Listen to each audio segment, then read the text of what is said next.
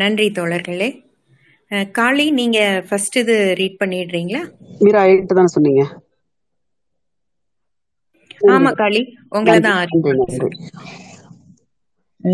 சுவர் இல்லாமல் சித்திரமா. சுமதி பதின்ம வயது பள்ளி மாணவி. முதல் பரதநாட்டிய அரங்கேற்றம் நாட் அரங்கேற் நாட்டியம் முடிந்ததும் அம்மாவின் மனதில் அப்படி ஒரு புலங்காகி புலகாங்கிதம் ஆனால் மாணவி சுமதியோ அப்பாந்தது என ஒரு பெருமூச்சு விடுகிறாள். அவள் அப்பாவுக்கோ அப்பாடா எப்படியோ இனிமே கொஞ்ச நாளைக்கு டான்ஸ் கிளாஸ் நடத்தும் டீச்சர் வீட்டு முன்னாடி மணிக்கணக்கா கார்ல சும்மா காத்திருக்க தேவையில்லை என நிம்மதியான மன ஓட்டம். ஒரே சந்தோஷமான விஷயம் நடந்திருந்தாலும் மூன்று பேருக்கும் மூன்று விதமான மன ஓட்டம் இது எதனால்? சுமதிக்கு இயல்பாக நாட்டியத்தின் மீது அவ்வளவாக நாட்டமில்லை. ஆனால் சுமதியின் அம்மாவுக்கு சுமதி நாட்டியம் பயின்று அரங்கேற்றம் செய்ய வேண்டுமென என அளப்பரிய அவா. புலம்பெயர்ந்த பெற்றோர்கள் சந்தித்தால் என் பிள்ளை டான்ஸ் டாப்பு கிட்டார்ல கிங்கு அப்படித்தான் பேச்சு. சுமதியின் அம்மா மட்டுமல்ல புலம்பெயர்ந்த நிறைய பெற்றோர்கள் தங்களின் வெற்றிடத்தை தங்கள் பிள்ளைகள் மூலம் நிரப்ப முயல்கிறார்கள். உண்மையிலேயே நாட்டியத்தை விரும்பி பயின்றால் அவசரம் அவசரமாக அரங்கேற்றம் செய்ய தேவையில்லை. அதை மிகவும் ரசித்து அனுபவித்து கற்பர். அரங்கேற்றம் முடிந்தாலும் தொடர்ந்து கற்பர் நிறுத்துவதில்லை. ஆனால் இங்கு நாட்டியம் முக்கியமில்லை. அரங்கேற்றம் தான் முக்கியம். அதனால் தான் அறிந்ததும் நிறைய பேர் நாட்டிய பயிற்சியை நிறுத்தி விடுகிறார்கள். அன்பு தாய்க்கு தனது ஆசை மகள் நாட்டியத்தில் மட்டுமல்ல படிப்பிலும் கெட்டிக்காரியாக வேண்டும் என அதீத விருப்பம். அதற்கென பிரத்யேகமாக வார இறுதியில் பயிற்சி வகுப்புகள். பணம் வேண்டுமே தாயும் வேலைக்கு செல்கிறார். ஒரு இருவரும் குழந்தைகளுக்காக கடினமாக உழைக்கிறார்கள். தங்களது விருப்பு வெறுப்புகளை எல்லாம் தியாகம் செய்கிறார்கள். சுமதி படிப்பிலும் கெட்டிக்காரியாகிறாள். ஆனால் இதனால் சுமதிக்கு மன அழுத்தமும் மன பதற்றமும் மெல்ல வடிவில் தலை காட்ட தொடங்குகின்றன. ஆமாம் அவள் இரவு நேரங்களில் பெற்றோர் தூங்கிய பிறகு ஆஹ், கொஞ்சம் ட்ரிகரிங்கா இருக்கும். வார்னிங் கொடுக்குறேன் இரவு நேரங்களில் பெற்றோர் தூங்கிய பிறகு இனம் புரியாத ஒரு பதற்றத்தால் அனிச்சையாக தனது தலைமுடிகளை கைகளால் பிடுங்கி சில முடிகளை விழுங்குகிறாள். பல முடிகள் தரையில் விழுகின்றன. இது தொடர்கிறது. அவள் தலையில் சில இடங்களில் முடியில்லாமல் சொட்டை சொட்டையாக தெரிய ஆரம்பித்தவுடன் கண்மையை தடவி முடியில்லா தடங்களை மறைக்கிறாள். ஆனால் தரையில் அளவுக்கு அதிகமாக முடி கொட்டி கிடப்பதை பார்த்த தாய் தோல் மருத்துவரிடம் ஆலோசிக்கிறார். அவர் நோய் தொற்று என நினைத்து மருந்துகள் கொடுக்கிறார் ஆனால் ஒன்றும் மாறவில்லை. பேசுவதற்குரிய வாய்ப்பும் இடமும் வீட்டில் இல்லை என சுமதி நினைத்ததால் பெற்றோரிடம் உண்மையை அவள் இதுவரை உரைக்கவே இல்லை. வேறொரு தோல் மருத்துவரிடம் போகிறார்கள். அவர் நம் வள்ளுவர் சொன்னது போல நோய் நாடி நோய் முதலும் நாடும் மருத்துவர் போலும். அவர் தலையில் இருக்கும் சொட்டையின் அமைப்பையும் விழுந்த முடிகளையும் திரும்ப திரும்ப பார்க்கிறார். முடிகள் தானாக விழுந்தது போல இல்லை. பிடுங்கப்பட்டன போல இருக்கின்றன என கண்டறி மனநல ஆலோசனைக்கு அனுப்புகிறார். சுமதிக்கு வந்த பதற்றத்தை ஆங்கிலத்தில் ட்ரைகோட்டிலிமேனியா என்று சொல்வோம். இது ஒரு வகை ஓசிடி பதற்ற நோய் பிரிவை. சிலர் பிடுங்கிய முடியை அனிச்சையாக விழுங்குவர். அது ஒரு முடி பந்தாக மாறி வயிற்றை அடைத்து அவதிப்படுவர். அதை என்பர் நல்ல வேளை சுமதிக்கு அந்த அளவுக்கு முடிப்பங்கு உருவாகவில்லை ஓசிடிக்கு கொடுக்கும் மருந்தும் மனநல ஆலோசகர் மூலம் குடும்ப ஆலோ குடும்பத்திற்கு ஆலோசனையும் கொடுத்த பிறகு மிகப்பெரிய முன்னேற்றம் பொதுவாகவே புலம்பெயர்ந்த பெற்றோர்கள் மத்தியில் எப்படியாவது தம் குழந்தைகளை எல்லா விஷயங்களிலும் முதலாளாக வர வைக்க வேண்டும் எனும் உந்துதல் அதிகமாக காணப்படுகிறது ஆனால் இதிலுமே ஒரு அளவு என்பது வேண்டும் கேக்குதா? காளி அஹ், கொஞ்சம் சத்தம் ஓ கம்மியா இருக்கு. சாரி. இப்ப பரவாயில்லையா? நமது குழந்தைகள் ஒன்றும் சூப்பர் ஹீரோக்கள் அல்லர். எல்லாவற்றிலும் முதலாவதாக வர. நமது நிறைவேறாத ஆசைகளை அவர்கள் மூலமாக நிறைவேற்ற துடிக்க கூடாது அவர்களுக்கு விருப்பம் இருந்தால் அது நியாயமான விருப்பமாக இருக்கும் பட்சத்தில் நம்மால் முடிந்தால் அதை நிறைவேற்ற உதவலாம். அதன் மூலம் வருவதுதான் முழுமையான வெற்றி. மகிழ்ச்சி இல்லாமல் வெறும் வெற்றி மட்டும் இருந்து என் பயன் என்ன? இது போன்றே நடந்த இன்னொரு சம்பவத்தையும் அதன் படிப்பினையையும் பார்ப்போம். நடுராத்திரியில் எழுந்து சமையலறையில் தண்ணீர் குடிக்க வந்த அம்மாவுக்கு அதிர்ச்சி. தனது பதினேழு வயது மகள் பிரிட்ஜ் பக்கத்தில் சுவரில் சாய்ந்தவாறு முழங்கால்களை குத்திட்டு அமர்ந்து இரண்டு கைகளையும் தலைமேல் குவித்து வைத்து தலையை குனிந்தபடி ஐ ஆம் சாரி என்னை விட்டுடுங்க ப்ளீஸ் என சொல்லிக்கொண்டே தேம்பி தேம்பி அழுது கொண்டிருக்கிறாள். பதறிய அம்மா கேட்டதற்கு பதில் ஏதும் சொல்லாமல் ஐ எம் சாரி என்னை விட்டுடுங்க பிளீஸ் என சொன்னதையே திரும்ப திரும்ப சொல்லிக் கொண்டிருந்ததால் பயந்து அந்த நடு இரவில் அவசர பிரிவுக்கு கூட்டிச் செல்கின்றனர் பெற்றோர்கள். திடீரென ஏற்பட்ட பதற்றம்தான் காரணம் என கண்டுணர்ந்து அதற்கு தகுந்த சிகிச்சையை அ- அளிக்கின்றனர் மருத்துவர்கள். அந்த சிறுமி பன்னிரெண்டாம் வகுப்பு படிக்கிற சாலிதான். ஆனால் சீனாவில் பிறந்த அவரது அவளது பெற்றோரின் பார்வையில் அவளுடைய அண்ணனை ஒப்பிடும்போது அவள் ஒன்றும் பெரிய புத்திசாலி அல்ல. அவளுடைய அண்ணன் கண்ணும் கருத்துமாக படித்து பிளஸ் டூவில் மிக அதிக ஏடிஏஆர் ஆஸ்திரேலியா பிளஸ் டூவில் மதிப்பெண் நிர்ணயிக்கும் முறை வாங்கி கல்லூரியில் மிகவும் மதிப்புமிக்க படிப்புகளில் ஒன்றான காமர்ஸ் அண்ட் லா படித்துக் கொண்டிருக்கிறான். இங்கு நன்றாக படிக்கும் மாணவர்கள் மருத்துவமும் இன்ஜினியரிங்கும் தவிர இன்னும் பல படிப்புகளுக்கு அவற்றை விடவும் மிக முக்கிய- முக்கியத்துவம் கொடுப்பார்கள். இவள் பதினொன்றாம் வகுப்பு வரை படி- படிப்பில் மிகவும் கெட்டிக்காரிதான். படிப்போடு சேர்த்து இவளுக்கு ஒரு பொழுதுபோக்கும் இருந்தது. புதிதாக வெளிவரும் வீடியோ கேம்களை பார்த்து விமர்சனம் எழுதுவாள். நாளடைவில் அதில் அவளுக்கு சிறு வருமானமும் வர ஆரம்பித்தது. மேலும் அவள் டேக்வாண்டோ என்னும் தற்காப்பு கலையை கற்று அதை சிறு பிள்ளைகளுக்கு சொல்லிக் கொடுத்து அதிலும் சிறு வருமானம் வந்தது. இவை எல்லாமே பெற்றோரின் ஏற்பாடுதான். தந்தை ஒரு அக்கௌண்ட் ஆய் குழந்தைகள் மருத்துவமனையில் ஒரு பணியாளர் சீனாவிலிருந்து பதினைந்து வருடங்களுக்கு முன்னர் குடியேறினர். சீனாவிலிருந்து குடியேறுபவர்கள் இங்கு வந்த பிறகு கம்யூனிச நாட்டு பொருளாதார சுதந்திரம் அற்ற சூழ்நிலையிலிருந்தும் ஒரே குழந்தை கொள்கை போன்ற நெருக்கடிகளிலிருந்தும் மாபெரும் விடுதலை அடைவதாகவே நினைக்கின்றனர். கிடைத்த வாய்ப்பை பயன்படுத்தி நன்கு உழைத்து அதிகமாக சம்பாதிக்க முனைகின்றனர். கடின உழைப்பாளிகளாகவும் ஆகின்றனர். முக்கியமாக தங்கள் குழந்தைகளையாவது தங்களால் முடிந்த அளவுக்கு உயர்ந்த படிப்பை கொடுத்து விட வேண்டும் என துடிக்கின்றனர். அதற்கென மிகவும் மெனக்கெடுகின்றனர். குழந்தைகளின் படிப்புதான் அவர்களின் பெரிய சொத்து கனவு எல்லாமே. அதற்காக அவர்கள் தங்களுடைய நேரத்தையும் ஆசாபாசங்களையும் கூட துறப்பர். பிள்ளைகள் உள்ளே இருக்க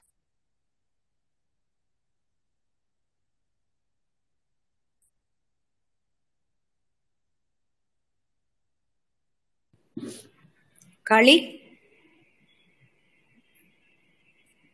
களி கட் ஆயிடுச்சு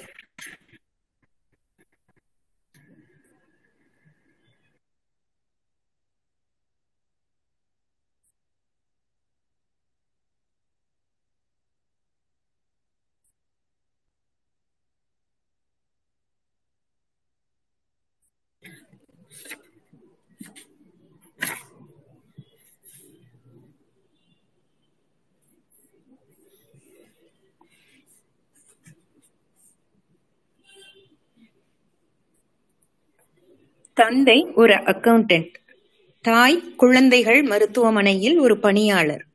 சீனாவிலிருந்து பதினைந்து வருடங்களுக்கு முன்னர் குடியேறினர். சீனாவிலிருந்து குடியேறுபவர்கள் இங்கு வந்த பிறகு கம்யூனிச நாட்டில் இருந்த பொருளாதார சுதந்திரமற்ற சூழ்நிலையிலிருந்தும் ஒரே குழந்தை கொள்கை போன்ற நெருக்கடியிலிருந்தும் மாபெரும் விடுதலை அடைந்ததாகவே நினைக்கின்றனர். கிடைத்த வாய்ப்பை பயன்படுத்தி நன்கு உழைத்து அதிகமாக சம்பாதிக்க முனைகின்றனர். கடின உழைப்பாளிகளாகவும் ஆகின்றனர். முக்கியமாக தங்கள் குழந்தைகளுக்கு எப்படியாவது தங்களால் முடிந்த அளவுக்கு உயர்ந்த படிப்பை கொடுத்துவிட வேண்டும் என்று துடிக்கின்றனர். அதற்கென மிகவும் மெனக்கெடுகின்றனர். குழந்தைகளின் படிப்புதான் அவர்களின் பெரிய சொத்து கனவு எல்லாமே. அதற்காக அவர்கள் தங்களுடைய நேரத்தை ஆசாபாசங்களையும் கூட துறப்பர். பிள்ளைகள் உள்ளே இருக்க பயிற்சி வகுப்புகளின் வெளியில் காத்து கிடக்கும் பெரும்பாலான பெற்றோர்கள் சீனர்களே. அவர்களின் முகங்களை பார்த்தாலே தெரியும் எந்த அளவுக்கு அவர்கள் தங்கள் குழந்தைகளின் கல்வியை நேசிப்பது இவள் என்று பதி பனிரெண்டாம் வகுப்பில் நுழைந்தாளோ அன்றே அவளுடைய வீடியோ கேம் சமாச்சாரம் எல்லாம் கட். டேக்வாண்டோ பயிற்சியும் கட். வார இறுதியில் ஒரு பயிற்சி மையத்தில் வேறு சேர்த்து விட்டார்கள். ஒவ்வொரு நொடியும் அவள் அண்ணனின் நடவடிக்கைகளோடு ஹலோ? இப்ப கேக்குது இப்ப சாரி கேக்குது. சாரி. சாரி ஓகே கண்டினியூ படிங்க படிங்க கண்டினியூ ஒவ்வொரு நொடியும் அவள் அண்ணனின் நடவடிக்கைகளோடு அவளுடைய நடவடிக்கைகள் ஒப்பிடப்படுகின்றன. இந்த சூழ்நிலையில் கோவிட் நைன்டீனின் விளைவாக துரதிருஷ்டவசமாக தந்தை தனது வேலையை இழக்க நேரிடுகிறது. இப்போது இரண்டு மனமும் ஒரு சேர ஒரு பூத கண்ணாடி வழி வரும் சூரிய கதிர் போல அவள் மீது குவிகிறது. சில சமயங்களில் வசவும் சில நேரங்களில் சென்டிமெண்ட் பிளாக்மெயில் மெயில்களுமாக வந்து விழுகின்றன. தோழிகள் வீட்டிற்கு போய் வீடியோ கேம்ஸ் பார்க்கிறாளா என சந்தேகித்து தோழிகள் வீடு செல்லவும் தடை விதிக்கப்படுகிறது. எதிர்காலத்தை நிர்ணயிப்பதாக நம்பப்படும் பனிரெண்டாம் ஆண்டு அவளுக்கு ஒரு கடும் கசாயம் போல் கசக்கின்றது.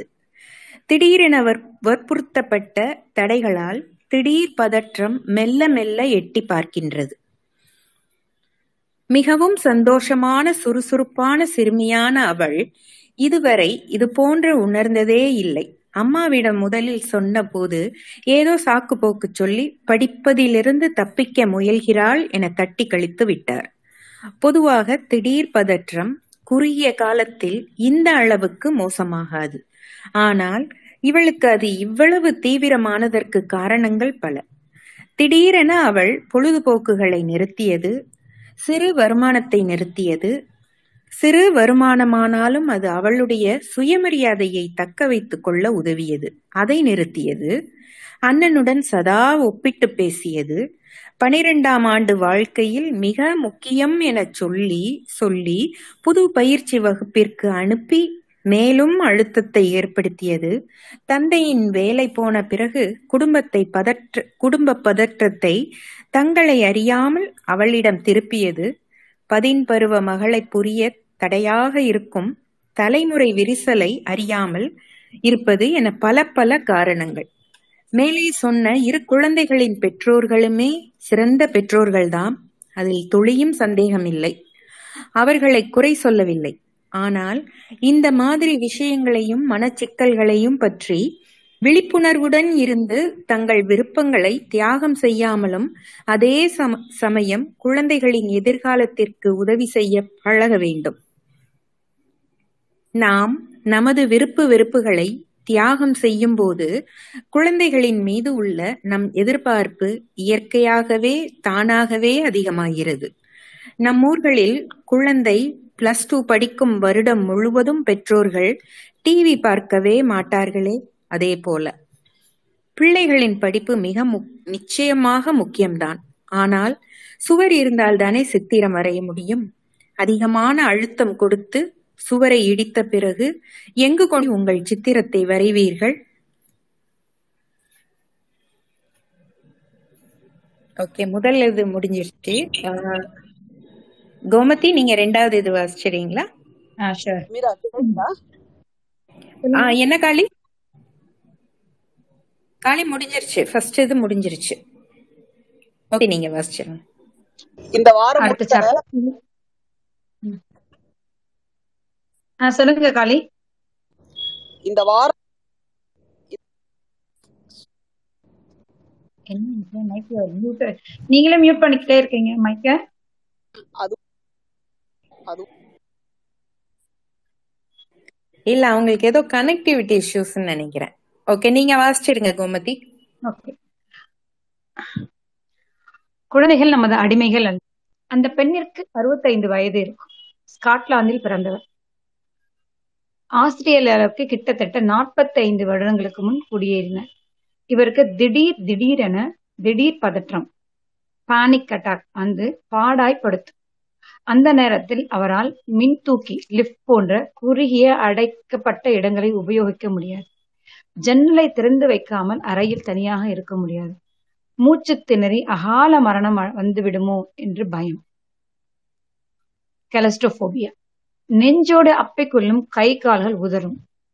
வியர்த்து கொட்டும். எப்பொழுதெல்லாம் இவர் ஏதாவது ஈமச் சடங்கில் கலந்து கொள்கிறாரோ அப்பொழுதெல்லாம் இவருக்கு இந்த சிக்கல் வந்து சில வாரங்களுக்கு படுத்தும். தெரிந்திருந்ததால் ஈமச் சடங்குகளுக்கு பல வருடங்களாக செல்வதில்லை. ஆனால் தொன் சொந்த தாயின் ஈமச் சடங்கிற்கு பிறகு இவருக்கு வந்த இந்த பதற்ற தாக்குதலால் பல வாரங்களாகியும் சரியாகவில்லை. இவர் ஒரு நாளும் விளக்கை அணைத்துவிட்டு தூங்கியதில்லை. வெளிச்சம்தான் இவரது துணை. ஒரு நாளும் திரையரங்குக்கு சென்று படம் பார்த்ததில்லை. ஏன் எதற்காக இவருக்கு இந்த பதற்ற நோய் வந்தது? வள்ளுவன் சொன்னது போல் நோய் நாடி நோய் முதல் நாடிய போது இவர் சிறு பிள்ளையாக இருக்கும் பொழுது தாயை விட்டு பிரிந்து விட்டார். தாய் தனியாக தையல் தொழில் செய்து பிழைக்கிறார். இவர் சிறு வயதுக்குரிய சேட்டைகள் ஏதாவது செய்தால் இவரது தாய் இவரை அதா பிஞ்சு குழந்தையை மாடியில் உள்ள ஒரு அலமாரிக்குள் அடைத்து பூட்டிவிட்டு கீழே தையல் தைக்க போய்விடுவார். அந்த குழந்தை பல மணி நேரம் இருட்டுக்குள்ளே குறுகிய இடத்தில் தனியாக நின்று கொண்டே கதறி கதறி அழும். சில நாட்களில் அழுகையை நிறுத்திவிட்டு கதவின் இடுக்குகள் வழியே வெளியே கசியும் சிறு வெளிச்சத்தை பார்த்து நேரத்தை போக்க ஆரம்பித்தது. அந்த சிறு வெளிச்சம்தான் அந்த குழந்தைக்கு துணை. நண்பன் எல்லாமே. நான்கு வயது முதல் ஆறு வயது வரை தொடர்ந்த இந்த தண்டனை முட்டாள்தனமான வளர்ப்பு முறை அவள் பள்ளிக்கு போக ஆரம்பித்தவுடன் முடிவுக்கு வந்தாலும் அது அந்த பிஞ்சு குழந்தையின் மனதில் ஏற்படுத்திய காயத்தின் ஆழம் கடலினும் பெரிது. அது இந்த பெண்மணியை வாழ்நாள் முழுவதும் துரத்தி கொண்டே இருக்கிறது. ஒவ்வொரு இரவிலும் வெவ்வேறு வேடங்கள் தரித்து ஒரு கொடுங்கனவாக விடாமல் துரத்துகிறது.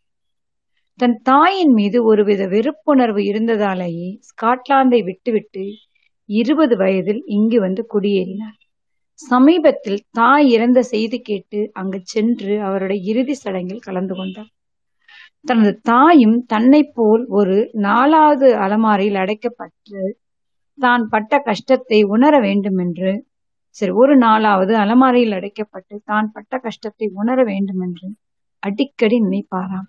பிரார்த்திப்பாராம். இப்பொழுது தனது தாயை சவப்பெட்டியில் பார்த்த பிறகு தன்னை அறியாமல் ஒரு குற்ற உணர்ச்சியும் தனது இளமை கால ஞாபகங்களோடு சேர்ந்து கொள்ள அடிக்கடி வரும் பதற்றத்தோடு இம்முறை மன அழுத்தமும் சேர்ந்து கொண்டது. இது போன்று சிறு வயதில் ஏற்பட்ட மனக்காயத்தால் பின் விளைவுகளை சந்தித்த இன்னொருவரின் சுமார் ஐம்பத்தைந்து வயதிற்கும் அவருக்கு. செல்லமாக வளர்த்த தனது நாய்க்குட்டி இறந்து விட்டதால் மனமுடைந்து தற்கொலை தற்கொலைக்கு முயற்சி செய்திருக்கிறார். தனி மரம். நண்பர்கள் என்று யாரும் இல்லை. வேறு மாநிலத்தில் இருக்கும் ஒரே தங்கையோடு எந்த தொடர்பும் இல்லை. அரசாங்க குடியிருப்பில்தான் பல வருட வாசம். தற்போதைய துணை ஒரு பேச்சு கிளி மட்டும்தான். அந்த கிளிக்கும் இப்பொழுது உடல்நிலை சரியில்லை என கவலைப்பட்டார். இவரை பற்றி அறிய முற்பட்ட பொழுது அவரின் ஒரே பொழுதுபோக்கு பழைய கருப்பு வெள்ளை படங்களை டிவியில் போட்டு பார்ப்பதுதான் என்று சொன்னார். படையப்பா நீலாம்பரியைப் போல் ஒரே டிவியே அல்ல டிவிடியே அல்ல. மேலும் விவரம் அறிய முற்பட்ட போது பாண்டோரா பாக்ஸ் போல் இன்னும் பல விஷயங்களை சொன்னார். இவர் ஜெர்மனியில் பிறந்து தாய் தந்தையுடன் ஆறு வயதில் ஆஸ்திரேலியா வந்தார். தந்தை ஜெர்மனி ராணுவத்தில் இருந்தவர். கட்டுப்பாடு என்ற பெயரில் இவரை காட்டுப்பாடாய் படுத்தி எடுத்திருக்கிறார். தாயும் அப்படித்தான். வீட்டிற்கு இரண்டே நிமிடங்கள் தாமதமாக வந்தால் கூட இரண்டு வாரங்கள் விளையாட்டுக்கு மற்றும் பொழுதுபோக்கிற்கு தடை. நண்பர்கள் சினிமா பார்த்து இவரிடம் கதை சொல்லும் பொழுது இவருக்கும் சினிமா பார்க்க ஆசை ஆசையாக இருந்தது. ஆனால் அப்பாவுக்கு சினிமா அறவே பிடிக்காது. அம்மாவுக்கு அளவுக்கு மீறி மதுப்பழக்கம் இருந்தது. அடிக்கடி அதிகமாக அதிகமான குடியால் அவருக்கு சில இலவுகள் வரும். அப்பொழுதெல்லாம் பதின்ம வயது பையனாக இவருக்கு என்ன செய்வதென்று தெரியாமல் அழுது மனம் புழுங்குவார். அப்பா ஒரு முறை வீடு வந்த பொழுது வலிப்பு வந்து கீழே கடந்த அம்மாவை பார்த்து சிறுவனான இவனிடம் ஏன் சும்மா பார்த்து கொண்டிருந்தாய்? என கோபமாக இவர் தலையில் தலையில் ஓங்கி அடிக்க இவருக்கும் வலிப்பு வருவதாக சொன்னார். ஒருமுறை பள்ளியில் ஏதோ உடைத்து விட்டதாக தவறாக குற்றம் சாட்டப்பட்டார். நான் செய்யவில்லையே என திரும்ப திரும்ப சொன்னதை நம்பாமல் பெற்றோரையும் அழைத்து விசாரித்து இவருக்கு சஸ்பென்ஷன் என்னும் தண்டனை அளித்தனர். பெற்றோர்களும் இவரை நம்பவில்லை. அடித்தனர். நடவங்களிலேயே இந்த சம்பவம் தான் தண்டித்ததாக சொன்னார். இவரை பெற்றோர்கள் என்றுமே பாராட்டியதில்லை. அப்பாவுக்கு பிடித்ததெல்லாம் கால்பந்து மட்டும்தான். இவர் கால்பந்து விளையாட்டில் நல்ல பெயர் வாங்கி கோப்பையை ஜெயித்து ஒரு நாள் அப்பாவிடம் காட்டினார். அப்பா முதன் முதலாக இவரை கட்டி பிடித்து பாராட்டினார். அதற்கு இவர் என்ன பண்ண பண்ணினார் தெரியுமா? அப்பாவை பழிவாங்க. அன்றிலிருந்து கால்பந்து விளையாடுவதையே விட்டார். என்ன வினோதம். சில வருடங்களுக்கு முன்னர் இவர் தபாலில் அனுப்பிய ஓட்டு போய் சேரவில்லை. இந்த நாட்டில் ஓட்டு போடுவது அனைத்து குடிமக்களின் கடமை. ஆனால் அதனால் திரும்ப தனது ஓட்டை இன்னொரு தபாலில் அனுப்பினார். அதுவும் போய் சேராமல் இவருக்கு ஐம்பது டாலர்கள் அபராதம் விதித்தனர். நொந்து விட்டார் மனிதர். ஒருமுறை பொது மருத்துவரிடம் வயிற்று வலி என போயிருக்கிறார். சாதாரண வலிதான் என மருத்துவர் ஜெலுசில் கொடுத்து இரண்டு முறை திருப்- திருப்பி வீட்டிற்கு அனுப்பியிருக்கிறார். ஆனால் மூன்றாவது தடவை அவருக்கு மயக்கம் வர ஏற்கனவே அவருக்கு இருந்த வயிற்று புண்ணில் இரத்தப்போக்காகி ஆபரேஷன் பண்ண வேண்டியதாகிவிட்டது. போன வருடம் மன அழுத்தம் என இந்த போரிடம் போனார். அவர் இவரின் ரத்தத்தை பரிசோதனை செய்துவிட்டு நான்கு நாட்கள் கழித்து வரச் சொல்லியிருக்கிறார். நான்கு நாட்கள் கழித்து கிளினிக்குக்கு போனால் இவருக்கு ஒரு அதிர்ச்சி. அந்த மருத்துவர் மாரடைப்பால் முந்தின நாள் இறந்து போயிருக்கிறார். அதன் பிறகு இவர் யாரையும் நாடவில்லை. இப்படி தன் வாழ்க்கையில் நடந்த பல எதிர்மறை சம்பவங்களால் சக மனிதர்கள் மேலும் வாழ்க்கையின் மேலும் நம்பிக்கை அறவே போய்விட்டது. அதனால்தான் நாயையும் பேசும் கிளியையும் துணையாக நினைத்து வாழ்ந்து கொண்டிருக்கிறார். தனது இளம் பருவத்தில் தனக்கு பிடித்த சினிமாக்களை பார்க்க முடியாமல் போன ஏக்கத்தில் தற்பொழுது கடுப்பு கருப்பு வெள்ளை படங்களை மட்டுமே பார்க்கிறார். அதிலிருந்து அந்த வழியிலிருந்து அவரால் வெளியே வர முடியவில்லை. துணை தேடியதே இல்லை. வேலைக்கும் போனதில்லை. கண்டிப்புடன் வளர்ப்பது நல்லதுதான். யாருக்கும் ஒரு எல்லை உண்டு. குழந்தை பருவம் தான் ஒரு மனிதனை தீர்மானிக்கிறது. கட்டுப்பாடோடு சேர்ந்து குழந்தை நல்ல மனிதனாக மாற அன்பும் அரவணைப்பும் பாராட்டும் வேண்டும். குழந்தைகள் நம் மூலம் இவ்வுலகிற்கு வந்த தேவதைகள் அவ்வளவுதான். அவர்களால் ஒன்றும் நமது சொத்துக்கள் அல்ல போல் கையாள்வதற்கு. குழந்தை வளர்ப்பு என்பது ஒரு சவாலான விஷயம்தான். ஆனால் குழந்தைகள் நமது அடிமைகள் அல்ல நண்பர்களே. நன்றி முடிஞ்சது. நீங்கள் குழந்தைகளைப் போல் ஆவதற்கு உழையுங்கள். ஆனால் அவர்களை உங்களைப் போல் ஆக்கிவிடார்கள். கலீர் ஜிப்ரான். நன்றி கோமதி. டாக்டர் நவஜோதி நீங்க மூணாவது கட்டுரை வச்சிருக்கீங்களா? Okay okay ma'am okay. ஒரு நிமிஷம் ஒரு நிமிஷம்.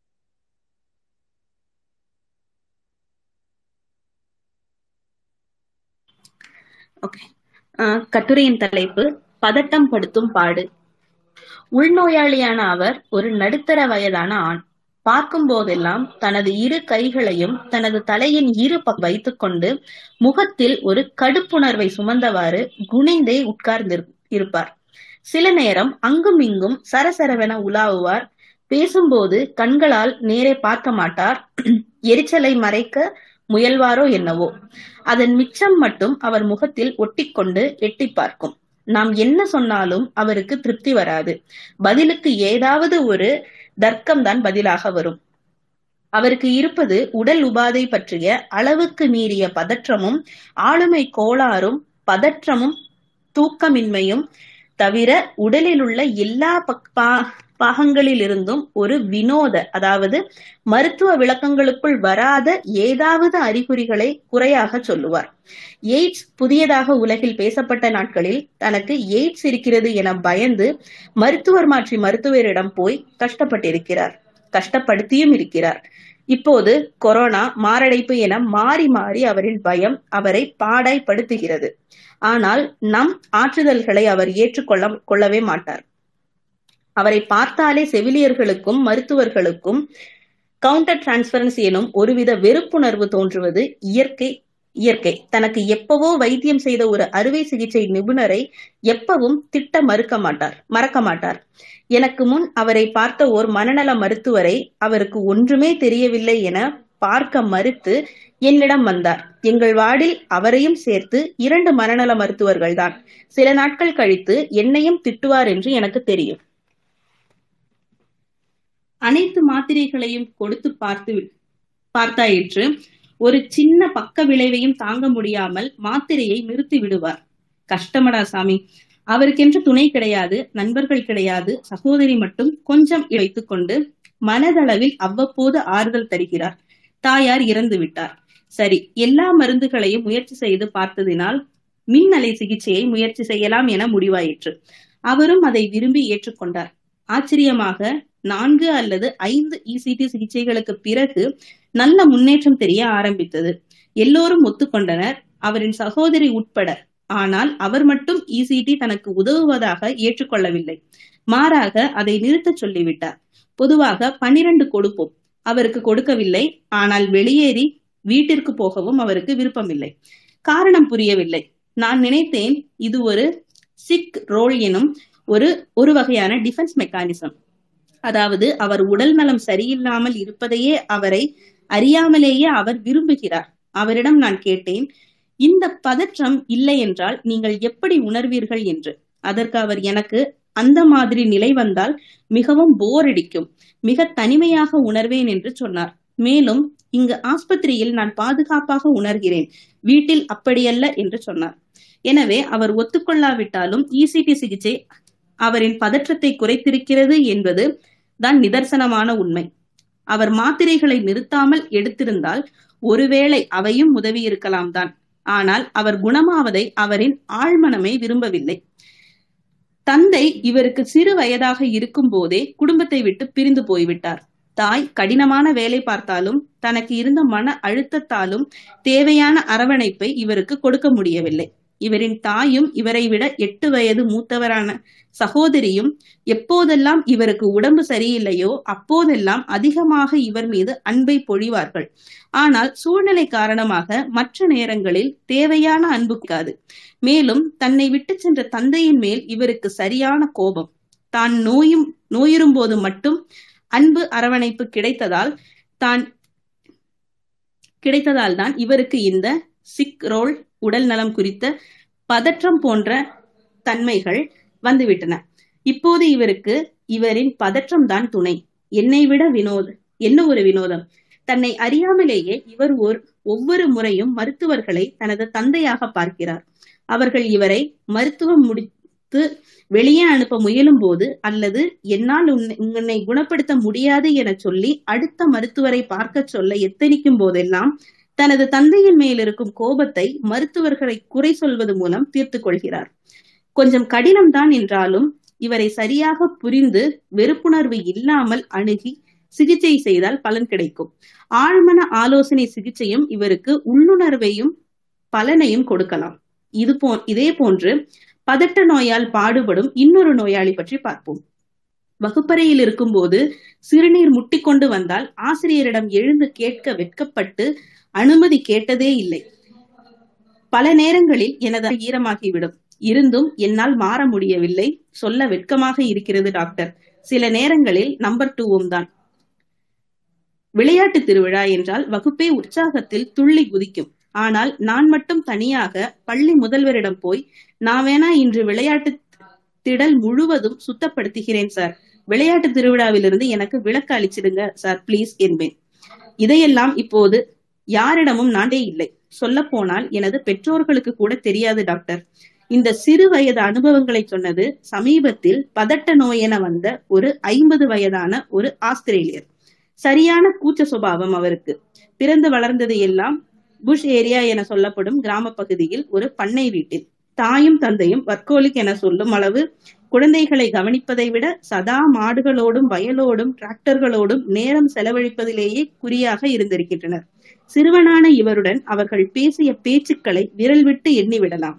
அந்த சிறுவன் பெற்றோரின் கவனத்தையும் பாராட்டையும் பெற்ற ஒரே தருணங்கள் என்றால் அவன் அவர்களோடு பண்ணையில் ஏதாவது வேலை செய்யும் போதுதான். கூச்சமும் கேலியும் பீத்து தின்றதால் பள்ளி படிப்பை பாதியிலேயே நிறுத்தி பெற்றோருடன் பண்ணையிலேயே வேலை பார்க்க ஆரம்பித்து விடுகிறான் அவன். முடிவு ஏதும் எடுக்க தெரியாமல் பெற்றோர்களின் நிழற்கிறான். தன்னால் தொடர்ந்து பள்ளியில் படிக்க முடியவில்லை என்ற ஏக்கத்தை அவனுக்கு தந்தையை போல் வர்க்கோலிக்காக மாறி தொழிலில் மூழ்கி தீர்த்து கொள்கிறான். பிறகு தெரிந்த ஒரு ஒரு பெண்ணை திருமணம் செய்து அதாவது அது கூட அந்த பெண் இவரை துரத்தி துரத்தி தனது விருப்பத்தை சொன்னதால் தான் டிராக்டர் சம்பந்த ஒரு தொழில் ஆரம்பித்து முன்னேறுகிறார். வேலையாட்கள் மற்றும் வாடிக்கையாளர்களிடம் உறவாடுவது எல்லாமே மனைவிதான். பிறவி குணமான கூச்ச சபாவத்தால் சிறு பதட்டம் அவ்வப்போது ஏற்படுகிறது. அதை சரியாக கையாள தெரியாமல் தொழனத்தை திருப்பி சதா தொழில் பற்றியே சிந்தித்து பதட்டத்தை உள்மனதில் போட்டு அமுக்குகிறார். எப்படியோ காலம் ஓடுகிறது. ஆனால் சில சில மாதங்களுக்கு முன் திடீரென மனைவி புற்றுநோயால் இறந்து விடுகிறார்.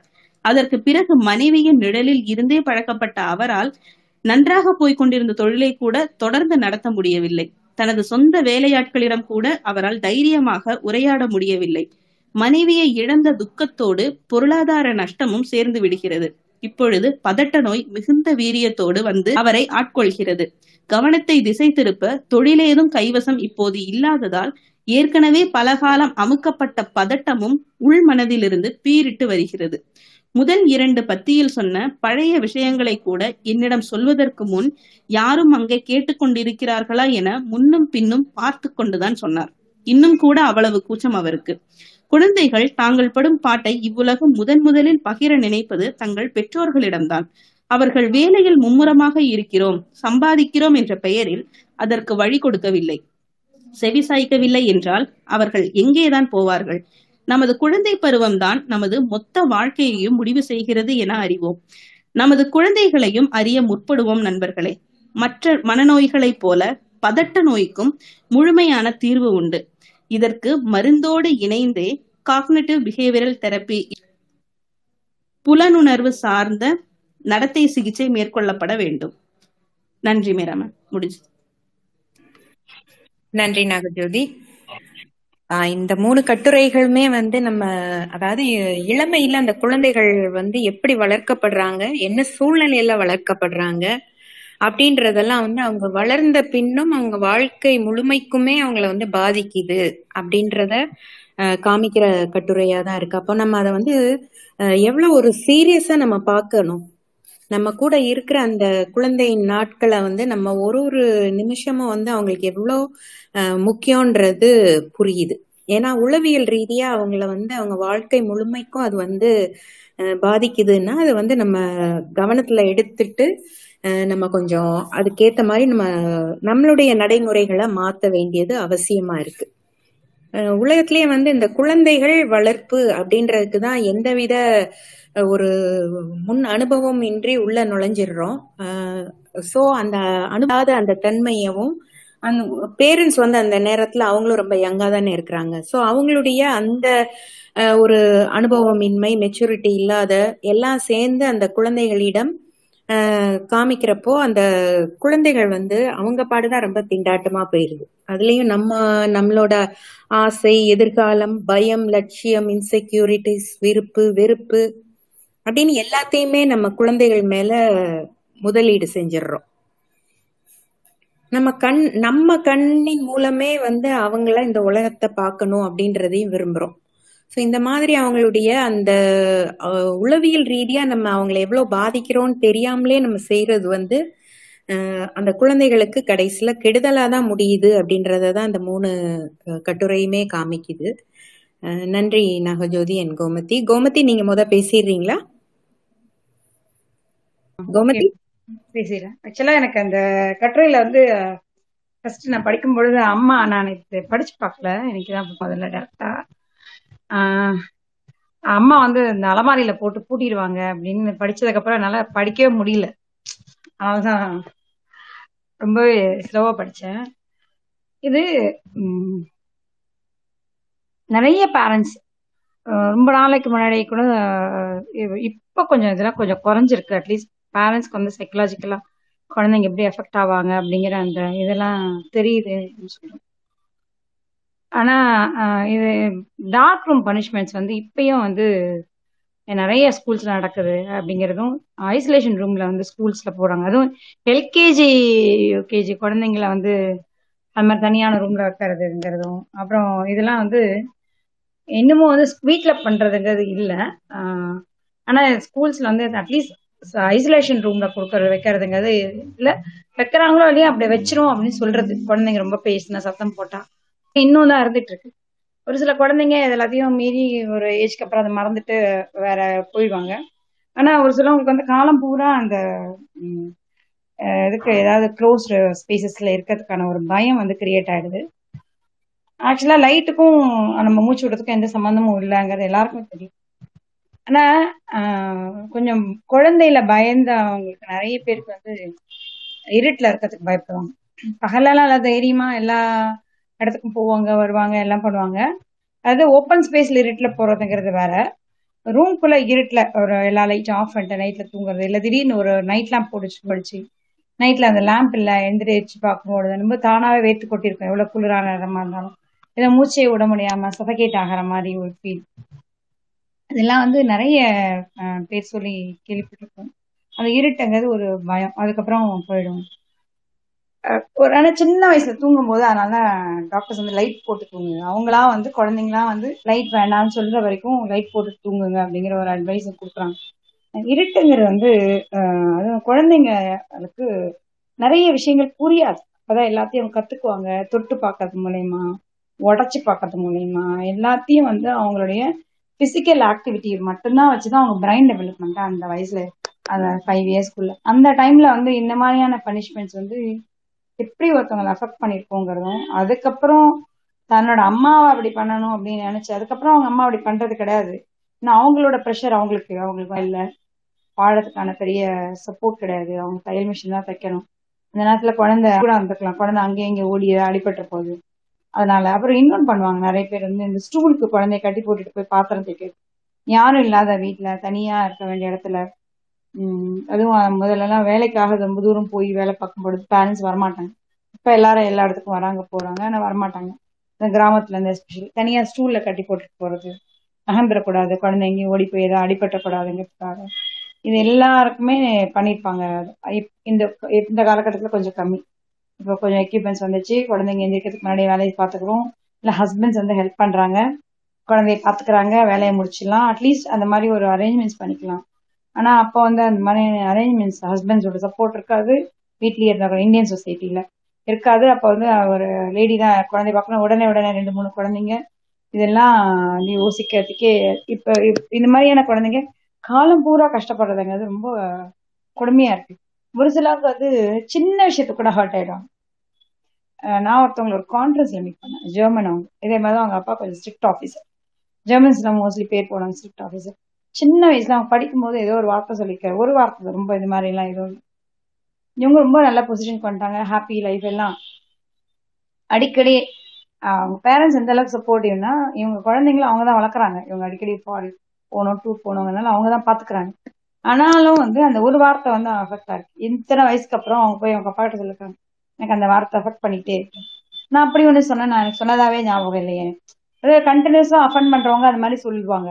ஏதோ ஒரு நாட்டுல ஏதோ ஒரு விஷயத்த சொல்லியிருக்காரு. அவங்க அப்பாவுக்கு அதை வார்த்தை சொன்னதே ஞாபகம் இல்லை. அதுக்கப்புறம் அவங்க அதுக்காக போய் ட்ரெயின் ட்ரைனிங் எடுத்து ஒரு ட்ரீட்மெண்ட் போய் அப்போ ரெக்கவயர் ஆயிருக்காங்க இந்த மாதிரி நமக்கே தெரியாது. ஏதாவது ஒரு வார்த்தையா கூட இருக்கலாம். அதை எந்த அளவுக்கு அஃபெக்ட் பண்ணுவோங்கிறது தெரியாது. ஒன்னே ஒன்று என்னன்னா எப்பயுமே வந்து ஃப்ரெண்ட்லியா பேசுறதுங்கிறது அட்லீஸ்ட் அந்த பொண்ணுக்கு அவங்க அப்பா ஃப்ரெண்ட்லியா இருக்காருங்கிறதுனாலதான் அந்த வயசுக்கு மேல போய் அவங்க அப்பா கிட்ட போய் நீங்க நான் அன்னைக்கு சொன்னது எனக்கு ஹர்ட் ஆயிருக்குன்னு அதுல அப்புறம் அவங்க அப்பா சாரி கேட்டிருக்காரு. அதுக்கப்புறம் அது வந்து பாச்சப்பார் யாரா இருந்தாலும் அது அஃபெக்ட் ஆனவளா இருந்தா இருந்தாலும் சரிதான். பேசுறது மட்டும்தான் எல்லா பிரச்சனைகளுக்கும் தீர்வாகும் அப்படிங்கிறதான் இந்த அத்தனை கட்டுரைகளும் எனக்கு இது. அடுத்த கட்டுரை வந்து தனியாவே இருக்கிறார் ஒருத்தர். யார் கூடயும் கலந்துக்கிறது கிடையாது. அவங்க அம்மா அப்பா ச- கிராமத்துல பேசல. அதாவது இப்ப நகரத்துலதான் ஒர்க் ப்ரெஷர் அப்படின்னு நினைச்சிட்டு இருக்கோம்.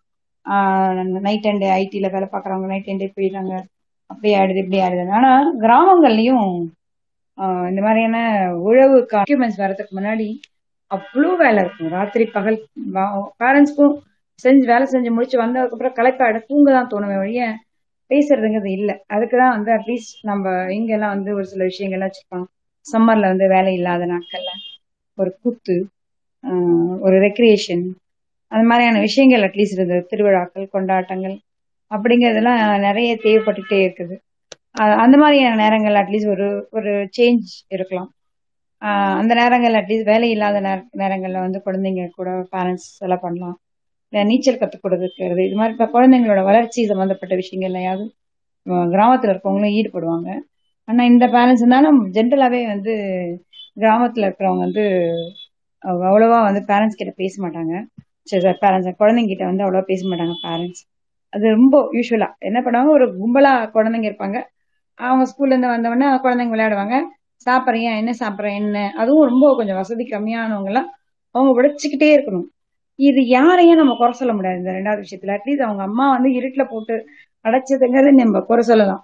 ஆனா பேரண்ட்ஸ் வந்து குழந்தைகிட்ட பேச முடியாம ஒரு நிலை இருக்கிறது யாரையும் குறை சொல்லவே முடியாதுங்கிறது ஒரு பாயிண்ட் அந்த குழந்தைங்க மொத்தமா ஒரு மொத்தமான குழந்தைங்களா இருக்கும்போது அந்த குழந்தைங்களோட குழந்தை ஆயிடுறவங்க அவங்க இந்த மாதிரியான ப்ரெஷர்ல இருந்து வெளியில வந்துருவாங்க. ஆனா அதெல்லாம் இல்லாம இருக்கிறவங்க பேரண்ட்ஸ் கிட்ட இருந்து மட்டும் எல்லாத்தையும் எதிர்பார்க்கறவங்க ரொம்ப இன்ட்ரோவர்ட் ஆயிடுறாங்க. இது ரெண்டு சைடுமே இருக்கிற ப்ராப்ளம்ஸ் வந்து குழந்தைகளும் எப்படி ஒரு சில விஷயங்களை பசி பண்றாங்கிறதும் இந்த இடத்துல நான் பேசி ஆகணுங்கிறது எனக்கு தோணுது. ஏன்னா ஒண்ணும் இல்லாத விஷயத்துக்கு எல்லாமே அஃபெக்ட் ஆகுறாங்க அஃபெண்ட் ஆகுறாங்க அதுவும் இருக்காங்க அப்புறம் இந்த இவர் வந்து கால்பந்து விளையாடி குட் வாங்கிறாரு அப்பா கட்டியும் பிடிக்கிறாரு. அதுக்கப்புறம் அப்பா படி வாங்குறத நினைக்கிறாரு அதுதான் அதுல முக்கியமான விஷயம். தன்னோட அப்பா ஸ்ட்ரிக்டா இருக்கிறாரு. பாராட்டல. அவருக்கு கால்பந்து பிடிச்சிருக்கு. அதுல அச்சீவ் பண்ணணும்னு பாராட்டுறாரு. அந்த பாராட்டை வந்து அந்த குழந்தை பாசிட்டிவா எடுத்துக்கலாம் எடுத்துக்காம அதுக்கப்புறம் அதை விளையாடவே இல்லை. எல்லாத்துக்கும் வந்து பேரண்ட்ஸை பழி வாங்குறது அப்படிங்கிற ஒரு நோக்குல போயிடுறது ஒரு பக்கம். ஆஹ் இது இ- இந்த இதுல யார் நம்ம வந்து ரைட் அப்பா வந்து படிக்கிறதுல ரொம்ப முக்கியத்துவம் கொடுக்கணும்னு சொல்றாரு. அதனால பிரச்சனையாகுது. ஓகே எந்த அளவுக்கு முக்கியத்துவம் கொடுக்கணும்? வேற சில குழந்தைங்க வந்து நாள் முழுக்க உட்காந்து படிச்சு நிறைய மார்க் வாங்கி அவங்க வந்து தேவையான இடங்கள்ல எடுத்துக்க போது இந்த குழந்தைக்கு எந்த இடம் பயம் அவங்களுக்கு ரெண்டாவது அப்படி சொல்லாம ரொம்ப ஃப்ரீயா வளர்த்துட்டு குழந்தைங்கள அதுக்கப்புறம் அவங்களோட தகுதிக்கு ஏற்ற மாதிரி வாழ்க்கை வாழும் பொழுது அவங்க நம்ம பேரண்ட்ஸ் இன்னும் கொஞ்சம் நம்மள கண்டிச்சு வளர்த்துருக்கலாமோ? நம்மள இன்னும் கொஞ்சம் இந்த மாதிரியான கோச்சிங்லாம் அனுப்பியிருக்கலாமோ அப்படிங்கிற எண்ணமும் குழந்தைங்களுக்கு வரும். இது நிஜமாவே வந்து பேரண்டிங் அண்ட் குழந்தைங்க வளர்ப்புங்கிறது எப்படி சொ- சொல்றதுன்னு தெரியாது. இதுதான். ரொம்ப ஃப்ரீடம் கொடுத்து வளர்த்ததுக்கு அப்புறம் நீங்க ஏன் எனக்கு இவ்வளவு ஃப்ரீடம் கொடுத்து கெடுத்துட்டீங்க? நீங்க நான் அப்ப ஸ்ட்ரிக் பண்ணிருக்கலாமே? அட்லீஸ்ட் நான் பிளஸ் டூல ஸ்ட்ரிக் பண்ணிக்கலாமே? நான் டென்த்ல ஸ்ட்ரிக் பண்ணிக்கலாமே? அப்படிங்கிறதும். இது வந்து அட்லீஸ்ட் எப்படி அந்த குழந்தைங்க அதை ரிசீவ் பண்றாங்க? எந்த அளவுக்கு அவங்கள புஷ் பண்ண முடியும்? இல்ல எந்த அளவுக்கு அவங்களுக்கு ஃப்ரீடம் கொடுக்க முடியுங்கிறது ஒரு டே டு டே பேசிஸ்ல மட்டும்தான் டிசைட் பண்ண முடியும்னு நான் நினைக்கிறேன். கண்டிப்பா குழந்தைங்களா நம்ம இருக்கணும். குழந்தைங்களுக்கும் பேரண்ட்ஸ்க்கும் இருக்கிற கேப்பை வந்து குறைக்கணும். அது நிச்சயமா ஏத்துக்கப்பட வேண்டிய பாயிண்ட் அது ஒரு ஓவர் ஃப்ரீடம் கொடுத்ததுக்கு அப்புறம் அந்த குழந்தைங்க எதுவும் அச்சீவ் பண்ண முடியாம போயிடுச்சுன்னா அதுவும் ஒரு பிரச்சனையான விஷயம் தான். ஏன்னா அவங்களோட எதிர்காலம் வந்து இதுல போயிடும். இல்ல நீங்க எல்லாத்தையும் கட்டுப்பட்ட வளர்த்ததுக்கு அப்புறம் வேலைக்கு போகாமயே ஒருத்தர் நாள் முழுக்க உட்காந்துருக்கிறாரு எங்கேயுமே போகாம. தன்னுடைய இன்ட்ரெஸ்ட் தன்னுடைய எல்லாருக்கிட்டையும் தன்னுடைய என்ன சொல்றது ஆஹ் இதை மட்டுமே கிராப் பண்றதுக்கு மட்டும். அப்புறம் இந்த இந்த இது இந்த முடிய பிச்சு தின்ற இந்த விஷயம் வந்து வந்தது. எல்லாருமே பார்த்துருப்போம்.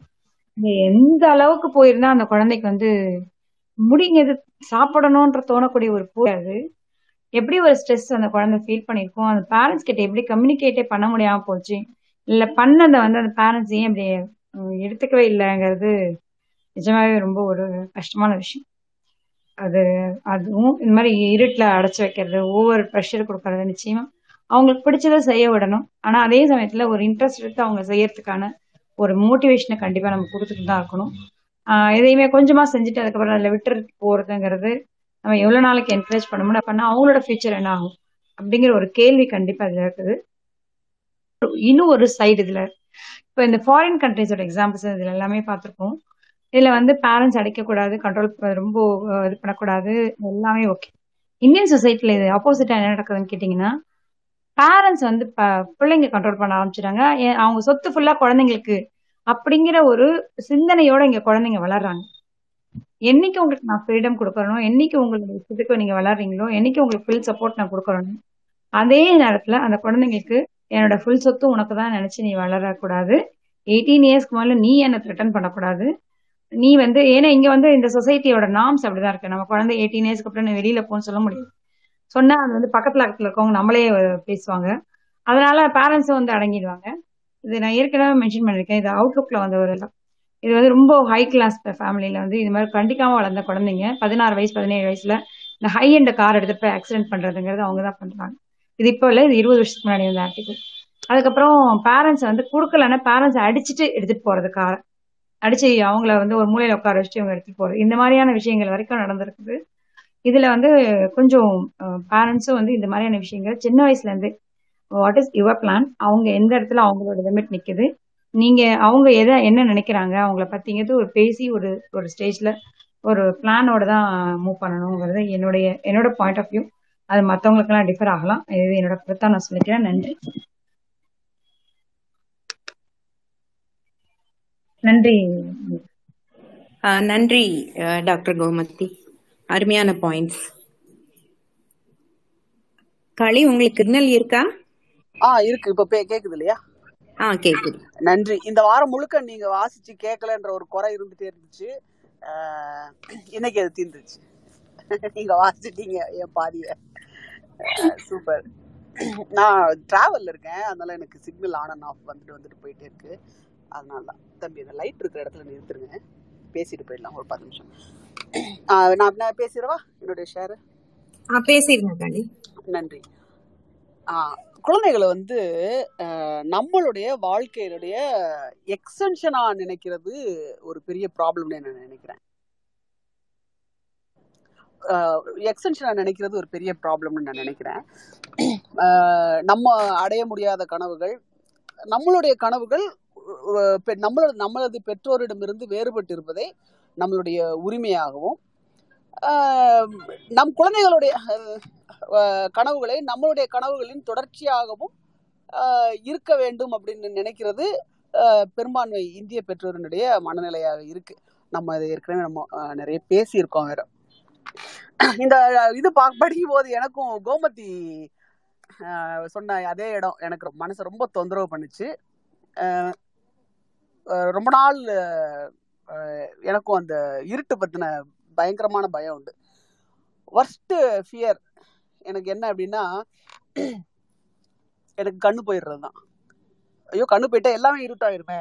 இருட்டுனா நமக்கு பயமாச்சே. எல்லாமே இருட்டாயிருமே. கண்ணு போயிட்டா அதுக்கப்புறம் நான் வாழ்றதுல அர்த்தமே இல்லையே. அப்படி அப்படின்ற அளவுக்கு ரொம்ப மோசமாக யோசிப்பேன். அது எனக்கு ரொம்ப பயத்தை கொடுத்த ஒரு விஷயம்.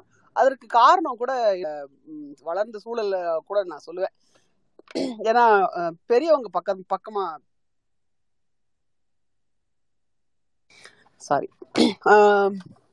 பெரியவங்க ப- பக்கமா இருந்து நான் வளரல. நிறைய சூழ்நிலைகள் காரணமாக கிராமத்துல சரியான பள்ளிகள் இல்லாத காரணமாக நான் கொஞ்சம் வெளியில வந்து கொஞ்சம் தள்ளி இருந்து படிக்க வேண்டியிருந்தது. அது கல்வி ரீதியாக என்ன நிறைய எனக்கு நிறைய விஷயங்கள் எனக்கு இன்ஃப்ராஸ்ட்ரக்சர் அவைலபிலிட்டிய கொடுத்துச்சே ஒழிய முதல் இரண்டு வருடங்களுக்கு ஆக்சுவலாக ரொம்ப ஒரு ஒரு த- ஒரு ரொம்ப சின்ன வயசுல எலிமெண்டரி ஸ்கூல்ல ஒரு ரெண்டு வருஷங்களுக்கு மட்டும் எனக்கு அது இன்ஃப்ராஸ்ட்ரக்சர் ஃபெசிலிட்டியை கொடுத்ததே ஒழிய அன்பு காட்டுற யாருமே பக்கத்துல இல்லாதது எனக்கு ஒரு பெரிய பெரிய பெரிய ஒரு என்னைக்குமே தீராத ஒரு குறை. எங்கள் எங்க அம்மாக்கே பெரிய ப்ராப்ளம் என்ன அப்படின்னா நான் எல்லாத்தையும் பேசுவேன். அதாவது என்னென்ன நான் என்னெல்லாம் நான் அனுபவிக்கிறனோ என்னெல்லாம் இது பண்றனோ கொஞ்ச நாள் அதை அனுபவ பண்ணிட்டு அந்த பெயின்லாம் கோத்ரூ பண்ணிட்டு ரொம்ப நாள் கழிச்சு ஒரு ஒரு ரெண்டு மூணு வருஷம் கழிச்சு நான் அதை சொல்லுவேன். அன்னைக்கு இது இப்படி நடந்தது நீங்க இது இப்படி சொன்னீங்க பட் எனக்கு இது வந்து ரொம்ப கஷ்டமா இருந்தது அப்படின்னு சொல்லுவேன். பட் ஒருவேளை எனக்கு அது அவங்க அது ஐயோ நான் அப்படி நினைக்கல அப்படின்றத அவங்க அப்படி சொல்லுவாங்க. பட் ஆனாலும் காலம் கடந்து போய் ரொம்ப ஒன்றும் பட ஒரு கையறு நிலைக்கு போயிடுவாங்க அவங்க. ஐயோ நான் இப்படி நினைக்கல அப்படின்ற மாதிரி போயிடுவாங்க. ஏற்கனவே ஒரு ஸ்பேஸ்ல இதை நான் ஷேர் பண்ணியிருக்கிறேன். அந்த ஊ- அந்த ஊர்ல இருந்து எங்க ஊருக்கு ஒரு முழு பரீட்சை லீவுக்கு கூட்டிட்டு வர்றதுக்காக தாத்தா வந்திருக்காங்க. அம்மாவோட அப்பா தாத்தா வந்திருக்கிறாங்க. ரொம்ப ரொம்ப அன்பானவங்க. ஒரு குளிர் கா- டிசம்பர் மாதம் அஹ், லீவுக்கு தான் ஊருக்கு கூட்டிட்டு போயிட்டு இருக்காங்க அவங்க வந்து நான் ஜன்னல் ஓரத்தில் உட்காந்துருக்கேன் இது ஏற்கனவே சொல்லியிருக்கிற கதை தான். இந்த ஜன்னல் ஓரத்தில் உட்காந்துருக்கேன் எனக்கு பக்கத்தில் தாத்தா உட்காந்துருக்காங்க தாத்தாவுடைய வலது தோலில் துண்டு ஒன்று தொங்குது. எனக்கு ரொம்ப குளிருது. ரெண்டு மணி நேரம் ட்ராவல் அந்த ஜன்னலை மூடணும். இல்லைன்னா எங்கள் தாத்தா துண்டு எடுத்து நான் போத்திக்கணும். ரெண்டுமே பண்ணால் ரொம்ப சூப்பர் ஆனா அந்த ரெண்டு மணி நேரமும் எனக்கு குளிருதுன்னு சொல்ல முடியல. துண்டெடுத்து எனக்கு போத்திக்கிறதுக்கும் தைரியம் வரல. கை போகுது. அது துண்டு துண்டு துண்டு அப்படின்ட்டு. கேட்டிருந்தா தாத்தா என்ன சொல்லியிருக்க போறாரு? பட்டு என்னால் அது முடியவே இல்லை. அதை அதை நான் கேட்கவே முடியல. அந்த ரெண்டு மணி நேரமும் ஒரு குளிரில் ஒரு ஆறு வயசு வந்து எனக்கு இன்னைக்குமே மறக்காத ஒரு நினைவு. எந்த ஒரு எல்டர் கிட்டயுமே எனக்கு இருக்கிற குறைந்தபட்ச வழியையோ அதிகபட்ச வழியையோ ஷேர் பண்ணிக்கவே முடியாது அப்படின்றத விட ஒரு குழந்தைக்கு மோசமான ஒரு விஷயம் இருக்க முடியாது அப்படின்றத இன்னைக்கு நான் ரியலைஸ் பண்ணும்போது இதை இத இதெல்லாம் இத இதெல்லாம் நான் சொ- சொன்னதே இல்லை. இதெல்லாம் அப்பவே நான் நினைச்சேன். இது தெரிஞ்சிருந்தா ரொம்ப வருத்தப்பட்டிருப்பாரு அப்படின்னு சொல்லிட்டு ஆனா ஒரு ஒரு ஸ்டே ஒரு ஒரு டைம்ல ரொம்ப மைல்டா இதை சொல்ல வேண்டியதா போச்சு. அவர் ரொம்ப தாத்தா வந்து ரொம்ப அப்படியே அப்படியே ஒரு ஷாக் ஆயிட்டாரு.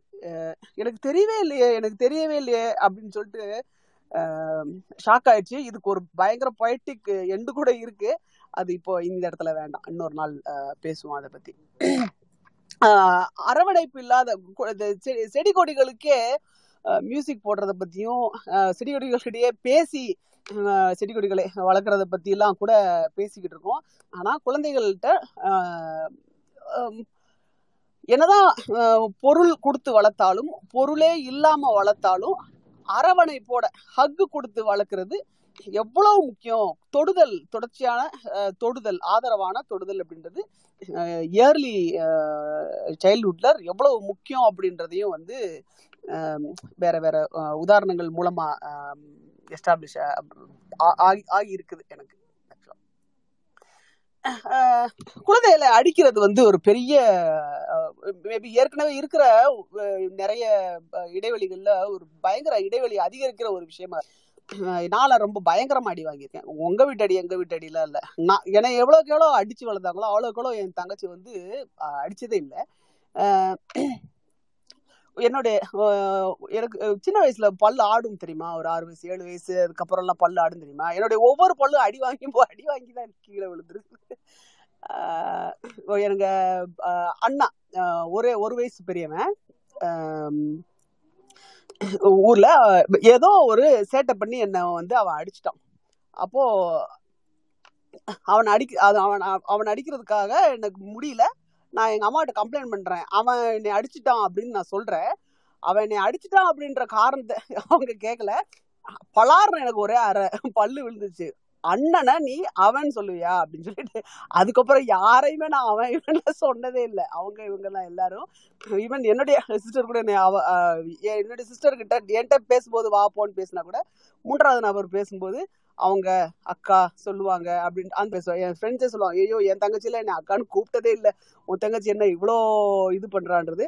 அது அடியினால் இழந்த ஒரு இதாக கூட இருக்கலாம். இரு- இருந்திருக்கு. ஆனால் அது ரொம்ப ஒரு ஓவர் ஆக்ஷனாகவே நான் நினைக்கிறேன். அதாவது ரொம்ப அதீத இந்த மிலிட்டரி கட்டுப்பாடு ஒரு ஒரு தந்தை சொன்னார் பார்த்தீங்களா அதை நான் ரொம்பவே இது கூட ரிலேட் பண்ணி பார்க்குறேன் பட் லக்கிலி என்ன அப்படின்னா இது எல்லாமே நான் ஒரு- சில வருடங்கள் கழிச்சு பேச ஆரம்பிச்சிட்டேன். எங்க அம்மாட்ட சொல்ல ஆரம்பிச்சிட்டேன். அவங்களும் கொஞ்சம் கில்ட்டி ஆயிட்டாங்க. ஐயோ இந்த பிள்ளை நான் என்னை அடிப்பீங்க? அந்த பிள்ளை நீங்க அடிச்சதே இல்லை. அப்படின்றதெல்லாம் நான் சொல்லி அதுக்கப்புறம் அவங்க கொஞ்சம் கில்ட்டி ஆகி ஓகே அப்படின்னா அப்புறம் அவங்களுடைய இவ்வளவு தூரத்துக்கு ஒரு இது என்ன உணர்ந்தேன்ற மறுக்கண்டு பேசுறாளே அப்படின்றதுல இருந்து இது வந்து அப்ப அவங்களுடைய உணர்வுகள் அந்த மாதிரியான விஷயங்கள் பேச ஆரம்பிச்சு நிறைய அவங்களுடைய கஷ்டங்கள் எல்லாம் சொல்ல ஆரம்பிச்சு அப்புறம் ஒரு ஒரு ஒரு ஃப்ரெண்ட்ஷிப் மாதிரி ஃபார்ம் ஆச்சு. ஒரு டென்த் ஸ்டாண்டர்டு வரைக்கும். அது வரைக்குமே எனக்கு தெரிஞ்சு ரொம்ப மகிழ்வான ஒரு குழந்தை பருவமாலாம் இருந்ததில்லை. ரொம்ப இடைவெளியான ஏன்னா பயம் நிறைந்த ரொம்ப ட்ரஸ்ட் வர்த்தியா சின்ன விஷயமா இருந்தாலும் பெரிய விஷயமா இருந்தாலும் சொல்றதுக்கு ஆள் இல்லாத எல்டர்ஸ் யூனோ இவ நம் நம்ம இது வீட்டில் இந்த பெரியவங்க கிட்ட சொல்லலாம் அப்படின்றது ஆள் இல்லாத மாதிரியான ஒரு அஹ், சூழல் தான் இருந்தது. லக்கிலி இதை வந்து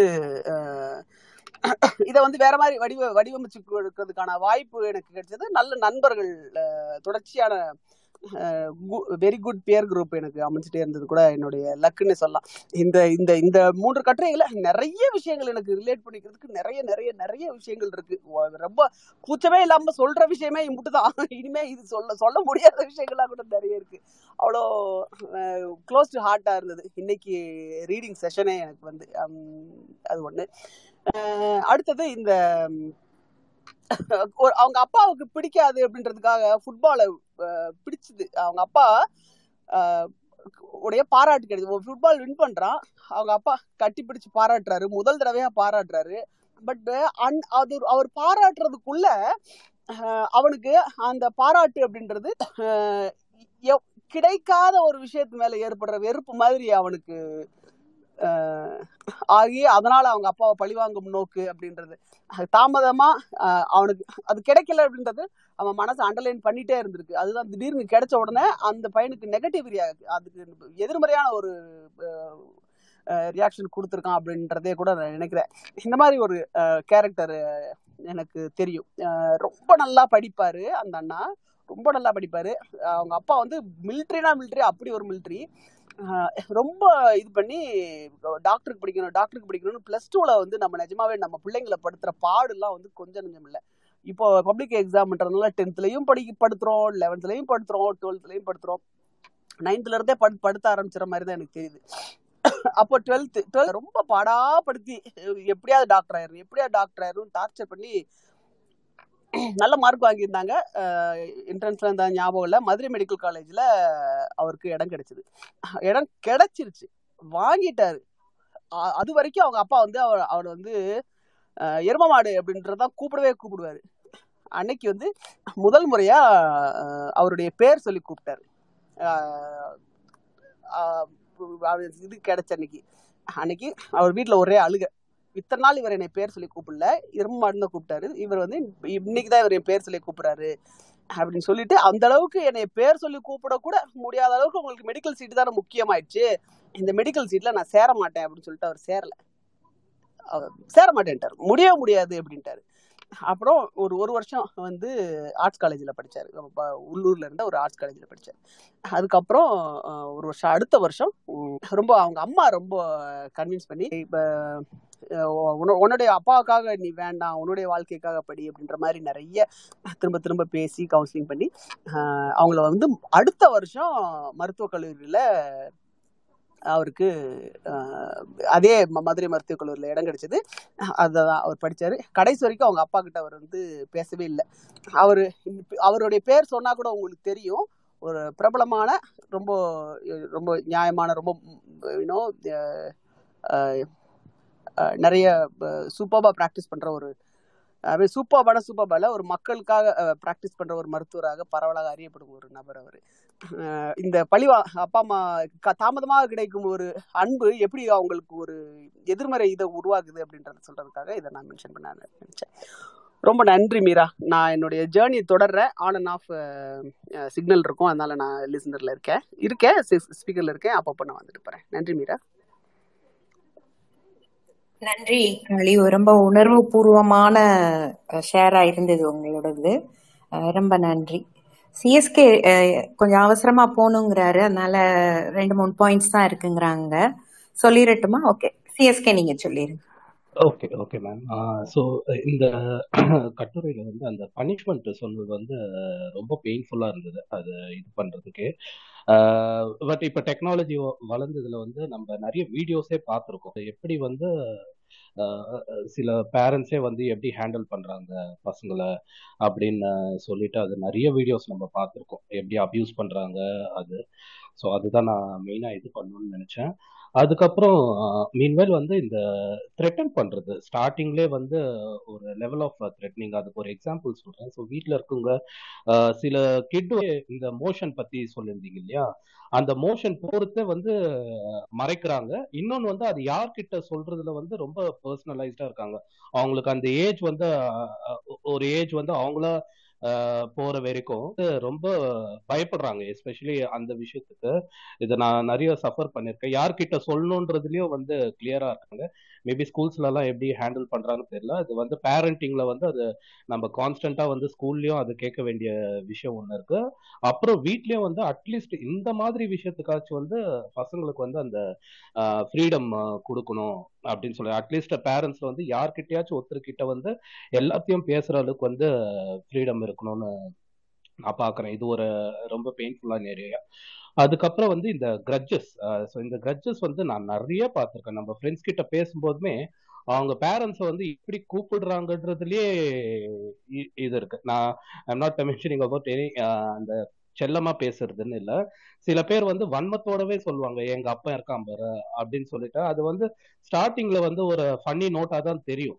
பட் அதுக்கப்புறம் நம்ம கொஞ்சம் கொஞ்சம் அவங்க கிட்ட வந்து பர்சனலா தெரிஞ்சுக்கும் போது பாத்தீங்கன்னா அதுக்கு ஒரு ஒரு பேக் ஸ்டோரி இருக்கும். அது அம்மாவா இருக்கலாம் இல்ல அப்பாவா இருக்கலாம். பாயிண்ட் இயர் இஸ் அவங்களோட லைஃப் எப்படி வேணாலும் இருந்திருக்கலாம். பிகாஸ் அது வந்து அவங்களோட இண்டிவிஜுவல் லைஃப் பட் உங்களுக்கு வந்து ஒரு காலேஜ் டைம் ஒரு மெச்சூரிட்டி வந்த அப்புறம் அந்த கிரட்ஜஸ் எல்லாம் எனக்கு தெரிஞ்சு விட்டுட்டு வந்துடணும். அதுக்கப்புறம் அந்த ரிலேஷன்ஷிப் மேலேயே எல்லாருக்கும் வந்து ஒரு ஒவ்வாமை வந்தது. இப்போ ஒரு நம்ம ஃபாதர் வந்து சரியில்லைன்னா ஒரு டோட்டலா ஒரு ஃபாதர் உட்டே வந்து தப்பா பேசுற மாதிரி தான் நான் பார்த்திருக்கேன். எல்லா ஃபாதரும் இந்த மாதிரி இருப்பாங்க. Same it applies for every relationship எந்த ரிலேஷன்ஷிப்ல வந்து இந்த மாதிரி ஆச்சுனாலும் இதே மாதிரி அந்த பர்டிகுலர் ரிலேஷன்ஷிப்பா அந்த ரிலே மேலேயே ஒரு கிரட்ஜஸ் இருக்கு. லாஸ்ட் பாயிண்ட் வந்து நான் இந்த இந்த மெடிக்கலா வந்து இது பிளேஸ் எடுக்கிறாங்க இல்லைங்களா? அது வந்து ஒரு இன்செக்யூரிட்டினால தான் வந்துருக்கு. ஃபேமிலியில வந்து எஸ்பெஷலி வந்து இந்த பேர கிராண்ட் பேரண்ட்ஸ் பண்ணுவாங்க அதை. இதுல வந்து சொத்தம் வந்து ஒரு அந்த சொத்தை வந்து எழுதி கொடுக்க மாட்டாங்க. அதுக்கப்புறம் வரைக்கும் ஹோல்ட் பண்றதுக்கு ரீசன் என்னன்னா கிராண்ட் பேரண்ட்ஸும் வந்து நம்ம கிராண்ட் சில்ட்ரனும் நம்ம சில்ட்ரனும் வந்து நம்மள பாத்துக்கணும். நம்மள யாரும் வந்து கை விட்டுறக்கூடாது அதுதான் வந்து மெயின் கான்செப்ட் அதுக்கப்புறம் வந்து அது ஒரு அட்டென்ஷன் சீக்கிங்காகவும் வந்து அது கண்டினியூஸா எல்லாருமே பண்ணு இது பேஸ் பண்ணி தெரிஞ்ச ஒரு அமிதாப் பச்சனோட ஒரு படம் கூட வந்திருக்கு இதை பத்தி. ஸோ அது வந்து ஆப்வியஸ்லி இருக்கு. அந்த மாதிரி வந்து பேஷண்ட்ஸை வந்து நம்ம ஐடென்டிஃபை பண்ணிட்டு அதை வந்து ப்ராப்பரா அவங்களுக்கு கவுன்சிலிங்கோ இல்லை ஒரு டிஸ்கஷன் மூலியமா தான் இதை ஃபர்தரா கொண்டு போகணும் பட் ஆனா இந்த மூணு இதுவும் வந்து ரொம்ப relevant to the current society thanks for bringing up thank you ma'am thanks CSK நீங்க சொன்ன ஒரே ஒரு பாயிண்ட்டுக்கு அதர் சைடும் இருக்கு. பேரண்ட்ஸ் வந்து அந்த சொத்தை வந்து கடைசி வரைக்கும் அவங்க லைஃப் வரைக்கும் வச்சிருந்துட்டு எழுதி கொடுக்கணும் அப்படின்றது தான் ஒரு நல்ல நடைமுறையா இருக்குது. ஏன்னா பெரும்பாலான பிள்ளைங்க வந்து என்ன செஞ்சிடறாங்கன்னா முதலே வந்து அந்த சொத்தை வாங்கிட்டு அந்த பேரண்ட்ஸுடைய ஓல்ட் ஏஜ்ல அவங்கள கவனிக்காம விட்டுட்டு போற கதைகள் நிறைய இருக்கு. அதனால அந்த பேரண்ட்ஸ் வந்து அவங்களுடைய ஒரு செக்யூரிட்டிக்காக அந்த கடைசி வரைக்கும் அந்த சொத்தை அவங்க பேர்ல இல்லாட்டி எங்களுக்கு பின் அப்படின்னு எழுதி கொடுத்தா ரொம்ப சரியா இருக்கும் அப்படின்னு எனக்கு தோணுது. ஏன்னா நிறைய கேசஸ் நான் பார்த்துருக்கேன் இதே மாதிரி. எழுதி கொடுத்துட்டு அப்புறம் கடைசி நேரத்துல ரொம்ப கஷ்டத்துக்கு உள்ளாகி இது பண்றவங்கள பேரண்ட்ஸை நம்ம பார்க்க முடியுது. ஸோ ஒரு நல்ல ஒரு இது என்னன்னா சொத்து பிள்ளைகளுக்கு தான் போக போகுது. ஆனா அதை வந்து அவங்களுடைய வாழ்க்கைக்கு பின் அப்படின்னு சொல்லி கொடுக்கறது தான் நல்லதா இருக்கும்னு தோணுது. இல்லையா? எக்ஸாக்ட்லி எக்ஸாக்ட்லி ஆனா இது வந்து அகைன் வந்து பேரண்ட்ஸ் கிட்ட தான் நான் இதை வந்து அவங்க தலையில தான் வைக்கிறேன். ஏன்னா இதரைங்களையும் ஸ்டார்ட் ஆகுது. இன்னொன்னு வந்து ஃபால்ஸ் ப்ராமிசிங் நான் பார்த்துருக்கேன். இது வந்து ஒரு ஃபால்ஸ் ப்ராமிஸ் பண்றதுலயும் அப்புறம் நம்ம கிட்ட வந்து பேம்பர் பண்றதுலயும் என்ன ஆகுதுன்னா அவங்களுக்கு வந்து ஒரு எக்ஸ்பெக்டேஷன் கிரியேட் ஆயிடுது.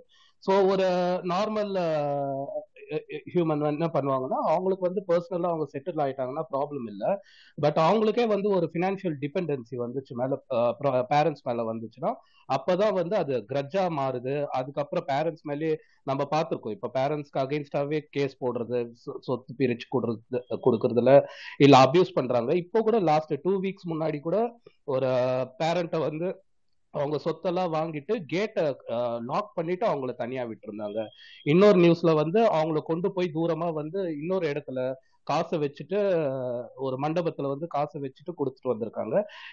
என்னோட சர்க்கிள்ல கூட இப்படி ஒண்ணு நடந்திருக்கு. இங்க திருவேற்காடுன்னு சொல்லிட்டு ஒரு கோயில் இருக்கு. அங்க போயிட்டு ஒரு ஃபைன் டே வந்து விட்டுட்டு வந்து வந்திருக்காங்க. ஒரு பர்டிகுலர் ஃபேமிலி அதுக்கப்புறம் போய் அவங்கள சர்ச் பண்ணி கூட்டுட்டு வந்தது. ஸோ இது அகைன் அந்த இதுவும் நம்ம ரூட் காஸ் என்ன பார்த்தோம்னா இந்த வந்து பேம்பரிங்கும் இருந்திருக்கு. அதே மாதிரி வந்து ஃபால்ஸ் ப்ராமிஸும் இருந்திருக்கா. ஸோ அதனால இந்த பேரண்ட்ஸும் வந்து கீனா இருக்கணும். அந்த நம்ம எதுவும் கமிட்டும் பண்ணக்கூடாது. Let's safeguard our self first அப்படின்ற ஒரு தாட் ப்ராசஸ் வரணும்னு நான் பார்க்கணும் thank you thank you CSK doctor Nagajothi நீங்க பேசிடுங்க அதுக்கப்புறம் லக்ஷ்மி அவங்க பேசலாம். ஓகே ஓகே மேம் இன்னைக்கு இந்த மூணு சாப்டர்ஸ் மூணு சாப்டர்ஸ்ல எல்லா கதையுமே ஏதோ ஒரு இடத்துல கனெக்ட் ஆகுற மாதிரியே தான் இருந்தது. ஏன்னா ஒவ்வொரு விஷயமும் ஃபர்ஸ்ட் கதையில இருக்கிற அந்த குழந்தை மேல வைக்கிற எக்ஸ்பெக்டேஷன் இருக்குல்ல. நம்ம வந்து நமக்கு எதெல்லாம் கிடைக்கலையோ பேரண்டா ஒரு விஷயம் வந்து ஒரு பெரிய தப்பு பண்றது என்னன்னா எனக்கு இதெல்லாம் கிடைக்கல. எனக்கு டான்ஸ் ஆடணும்னு ஆசை இருந்தது பாட்டு பாடணும்னு ஆசை இருந்தது ஆனா அது எதுவுமே எனக்கு கிடைக்கல. அதனால நான் இது எல்லாத்தையும் என் குழந்தைக்கு கொடுக்குறேன்னு சொல்லி அவங்க சொல்லுவாங்க. ஆனா அந்த குழந்தைக்கு நிஜமாவே அது விருப்பம் இருக்கா? அப்படின்னு கேக்குறது எத்தனை பேர் கேக்குறாங்கன்னு தெரியல. நான் பையே ஒரு ஒரு குழந்தை ஒரு ஆறு ஆறு வயசு அந்த குழந்தைக்கு. அந்த குழந்தை டான்ஸ் கிளாஸ் போகுது. ஆனா சுத்தமா பிடிக்காம தான் அந்த டான்ஸ் கிளாஸ் போகுது. கேட்டா அவங்க அம்மா கிட்ட பேசும்போது சொல்றாங்க அது வந்து எனக்கு அவ்வளவு ஆசை இருந்தது பரதநாட்டியம் கத்துக்கணும்னு எனக்கு அவ்வளவு ஆசை இருந்தது. ஆனா என்னோட வீட்டுல எனக்கு அதை கத்து தரல. பொண்ணு டான்ஸ் ஆனா என் பொண்ணுக்கு நான் அதை சொல்லி கொடுக்குறேன் அப்படின்ட்டு. ஆனா அந்த குழந்தை சொல்லுது எனக்கு இது இஷ்டமே இல்லக்கா இது எனக்கு பிடிக்கவே இல்லை அப்படின்னு சொல்லிட்டு அந்த குழந்தை சொல்லுது. இது ரெண்டுமே அது புரிஞ்சுக்காம அந்த குழந்தை பேசுறதையும் கேக்குறது ஓ நல்லதுக்கு தான் அப்படின்ற மாதிரி சொல்லிட்டு அதை திணிக்கிற ஒரு விஷயம் இருக்குல்ல. இதுல மீரா மேம் சொன்ன அந்த ஃபர்ஸ்ட் பாடல்லையே அது இருக்கும். அந்த கனவுகளை திணிக்கிறது அப்படின்ற ஒரு விஷயம் இருக்கு. அதை கண்டிப்பா பண்ணவே கூடாது அப்படின்றத குழந்தைங்களோட மனசை அதை அப்படியே உடைச்சு போட்டுரும். அதை கண்டிப்பா பண்ணவே கூடாது. அந்த ப்ரெஷரை ஃபர்ஸ்ட் போடக்கூடாது. நம்ம எதை ஆசைப்பட்டோமோ அது நம்மளோடது. குழந்தையோட கனவும் ஆசையும் வேற ஒரு விஷயம். சோ குழந்தையோட கனவுலையும் ஆசையிலையும் போயிட்டு நம்மளோட கனவுகளையும் ஆசைகளையும் வைக்க கூடாதுன்றதுதான் ஃபர்ஸ்ட் அந்த பரதநாட்டியம் கதையில இருந்து புரிஞ்சது. அதுவும் அந்த எந்த அளவுக்கு அந்த ஸ்ட்ரெஸ் எல்லாம் போயிருக்குன்னா ஓசிடி ஆகுற அளவுக்கு. இப்போ நிறைய பேருக்கு வந்து இந்த பிர- பிரச்சனைகள்லாம் இருந்துட்டு தான் இருக்கும். ஒ- ஒவ்வொருத்தருக்கும் ஒவ்வொரு விதமான ஒரு வெளியே அதை வெளிக்காட்டுறதுக்கான ஒரு சூழ்நிலை இருந்துட்டே இருக்கு. அதுவும் இன்னொரு விஷயம் வந்து இந்த கம்பாரிசன் பண்றது. அது இன்னும் ரொம்ப பெரிய தவறான விஷயம் அப்படின்னு தோணும்.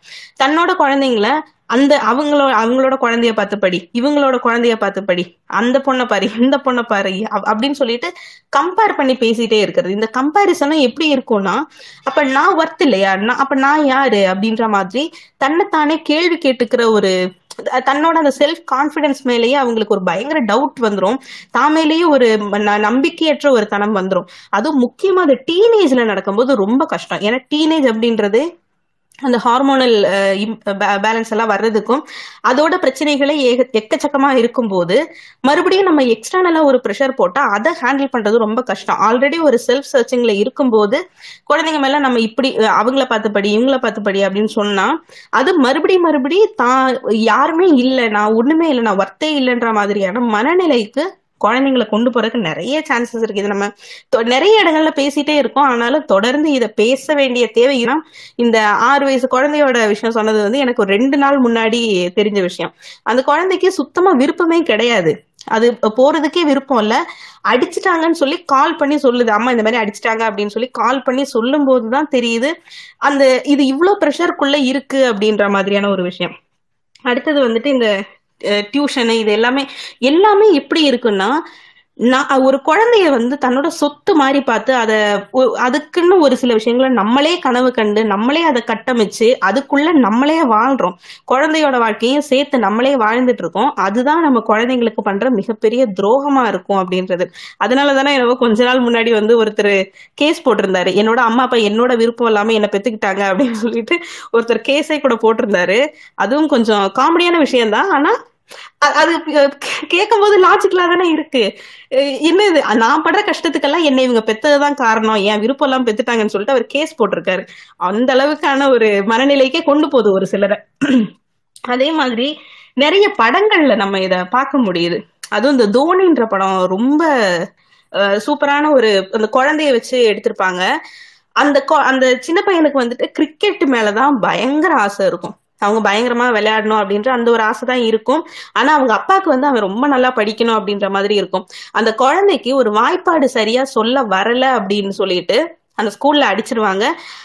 அந்த மாதிரி ஒரு ஸ்கூல்ல படிப்பு விஷயத்துல நடக்கிற ஒரு பிரச்சனையில அந்த அப்பா அடிச்சிருவாரு. அந்த பையனுக்கு தலையில அடிபட்டுரும். அது அந்த அளவுக்கு ஒரு சின்ன அடிதான். நம்ம படிக்காததுக்கு தானே அடிக்கிறோம். ஒன் நல்லதுக்கு தானே அடிக்கிறோம் அப்படின்ற மாதிரியான விஷயம் கூட அந்த பையனோட மனசுலயும் சரி அந்த அப்பாவோட அந்த வாழ்க்கையிலேயே வாழ்க்கையிலயே அது ஒரு பெரிய திருப்பு முனையா மாறி போய். அப்ப யாருக்கு எது வருதோ எது பிடிச்சிருக்கோ எது செய்யணும்னு நினைக்கிறாங்களோ அதை செய்ய விடுறதுதான் கரெக்டா இருக்கும். நம்ம போட்டு திணிச்சு எதையுமே செய்ய வைக்க முடியாது அப்படின்றதுதான். அதே மாதிரி இந்த டோர் இது ரூம்குள்ள போட்டு பூட்டி வைக்கிறது. ஆர்க் ரூமோட இது சொல்லும் போதுதான் ரெண்டாயிரத்தி பதினேழுல வந்துட்டு பெங்களூர்ல இந்த மாதிரி ஒரு இன்சிடென்ட் நடந்துச்சு அப்படின்னு சொல்லிட்டு இந்தியா டுடே நினைக்கிறேன். அந்த அந்த இதுலதான் ஒரு ஆர்டிக்கல் இருக்கு. ரெண்டாயிரத்தி பதினேழுல பெங்களூர்ல ஒரு ஸ்கூல்ல நடந்த ஒரு விஷயம். இது ஒரு ஸ்கூல்ல அந்த குழந்தை வந்து எப்பவுமே ஸ்கூல் போக மாட்டேன்னு சொல்லி ஒரு அழுதுட்டே இருக்கு. இந்த அம்மாவுக்கு என்ன ரீசன்னே புரியல. ஏன் ஸ்கூல் போக மாட்டேன் அப்படின்னு கேட்டா டீச்சர் வந்து என்ன பயங்கரமா அடிக்கிறாங்க. நான் போவே மாட்டேன் அப்படின்னு சொல்லிட்டு பயங்கரமா அழுவுது. ஆனாலும் அவங்க அம்மா வந்துட்டு இதை சோம்பேறிப்பட்டு போக மாட்டா அப்படின்னு சொல்லி குழந்தைய மறுபடியும் மறுபடியும் கட்டாயப்படுத்தி ஸ்கூலுக்கு அனுப்பிட்டே இருக்காங்க. அதுக்கப்புறம் ஒரு நாள் இவங்க ஈவினிங் அந்த குழந்தைய கூப்பிட போகும்போது அங்க வேற ஒரு பேரண்ட் வந்து சண்டை போட்டுட்டு இருக்காங்க. ஏன் சண்டை போடுறாங்க அப்படின்னு பார்த்தா அந்த ஸ்கூல்ல இருக்கிற ஒரு டீச்சர் குழந்தைங்களுக்கு கொடுக்குற பனிஷ்மெண்ட் என்னவா இருந்ததுன்னா ஃபர்ஸ்ட் அடிக்கிறதா இருந்தது. அதுக்கப்புறம் அடிக்காதீங்க அப்படின்னு சொல்லி நிறைய பேர் சொல்லவும் அடுத்த பனிஷ்மெண்ட் அவங்களுக்கு என்ன வந்திருந்ததுன்னா குழந்தைங்களோட ஷார்ட்ஸை வந்து ரிமூவ் பண்ணிட்டு சின்ன குழந்தைங்க ஷார்ட்ஸை ரிமூவ் பண்ணிட்டு அந்த கிளாஸ்ல உட்காந்துருக்க அத்தனை பேரும் உட்காந்து கிளாஸ்ல ஃப்ரண்ட்ல வந்து ஷார்ட்ஸை ரிமூவ் பண்ணிட்டு ஃப்ரண்ட்ல நிக்க வச்சுட்டு மத்த ஸ்டூடெண்ட்ஸை வச்சு ஷேம் ஷேம்னு சொல்லிட்டு ஒரு இது சொல்லுவாங்களா அந்த மாதிரி சொல்ல வைக்கிறது. அடுத்தது வந்து இனி இது மாதிரி நீ மறுபடியும் பண்ணேனா இல்ல நீ இப்படி எனக்கு கீழ்ப்படிஞ்சு போலன்னா உன்னை டார்க் ரூம்ல போட்டுருவேன். அந்த டார்க் ரூம்ல ஒரு நாய் இருக்கு. அந்த நாய் உன்னை கடிச்சிரும் அப்படின்ற மாதிரியான பயமுறுத்தல்கள் நடந்துட்டே இருந்திருக்கு. இந்த விஷயம் இந்த குழந்தைக்கும் நடந்திருக்கு. இந்த ஸ்கூல் போக மாட்டேன்னு அழுதுச்சு. அந்த குழந்தைக்கும் நடந்திருக்கு. சோ இதையெல்லாம் விசாரிக்கும் போதுதான் அந்த அம்மாக்கே தெரிய வருது. தெரிய வந்ததுக்கு அப்புறம் அவங்க போயிட்டு கேஸ் எல்லாம் கொடுக்குறாங்க. ஆனாலும் எதுவுமே எடுத்துக்கல. அந்த போலீஸ் வந்து கேஸ் எடுத்துக்கல. கேஸை எடுத்துக்காம இருந்ததால அவங்க வந்துட்டு சைல்ட் ரைட்ஸ் கமிஷனுக்கு போய் அவங்க அதுக்கப்புறம் அந்த- இந்த கேஸை போக்சோல போட்டாங்க. ஏன்னா குழந்தைகளோட அந்த ஒரு எவ்வளவு சென்சிட்டிவான ஒரு விஷயம் அந்த ஒரு ஸ்கார்ன்றது எந்த அளவுக்கு இருக்கும் அந்த குழந்தைங்களோட அத்தனை பேருக்கும் அது எவ்வளவு கொடுமையான ஒரு விஷயமா இருந்திருக்கும் இப்ப அதை யோசிக்கவே முடியல. இது ரெண்டாயிரத்தி பதினேழுல தான். அது இன்னும் பெரிய எப்படி சொல்ற அங்க இருக்கிற ஆட்சி அது எல்லாமே ஸ்கூலுக்கு ஆதரவாவே செயல்பட்டு இருந்தது. அதனால பெருசா இதுல எதுவுமே மாற்றங்கள்லாம் பெருசா நடக்கல அப்படின்னு கூட சொல்றாங்க. சோ இப்பவுமே அந்த டார்க் ரூம் அப்படின்றதெல்லாம் நடந்துட்டே தான் இருக்கு அப்படின்றதும் நம்ம கவனத்துல எடுத்துக்க வேண்டியது. அடுத்தது வந்துட்டு ஒருத்தவங்கள நம்ம அஹ், ஒவ்வொரு இடத்துலயும் நம்ம எப்படிலாம் அவங்கள வந்து பாராட்டுறோம்? ஒரு சிலருக்கு வந்து பாராட்டு அப்படின்றது ரொம்ப பெரிய ஒரு பூஸ்ட் மாதிரி. அவங்களுக்கு அந்த பாராட்டு அப்படின்றது கொடுத்து கொடுக்கணும் அப்படின்ற மாதிரி இருக்கும். ஒரு சிலருக்கு தன்னை பாராட்டுறது அப்படின்றது இந்த பையன் பண்ணாங்கல்ல அவங்கள பாராட்டும் போது அதை அப்படியே விட்டாங்க. அது அப்படியே நெகட்டிவான ஒரு ஒரு ரியாக்ஷன் தான் அவங்களுக்கு வந்தது. ஏன்னா கிடைக்காத ஒரு ஒரு விஷயம் கிடைக்கும் போது அவரால் அதை ஏத்துக்க முடியாத ஒரு மனநிலைக்கு அவர் போயிட்டாரோ அப்படின்னு சொல்லி தோணுது. அதே மாதிரி எப்பவுமே நெகட்டிவ் விஷயங்கள் நடந்துட்டே இருக்கிற மாதிரியான ஒரு ஸ்டோரியும் கூட நம்ம இதுல படிச்சோம். ஒருத்தருக்கு எப்பவுமே நெகட்டிவான விஷயங்கள் நடந்துட்டே இருக்கு. ஒருவேளை அவருக்கு பாசிட்டிவ்ஸ் நடந்திருந்தா கூட ஃபர்ஸ்ட் கொஞ்ச நாள் நடந்த அந்த நெகட்டிவ்ஸோ இல்லைன்னா அவரு எதிர்பார்க்காத விஷயங்கள் நடந்ததாலேயோ அதை பார்த்து பார்த்து பார்த்து அதுக்கப்புறமா என்ன நடந்தாலும் அது நெகட்டிவா இருக்குன்ற மனநிலைக்கு கூட ஒரு சிலர் போறாங்க அப்படின்னு கூட ஒரு சில ரிப்போர்ட்ஸ் சொல்லுது. அது என்னன்னா நம்ம எப்பவுமே இப்போ வந்து இந்த ராசி பலன் பாக்குற மாதிரி அதுல நமக்கு என்- என்ன பலன் போட்டிருக்கோ அன்னைக்கு ஃபுல்லா இப்போ என்ன கெட்டது அப்படின்னு போட்டிருக்குன்னா எல்லா விஷயமும் நமக்கு சின்ன சின்ன கெட்ட விஷயங்கள் கூட நமக்கு பயங்கர கெட்டது நடந்த மாதிரி தோணும். அதே நேரத்துல பெரிய நல்லது நடந்திருந்தா கூட அதை நம்ம கன்சிடர் பண்ண மாட்டோம். இதுதான் இந்த நம்ம மூளை வந்து செலக்டிவா நோட்டீஸ் பண்ற ஒரு சில பிரச்சனைகள் நம்ம மூளைக்கு இருக்கு. அதோட ஒரு விளைவு தான் இந்த மாதிரி. அதை ஒ- நிறைய இடங்கள்ல வந்து நம்மளால பார்க்க முடியும். ஒரு சிலர் ரொம்ப டிப்ரெஸ்டாவே இருப்பாங்க. எப்ப கேட்டாலும் எனக்கு அவ்வளோ கவலை இருக்கு இவ்வளோ கவலை இருக்குன்னு சொல்லிட்டு புலம்புற அந்த ஒரு விஷயம் இருக்குல்ல. அதுவும் இந்த ஒரு நோயோட ஒரு தொடக்கம் இல்லாமோ ஒரு சிலருக்கு இப்போ ஒரு ரிப்போர்ட் படி என்ன சொல்றாங்கன்னா 76% சிக்ஸ் பர்சன்டேஜ் ஆஃப் இந்தியன்ஸ்க்கு வந்துட்டு ஸ்ட்ரெஸ் இருக்கு அப்படின்றாங்க. இது எல்லாமே எப்படி நமக்கு ஒரு சில விஷயங்கள் நமக்கு தெரியுதுன்னா அன்றாட வாழ்க்கையில கூட நிறைய பிரச்சனைகளை சந்திக்கிறதால இல்லைன்னா ஒரு சாதாரண விஷயத்த கூட இந்த குழுமமா இருக்கிறதோட ஒரு ப்ரெஷர் இருக்குல்ல அடுத்த இவங்க இப்படி இருக்காங்க நான் இப்படி இருக்கனே அப்படின்னு சொல்லிட்டு தன்னை கம்பேர் பண்ணிக்கிறது தனக்கு இருக்கிறத ரெக்கக்னைஸ் பண்ணாம இருக்கிறது. எனக்கு இந்த விஷயம்லாம் இவ்வளவு பாசிட்டிவா இருக்கு அப்படின்றத நானே ரெக்கக்னைஸ் பண்ணலன்னா அதை நானே கண்டுபிடிச்சு எனக்கு நானே தட்டி கொடுத்துக்கலன்னா இந்த மாதிரியான ஸ்ட்ரெஸ் எல்லாமே வர்றதுக்கு நிறைய வாய்ப்புகள் இருந்துட்டே முக்கியமா குழந்தைங்க விஷயத்துல குழந்தைங்க விஷயத்துல குழந்தைங்களுக்கு பாராட்டு அப்படின்றது ரொம்ப பெரிய விஷயம். நம்ம ஒவ்வொரு சின்ன விஷயத்துக்கும் பாராட்டுறதா இருக்கட்டும் எந்த விஷயத்துக்கும் குழந்தைகளை அடுத்த குழந்தைகளோட கம்பேர் பண்ணாம இருக்கிறதா இருக்கட்டும் நம்ம குழந்தைகளோட கனவை அவங்களே கனவு காண விடுறதுதான் கரெக்ட் நம்மளோட கனவை போய் திணிச்சு நம்ம ஏதாவது செய்ய நினைச்சோம்னா ஒரு குழந்தைய நம்ம வளரவே விடலை. நம்ம தான் நம்மளோட நம்ம நினைச்ச வாழ்க்கையை அந்த குழந்தை வாழ்ந்துட்டு இருக்கோம் அப்படின்றதுதான் எனக்கு இந்த இது படிக்கும் போதுல இருந்து தோணுனது. குழந்தைங்க நல்லா இருக்கணும் நம்ம அக்கறை காட்டலாம் ஆனா அவங்கள அபியூஸ் பண்ணக்கூடாது. இதுவும் அவங்களோட கனவை சிதைக்கிறதும் ஒரு வகையான அபியூஸ் தான் அப்படின்னு எனக்கு தோணுது. இதான் நான் சொல்லணும்னு நினைச்சேன் மேம் இன்னும் இது ரெண்டு மூணு பாயிண்ட்ஸ் இருந்தது நான் மறந்துட்டேன் டக்குன்னு. நன்றி நன்றி Meera ma'am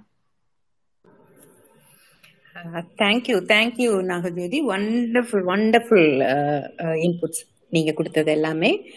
Thank you so much Lakshmi Lakshmi வந்து ஒரு தெரபிஸ்ட் ஸோ அவங்களுடைய பாயிண்ட்ஸ் நம்ம இப்போ கேட்போம். லக்ஷ்மி வெல்கம் லக்ஷ்மி. பேசுறீங்களா? தேங்க்யூங்க ரொம்ப ரொம்ப நல்லா இருக்குதுங்க உங்க ஸ்பேசஸ் எல்லாம் லிசன் பண்றதுக்கு. ரொம்ப இன்ஃபர்மேட்டிவா இருக்குது. ரொம்ப நன்றிங்க. இப்போ வந்து இன்னைக்கு நம்ம பேரண்டிங் சைல்ட்ஹுட் இதை பத்தி எல்லாம் பேசுறோம். ரொம்ப அவசியமா ரொம்ப முக்கியமா பேச வேண்டிய டாபிக்ஸ் இதெல்லாம். இது அதாவது வந்து நம்ம இதுக்கு வந்து நம்ம இதுக்கு அந்த அளவுக்கு டைம் ஒதுக்கி யோசிக்க யோசிக்காம போற ஒரு விஷயம் என்னன்னா வந்து ஒரு நம்ம பிஹேவியர் எப்படி ஷேப் ஆகுது அப்படின்னா அது சைல்ட்ஹுட்ல இருந்து சைல்டுஹுட்ல இருந்து நம்ம பேரண்ட்ஸ் நம்ம ஃபேமிலி நம்ம சமுதாயம் ஒரு குழந்தை வந்து கேட்டு கத்துக்கிறத விட புக்ஸ்ல படிச்சு விட ஸ்கூல்ல அதுல இதுல கத்துக்கிறத விட பார்த்து கத்துக்கிறது ரொம்ப ரொம்ப ரொம்ப டீப்பா மனசுல பதியும். அது வந்து இப்போ நம்ம நம்மளுக்கே தெரியாது. இப்போ நம்ம எத்தனையோ குடும்பங்கள்ல நம்ம பாக்குறதெல்லாம் வந்து பேரண்ட்ஸ் எப்படி நடந்துக்கிறாங்களோ அதை பேஸ் பண்ணி தான் ஒரு சைல்டோட மொராலிட்டி அப்படிங்கறதே ஃபார்ம் ஆகும். நல்லது எது கெட்டது எது அப்படின்னு சொல்லி தர மொத டீச்சர்ஸ் வந்து அம்மா அப்பாவா தான் இருப்பாங்க. அதனால அவங்க ஏதோ ஒரு விஷயத்த நல்லதுன்னு சொல்றாங்கன்னா for a very long time எதுக்கு இது நல்லது அப்படின்னே கேட்க மாட்டோம். அவங்க நல்லதுன்னு சொல்லியிருக்காங்க. அதனால இது நல்லதுங்கிறது. அதாவது ஒரு குழந்தை வந்து அடல்ட் ஆகி அடல்ட் ஆகி பல வருஷம் கழிச்சு கூட ஏன் சில பேர் வந்து நாற்பது ஐம்பது அறுபது வயசு வரைக்கும் கூட ஒப்பீனியனுக்கும் ஃபேக்டுக்கும் கூட வித்தியாசம் தெரியாது. எது எது நல்லது எது கெட்டது? என்ன ஏதோ நம்மளுக்கு சொல்லியிருக்காங்க.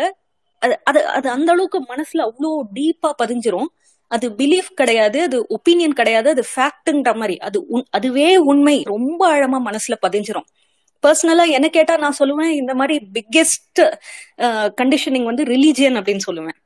ஏன்னா நம்ம எந்த எந்த குடும்பத்துல பிறந்திருக்கோமோ அந்த ரிலீஜியன் மட்டும்தான் நம்மளுக்கு சொல்லி தர போறாங்க. இதுதான் சரி மத்த கடவுள்லாம் போய் மத்த ரிலீஜியன்லாம் சரியில்லை இதுதான் அப்படின்னு சொல்லுவாங்க.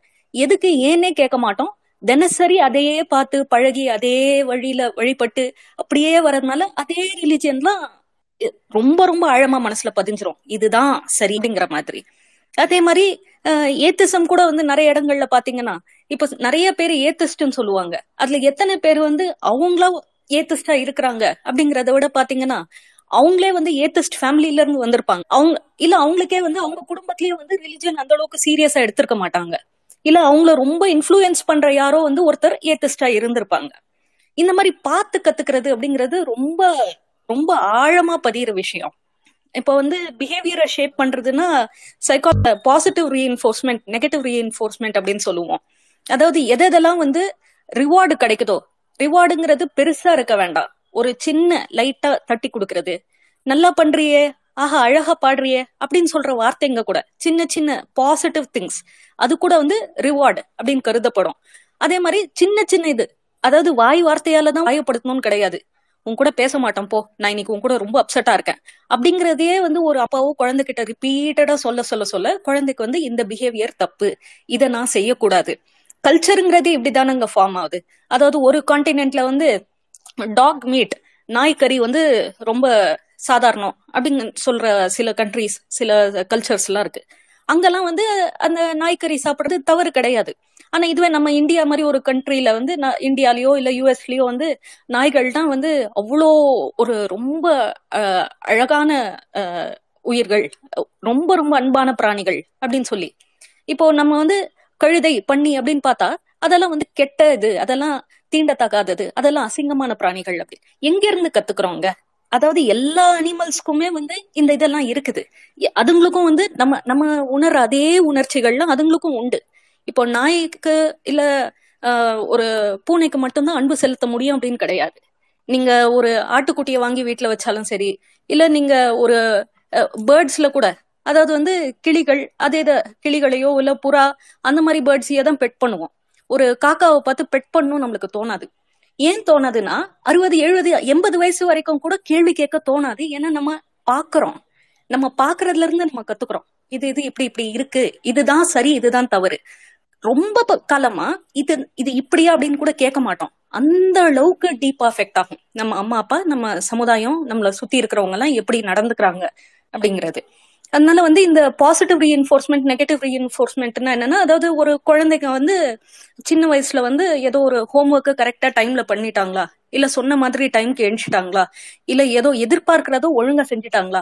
அவங்க டீச்சரோ அவங்க அம்மா அப்பாவோ லைட்டா தட்டி கொடுத்து ஒரு ரெண்டு வார்த்தைங்க அன்பா சொல்லி இல்ல ஃபைவ் ஸ்டார் அப்படின்னு போட்டு இல்ல மத்த எல்லா குழந்தைங்களோட நீ ரொம்ப அழகா பண்ணிருக்க அப்படின்னு சொல்லி இது பண்றதுலாம் பாசிட்டிவ் ரீஎன்ஃபோர்ஸ்மெண்ட்னு இது இதெல்லாம் தான் நான் கண்டிப்பா செய்யணும். நான் உலகத்துல எங்க போனாலும் நான் இது மாதிரி தான் நடந்துக்கணும். ஏன்னா இது மாதிரி நடந்தா மட்டும்தான் எனக்கு மதிப்பு.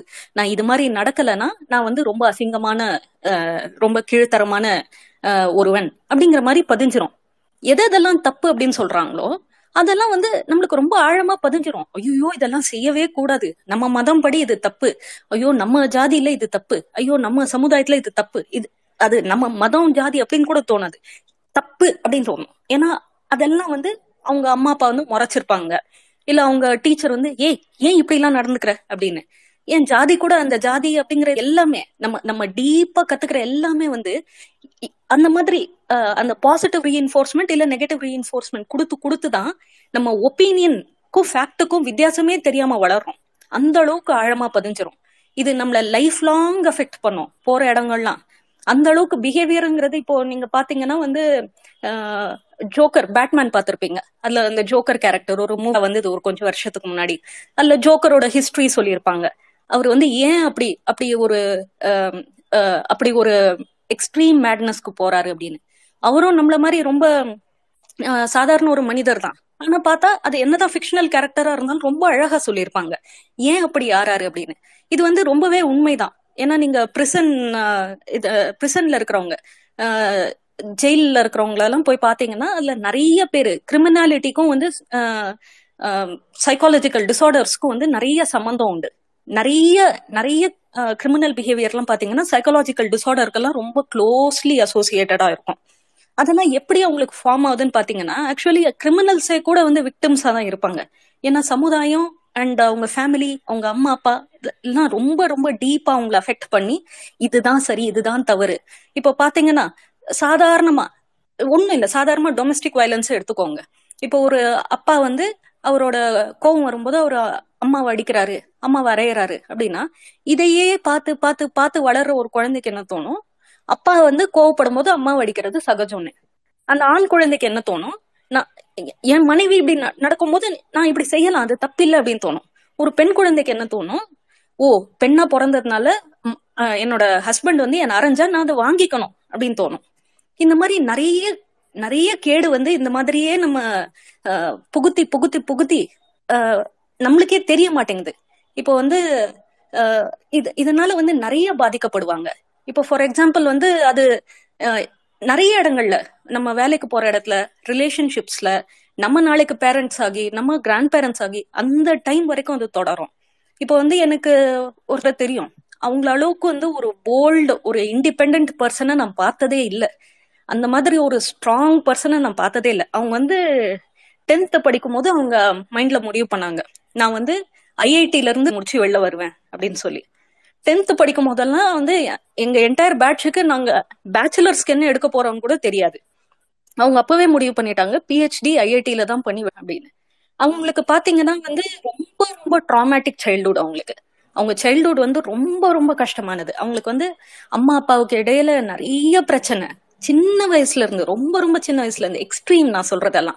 ரொம்ப கஷ்டப்பட்டவங்க. அவங்களோட கவலையில இங்க சொல்ல முடியாது. அது அவங்களோட பர்சனல் இஷ்யூஸ் ஆனா ரொம்ப கஷ்டப்பட்டு அவ்வளோ ஸ்ட்ரகிள் பண்ணி வளர்ந்ததுனால அவங்களுக்கு வந்து அவங்க அப்பா பாத்தீங்கன்னா அந்த வ- அந்த காலத்திலேயே அவர் வந்து ரொம்ப சக்சஸ்ஃபுல் என்ஜினியரா இருந்தாரு.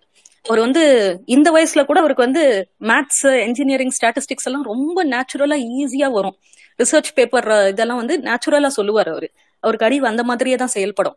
அவர் அந்த வயசுல இருந்து என்ன பண்ணாருன்னா வந்து அதாவது நீ படிச்சு நீ டாப் மார்க்ஸ் வாங்கி நீ எப்பவுமே பிரில்லியண்டா இருக்கணும். அப்படி இருந்தா மட்டும்தான் நீ வளர்றதுக்கே லாய்க்கு. அப்படிங்கிற மாதிரி வளர்த்து வளர்த்து வளர்த்து அதே மாதிரி அவங்களுக்கு அது ஒண்ணுதான் நோக்கா இருந்தது வாழ்க்கையில.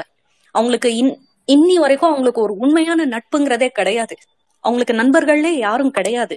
ஏன்னா அவங்களுக்கு நட்பு வேற யாரும் வந்து நட்பு கொடுக்குறாங்கன்னா அதை எப்படி வாங்கிக்கணும் அதை எப்படி திரும்ப கொடுக்கணும்னு தெரியாது அவங்களுக்கு. இன்னி வரைக்கும் அவங்க கத்துக்கல. ஏன்னா அவங்க அதை பார்த்ததே கிடையாது. அவங்க சைல்ட்ஹுட்ல பட்ட கஷ்டத்தினால வந்து வீடு விட்டு வீடு விட்டு வீடு நிறைய வீடுங்க மாறி அவங்க அம்மா அப்பாவுக்கு இடையில நிறைய கஷ்டம் அதெல்லாம் இருந்து அதனால அம்மா அப்பாவோட ரெஸ்பான்சிபிலிட்டியும் அவங்க தான் பாத்துக்கணும். தன்னையும் அவங்களே தான் பாத்துக்கணும்னு சொல்லி ரொம்ப சின்ன வயசுலயே ஆஹ் அவங்களே அவங்கள பாத்துக்கணும்னு சொல்லி அவங்களுக்கு அன்பு கிடைக்கிறது ஒரே ஒரு விதத்துல தான். அந்த அன்பு எப்படி கிடைச்சது அப்படின்னா வந்து அவங்க அப்பா வந்து டாப்பரா இருக்கும்போது அப்ப கூட அன்புன்னு கிடைக்காது. அதாவது பரவாயில்ல. நல்லது. ஓகே. அடுத்து என்ன பண்ண போறேன்? அப்படிங்கறதுனால இப்படி இருந்தாதான் நான் நான் வாழவே தகுதியானவள் அப்படிங்கிற மாதிரி ஒரு தாட் அவங்களுக்கு அதனால ரொம்ப கஷ்டப்பட்டு அண்ட் அனதர் திங் வந்து ரிலேஷன்ஷிப்ஸ்ல வந்து ரொம்ப ரொம்ப அஃபெக்ட் ஆகும். சைல்டுஹுட்ல நம்ம என்ன பண்ணுவோமோ அது சைல்டுஹுட்ல நம்ம என்ன பார்த்து எது சரி எது தப்புன்னு கத்துக்கிறோமோ நம்மளுக்குள்ள நிறைய இன்செக்யூரிட்டிஸ் அது இது டெவலப் ஆகுறதெல்லாம் அடல்ட் ரிலேஷன்ஷிப்ஸ்ல வெளியில வரும். நம்ம யார்கிட்டயோ வந்து ஒரு காதல் ரிலேஷன்ஷிப் குள்ள போறோம். ஒரு கல்யாணத்துக்குள்ள போறோம். நம்மளோட சிக்னிபிகண்ட் அதரை நம்ம எப்படி இருக்கோம் அதுக்கும் சைல்ட்ஹுட்ல நம்ம பார்த்ததுக்கும் நிறைய கோ ரிலேஷன்ஸ் இருக்கும். அதால வந்து அட்டாச்மெண்ட் ஸ்டைல்னு சொல்லுவாங்க. செக்யூர் அட்டாச்மெண்ட் அண்ட் இன்செக்யூர் அட்டாச்மெண்ட்னு செக்யூர் அட்டாச்மெண்ட்னா வந்து ஆஹ் நம்ம பார்ட்னரோட நம் நம்மளால சேஃபா ஃபீல் பண்ண முடியுது. அதாவது வந்து என்னால நானும் என் பார்ட்னரை நம்புவேன் என் பார்ட்னரும் என்னை நம்புவாங்க. நானும் என் பார்ட்னரை மதிப்பேன் என் பார்ட்னரும் என்னை மதிப்பாங்க. நானும் என் பார்ட்னருக்கு சப்போர்ட்டிவா இருப்பேன். என் பார்ட்னரும் என்ன எனக்கு சப்போர்ட்டிவா இருக்கணும். அவங்களும் என்னை கட்டாயம் மதிக்கணும். அப்படி மதிக்காத இடத்துல நான் இருக்க மாட்டேன். அதே நேரத்துல நானும் அவங்கள கண்ட்ரோல் பண்ண மாட்டேன். அவங்களும் என்னை கண்ட்ரோல் பண்ண விட மாட்டேன். அப்படின்லாம் ரொம்ப சேஃபா இருக்கிறது வந்து செக்யூர் சொல்லுவோம். இன்செக்யூர் அட்டாச்மெண்ட்டுங்கிறதுல சில வகைகள் உண்டு. அதுல வந்து ஆங்ஷியஸ் அட்டாச்மெண்ட் அப்புறம் அவாய்டன்ட் அட்டாச்மெண்ட் அப்படின்னு சொல்லுவாங்க. ஆங்ஷியஸ் அட்டாச்மெண்ட்னா என்னன்னா அதாவது வந்து எங்க நம்ம பார்ட்னர் வந்து நம்மள நம்மள மறந்துடுவாங்களோ நம்மள விட்டுட்டு போயிடுவாங்களோ நம்மள அவங்க உண்மையிலே நம்மள நேசிக்கலையோ அவங்க நம்ம அவங்கள விரும்புற அளவுக்கு அவங்க நம்மள விரும்பலையோ அப்படின்னு எப்பவுமே ஒரு பதட்டம் இருக்கும் ஒரு ஆங்ஷியஸ்னஸ் இருக்கும். அவாய்டன்ட் அட்டாச்மெண்ட் எப்படி இருக்கும்னா அதாவது வந்து ஐயோ ஏன் நம்ம கிட்ட இருந்து இவ்வளவு எதிர்பார்க்கறாங்க? இவங்க எதிர்பார்ப்பெல்லாம் என்னால பூர்த்தி செய்ய முடியாது. ஐயோ ரொம்ப எதிர்பார்க்கறாங்களே. ரொம்ப டைம் கேக்குறாங்களே. எப்ப பாரு அவங்க கூடயே இருக்கணும்னு நினைக்கிறாங்களே. அவங்களால எனக்கு ரொம்ப ஸ்ட்ரெஸ் ஆகுதே அப்படிங்கிற மாதிரி எப்பவுமே ஒதுக்கி விட்டுட்டு போறது. இந்த இன்செக்யூர் அட்டாச்மெண்ட் செக்யூர் அட்டாச்மெண்ட்லாம் எப்படி டெவலப் ஆகும்னு பாத்தீங்கன்னா சைல்ட்ஹுட்ல நம்ம பேரண்ட்ஸ் நம்மளை எப்படி ட்ரீட் பண்ணிருப்பாங்களோ அது அது ரொம்ப டைரக்டா அஃபெக்ட் பண்ணும். ஸோ இது வந்து நம்ம பேரண்ட்ஸ் பேரண்டிங் அப்படிங்கிறது நம்மளை வந்து சைல்ட்ஹுட்ல இருந்து கடைசி வரைக்கும் கடைசி வரைக்கும் நம்மள துரத்தி துரத்தி நமக்குள்ளேயே ஒளிஞ்சிட்டு இருக்க ஒரு மான்ஸ்டர் மாதிரி அது. கடைசி வரைக்கும் நம்மள காயப்படுத்தும். அதனால இதை விட்டு நம்மளா வெளியில வந்து நம்மளா நம்ம ஐஸ ஓபன் பண்ணி ஓ இதுதான் ரியாலிட்டி ஓ சில இடங்கள்ல என் என் அம்மா அப்பா அவங்கள அறியாம தவறு செய்திருக்காங்க. அந்த தவறால நான் இப்படி பாதிக்கப்பட்டிருக்கேன். நான் இப்படி பாதிக்கனால நான் இப்படி பிஹேவ் பண்றேன். அது என்ன சுத்தி இருக்கவங்களெல்லாம் இப்படி பாதிக்குது. அப்படி நம்மளா என்னைக்கு விழிப்படைஞ்சு நம்மளா அந்த பிஹேவியரை மாத்திர வரைக்கும் ஜென்ரேஷன் விட்டு ஜென்ரேஷன் அப்படியே பாஸ் ஆன் ஆகிக்கிட்டே இருக்கும். நம்மளோட பேரண்ட்ஸ் நம்மளோட டீச்சர்ஸ் எல்லாம் நம்மள அபியூஸ் பண்ணாங்கிறதுனால நம்ம மத்தவங்களை அபியூஸ் பண்ண முடியாது. அதை நம்ம உணரணும். அந்த மாதிரி ஒவ்வொரு இதை விட்டு வெளியில வர வரைக்கும் இது கண்டிப்பா அன்பிரேக்கபிள் இது மாதிரி போய்கிட்டே தான் இருக்கும். ஸோ அதுதாங்க சொல்லணும்னு நினைச்சேன். வண்டர்ஃபுல் லக்ஷ்மி தேங்க்ஸ் ரொம்ப நீங்க வந்ததுக்கு ரொம்ப ரொம்ப தேங்க்ஸ் உங்களுக்கு. எனக்கு இதுல ஒரே ஒரு கொஸ்டின் இருக்கு உங்கள்கிட்ட அதாவது பேரண்ட்ஸ் இருக்காங்க இல்லையா? எஸ்பெஷலி மதர்ஸ் நீங்க எடுத்துக்கிட்டீங்கன்னா ஒரு கில்ட் இருக்கும் அவங்களுக்கு. எவ்வளவுதான் அவங்க டைம் வந்து பிள்ளைங்களுக்குன்னு ஸ்பெண்ட் பண்ணாலும் சரி எவ்வளவுதான் அவங்க ஃபுல்லாவே பிள்ளைங்களுக்குன்னு பண்ணினா கூட ஒரு எண்ட் ஆஃப் த டே ஒரு கில்ட் இருக்கும். நான் வந்து என் குழந்தைய வந்து இனஃப் நான் பார்க்கல இது நான் செய்யல அப்படின்ற ஒரு கில்ட் வந்து அவங்களுக்கு எப்பவுமே இருக்குதே. இது வந்து நேச்சுரலா இது தவிர்க்கலாமா? இல்ல இது எப்படி? அதாவது வந்து அதுலயும் டிஃப்ரெண்ட் ஆஸ்பெக்ட்ஸ் இருக்குதுங்க. ஒண்ணு வந்து ஜெனரலாவே வந்து ஜெனரலாவே இது வந்து எல்லா ஹியூமன்ஸ்க்கும் பொருந்தும். இமோஷன்ஸ் அப்படிங்கிறது அது எங்கிருந்து வருதுன்னே தெரியாது. இமோஷன்ஸ் வந்து ஒரு ரேஷனல் இடத்துல இருந்து வர்றது கிடையாது. அறிவு வேற உணர்ச்சிகள் வேற. உணர்ச்சி வந்து எங்கிருந்தோ எதுக்கு எதுக்கு வருதுன்னே தெரியாது எங்கிருந்தோ வரும். இந்த ஆள் மேல கோவப்படுன்னு சொல்லும். இவங்க வந்து நம்மளை மதிக்கலன்னு சொல்லும். இவங்க கிட்ட இன்னும் பேசுன்னு சொல்லும். இவங்கள ஒதுக்கி வை எதுக்குன்னே தெரியாது அதெல்லாம் வரும். அந்த மாதிரி வந்து இமோஷனல் ஸ்டேட் வரும்போது நம்ம எல்லாருமே இது சரியா தப்பா? இந்த இமோஷன் படி நான் நடக்கணுமா? இல்ல இந்த ஒதுக்கி வச்சுட்டு நான் அடுத்த வேலை என்னவோ அதை போய் பார்க்கணுமா? அப்படின்னு கேட்டு கொஞ்சம் ரேஷனலா சிந்திச்சு அதுக்கேத்த மாதிரி செயல்பட்டா நல்லது. ஆனா நிறைய பேருக்கு வந்து அந்த இமோஷனல்ஸ் ஓவர்வெல்ம் ஆகும்போது இமோஷன்ஸ் ரொம்ப நம்மள நம்மள மீறி நம் நம்மளே கண்ட்ரோல் பண்ற போது எப்படி நடக்கணும்னு தெரியாது. அந்த இடத்துல வந்து இமோஷன் நியாயம் அப்படி நம்மளே நம்மளே நம்மளே ஏமாத்திப்போம். அந்த உணர்ச்சி தான் வந்து உண்மை நம்மளே நம்மளை ஏமாத்திப்போம். ஒரு ஒரு இடத்துல எல்லா ரிலேஷன்ஷிப்ஸ்லயும் வந்து நம்ம இந்த மாதிரி நம்மளே நம்மளை கேட்டு நடந்துட்டா ஆக்சுவலி அது நல்லது. எல்லா ரிலேஷன்ஷிப்ஸ்லயும் இப்போ இந்த எதிர இருக்கவங்க இப்படி சொல்றாங்களே இல்ல எனக்கே அவங்க சொல்லாம இப்படி ஒரு உணர்ச்சி வருது இது நியாயமா? இல்ல நான் தான் ஓவர் திங்க் பண்றேனா? நான் தான் எக்ஸாஜரேட் பண்றேனா? அப்படின்னு கொஞ்சம் யோசிச்சு செயல்பட்டா நல்லது. இது எல்லா ஹியூமன்ஸ்க்கும் பொருந்தும். அண்ட் கல்ச்சுரலி வந்து பெண்களுக்கு வந்து அது நிறைய கல்ச்சுரல் ஆஸ்பெக்ட்ஸ் பாத்தீங்கன்னா இந்த இடத்துல நிறைய இருக்கும். அதாவது வந்து பெண்கள்னா அன்பு அன்புனா பெண்கள். பெண் ஒரு உடைய அன்பு வேற எங்கேயும் கிடைக்காது. அப்படிங்கிற மாதிரி சொல்லி சொல்லிய அதெல்லாம் வந்து பாத்தீங்கன்னா ஒரு பேட்ரியார்கல் கல்ச்சர்ல இருந்து வருது. தந்தைகளுக்கு வந்து அந்த இது கிடையாது அப்படின்னு கிடையாது. அவங்களுக்கு அந்த ரெஸ்பான்சிபிலிட்டி இல்ல. அவங்களுக்கு அந்த லவ் அஃபெக்ஷன்லாம் இல்லைன்னு கிடையாது. ஆனா அன்பு கொடுக்கறது உன் டிபார்ட்மெண்ட் அதை நீ பாரு. அப்படிங்கிற மாதிரியே சொல்லி சொல்லி சொல்லி அதனால வந்து அது அதுவே வந்து ரெஸ்பான்சிபிலிட்டின்னு ஆயிடுறதுனால அது எவ்வளவுதான் டிமாண்ட் பண்ணா கூட நம்மளுக்கு அது டிமாண்டிங்கா படாது. இப்போ ஃபார் எக்ஸாம்பிள் வந்து நீங்க ஒரு கார்பரேட் கம்பெனில ஜாயின் பண்றீங்க. உங்களுக்கு ஒரு நல்ல ஒரு ப்ரமோஷன் கொடுத்து இனிமே இதெல்லாம் நீ தான் பாத்துக்கணும் அப்படின்னு சொல்லி உங்களுக்கு நல்லா ரிவார்ட் பண்றாங்க. நீ எந்த அளவுக்கு நல்லா ஒர்க் பண்றியோ அந்த அளவுக்கு உனக்கு ஜாஸ்தியா ரிவார்ட் தருவேன்.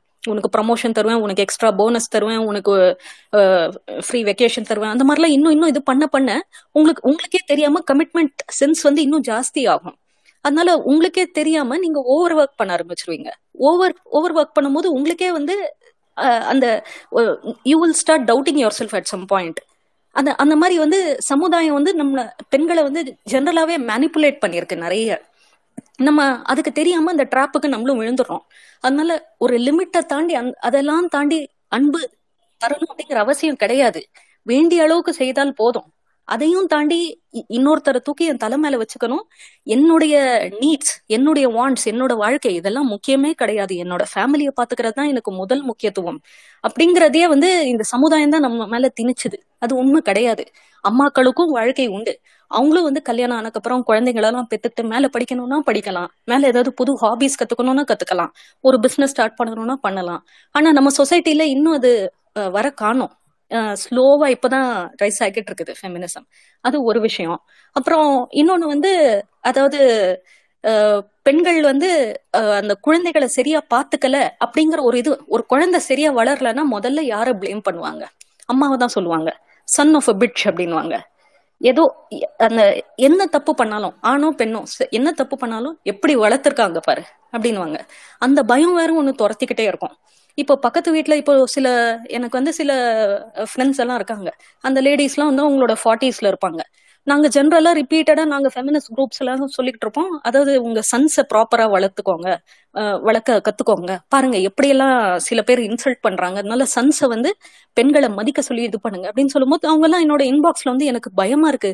நான் என்னோட சன்னை சரியா வளர்க்குறேன்னா இல்லையான்னு எனக்கு பயமா இருக்கு. இதெல்லாம் பார்க்கும்போது இன்டர்நெட்ல என்னென்ன பண்றான்னு தெரியல. ஆனா என் பையன் நல்லவன் எனக்கு தெரியும். ஆனாலும் பயமா இருக்கு. அப்படிங்கிற மாதிரி தேவையில்லாத பதட்டம் அதெல்லாம் சில நேரம் வரும். அதாவது வந்து ஒரு லிமிட் வரைக்கும் தான் நீங்க ரெஸ்பான்சிபிலிட்டி எடுத்துக்க முடியும். அந்த அஃபெக்ஷனை வந்து ரொம்ப ஓவர் டோஸ் பண்ணா அதுவே அதுவே நெகட்டிவ் ஆகும். ஏன்னா நாளைக்கு உங்க குழந்தைங்க போற இடத்துல எல்லாம் வந்து அந்த மாதிரி அன்பு எதிர்பார்ப்பாங்க. அந்த அன்பு கிடைக்கலன்னா ரொம்ப கவலைப்படுவாங்க. அது அது ஒரு கல்ச்சுரல் ஆஸ்பெக்ட் இன்னொரு கல்ச்சுரல் ஆஸ்பெக்ட் என்னன்னா வந்து நீங்க முக்காவாசி முக்காவாசி இந்தியன் கம்யூனிட்டியில ஏன் இந்த த்ரூ அவுட் இந்தியா ஏன் இந்த தாய் பாசம் தாய்க்கும் இந்த மகன் மகளுக்கு இந்த உறவு வந்து ஏன் இவ்வளோ ஸ்ட்ராங்கா இருக்கு அப்படின்னு பாத்தீங்கன்னா ஒரு டிப்பிக்கல் ஃபேமிலி இமேஜின் பண்ணி பாருங்க. அதுல வந்து ஒரு பெண் குழந்தை பிறந்த உடனேயே அப்பவே டிசைட் பண்ணிடுவாங்க நாளைக்கு இவன் நம்மளை விட்டு போக போறா. அதனால ஒரு தாய் தந்தைக்கு வந்து அந்த சன்ஸ் கிட்ட இருக்கிற அளவுக்கு ஒரு அட்டாச்மெண்ட் அவங்களாவே முடிவு பண்ணிப்பாங்க. டாட்டர்ஸ் கிட்ட அந்த அளவுக்கு அட்டாச்மெண்ட் நான் டெவலப் பண்ண தேவையில்லை. ஏன்னா என்னை என்னைக்கு இருந்தாலும் என்னை விட்டுட்டு போக போறவ தானே அப்படிங்கிற மாதிரி. அதனால சன்ஸை ரொம்ப க்ளோஸா வச்சுப்பாங்க இமோஷனலா டாட்டர்ஸ் வந்து அந்த அளவுக்கு க்ளோஸா வச்சுக்க மாட்டாங்க. அண்ட் அதே மாதிரி வந்து டாட்டர்ஸ அந்த அந்த டாட்டர்ஸும் அதையே பார்த்து பார்த்து பார்த்து கத்து வளர்ந்துப்பாங்க. ஸோ லைக் பொண்ணு சாகிற வரைக்கும் ஒரு பெண்ணுக்கு எனக்கு இன்னைக்கு ரொம்ப ரொம்ப I am having the worst day of my life இன்னைக்கு நான் யார் தோல்லையோ சாயணும்னா யார் இருக்காங்கன்னு யோசிச்சு பாருங்க. அம்மா அப்பா முடிவு பண்ணிடுவாங்க. நாளைக்கு இவ வேற ஏதோ ஒரு வீட்டுக்கு போறவன்னு. அந்த அவ அந்த பெண் கல்யாணம் பண்ணிக்க போற இடத்துல அந்த ஹஸ்பண்ட் வந்து என்ன அந்த ஹஸ்பண்டுக்கு வந்து என்ன க- சமுதாயம் கத்து கொடுத்துருக்கோம்னா அதாவது வந்து உனக்கு கோவமா இருந்தா இருந்தாலும் உன் மனைவி கிட்ட காட்டு. தாராளமா அவ ஏத்துப்பா. ஏன்னா ஒரு உண்மையான மனைவி ஒரு நல்ல லேடினா வந்து ஒரு நல்ல பெண்ணா அஹ், கோவமே படமாட்டா நீ என்ன பண்ணாலும் ஏத்துப்பா. நீ சீட் பண்ணிட்டு வீட்டுக்கு வந்தா கூட ஏத்துப்பா. அப்படின்னே சொல்லி வளர்க்கும். அதனால ஹஸ்பண்டும் முழுசா மதிக்கிறது கிடையாது. அதனால அதுக்கப்புறம் வந்து ஆஹ் வேற யாரு தான் இருக்காங்க? அவங்களுக்கு நாளைக்கு ஒரு மகள் பிறந்தால் அந்த அந்த மகளும் வந்து விட்டுட்டு போக போறவ தானே. அப்ப யாரு மேல அனுபவிச்சாதான் அது திரும்ப கிடைக்கும் அவங்களுக்கு. அதனாலயே மோஸ்டா வந்து அந்த அந்த மதர் சன் கன் பாண்டிங் வந்து அதுக்கு பின்னாடியும் பாத்தீங்கன்னா பெட்ரியார்கி தான் இருக்கு. அதனால நிறைய கல்ச்சுரல் ஆஸ்பெக்ட்ஸும் இருக்குது. And when it comes to psychological and rational aspects ஒரு லிமிட் வரைக்கும் நம்ம மேல ரெஸ்பான்சிபிலிட்டி எடுத்துக்கிட்டா போதும். அதுக்கப்புறம் உணர்ச்சி வந்து அது ஒரு ஒரு நாளும் ஒன்னொன்னு சொல்லிட்டு கிடக்கும். நம்ம ஃப்ரெண்ட்ஸ் கேசஸ்ல பாக்குறது எங்க நம்ம கேஸ்லயும் நடந்துருமோ நம்மள பயமுறுத்தும். அதெல்லாம் தேவைப்படாம தேவையில்லாததெல்லாம் நம்ம எடுத்துக்க வேண்டாம். ஏன்னா உணர்ச்சி வசப்பட்டு செயல்பட்டா அது எப்பவுமே வந்து நம்மள பொய்களை நிறைய பொய்களை நம்ப வைக்கும். ஆமா நீ சரியில்லை நீ செய்யற வேலையில. ஆமா நீ வந்து மோசமான பேரண்ட் நீ எல்லாம் என்னத்தை கிழிக்கிற? உனக்கெல்லாம் வந்து இது கிடைச்சதே ரொம்ப பெரிய இது. அந்த மாதிரி என்னென்னவோ நெகட்டிவ் ஐடியாஸ் நிறைய திணிக்கும். எல்லாத்தையும் சீரியஸா எடுத்துக்க வேண்டாம் அப்படின்னு that is a request thank you thank you Lakshmi thank you so much உங்களுடைய ஒண்டர்ஃபுல் கான்ட்ரிபியூஷன் எங்களுக்கு இன்னைக்கு இந்த ஸ்பேஸுக்கு ரொம்ப ரொம்ப முக்கியமா இருந்தது. தேங்க்யூ தேங்க்யூ லக்ஷ்மி ரொம்ப நன்றிங்க. தேங்க்யூ நாங்க தான் தேங்க்ஸ் பண்ணணும் உங்களுக்கு. டார்க் நீங்க சொல்லுங்களேன். Uh, ரொம்ப நல்லா இருந்தது இந்த செஷன் கேட்கவே. ரீடிங் அப்போ நான் இல்லை. ஸோ ஃபர்ஸ்ட் எடுத்து எனக்கு பேச முடியாது. பட் ஆன் அண்ட் ஆஃப் இந்த uh, ஸ்டேஜ் இந்த டாபிக் நான் அட்டன் பண்ணிட்டு வரதுனால எனக்கு ஆப்டர்லேருந்து ஒரு சில விஷயங்கள் எனக்கு ரொம்ப பாதரிங்காக இருக்கு. I won't address about that ஏன்னா இதை விட ஒரு பெஸ்ட் பேஸ் நான் வெளியில போய் இதை பற்றி பேச முடியாது. குழந்தைங்கன்னு பார்க்கும்போது இப்போ என்னோட பேரண்ட் பட் நான் நிறைய பார்க்குறேன். நிறைய என்னோட சர்க்கிள்ல இருக்காங்க. இப்போ ரீசன்ட் டேஸா நான் என்ன பாக்குறேன்னா குழந்தைங்க ரொம்ப குளோரிஃபை பண்றாங்களோன்னு எனக்கு ஒரு ஒரு ஒரு பயமாவே இருக்கிறது பார்க்க ஒய்டி ஒய்டிலாம் ஓபன் பண்ணா எனக்கு அவ்வளோ டிக்டாக்ஸ் ஒரு காலையிலேருந்து அந்த குழந்தை எழுந்திருச்சு அது படுக்கிற வரையும் என்னென்ன பண்ணுதுன்றது அப்படியே வீடியோவா போட்டுக்கிட்டே இருக்காங்க. டெய்லி அந்த வந்துட்டு இருக்கு எனக்கு இதோட பர்பஸ் அதோட இயல்பு நிலையில ஒண்ணு பண்றதை கூட விடாம அதை இழுத்து வச்சு சில சில ஆக்டிவிட்டிஸ் பர்டிகுலரா பண்ண வச்சு அதை வீடியோ பண்ணி இதுல அவங்களுக்கு என்ன ஒரு ஒரு அஸ் அ பேரண்ட் அவங்களுக்கு எழுந்து என்ன கிடைக்குதுன்னே தெரியல. They are literally enjoying it அந்த அந்த வியூஸ்னால இன்னும் அதிகமா தான் பண்றாங்க. இதுல அந்த கூட அந்த அவங்களுக்கான அந்த உலகமும் அந்த ஸ்பேஸும் அது ரொம்ப எடுத்துக்கிறாங்களோன்னு எனக்கு ரொம்ப தோணுது.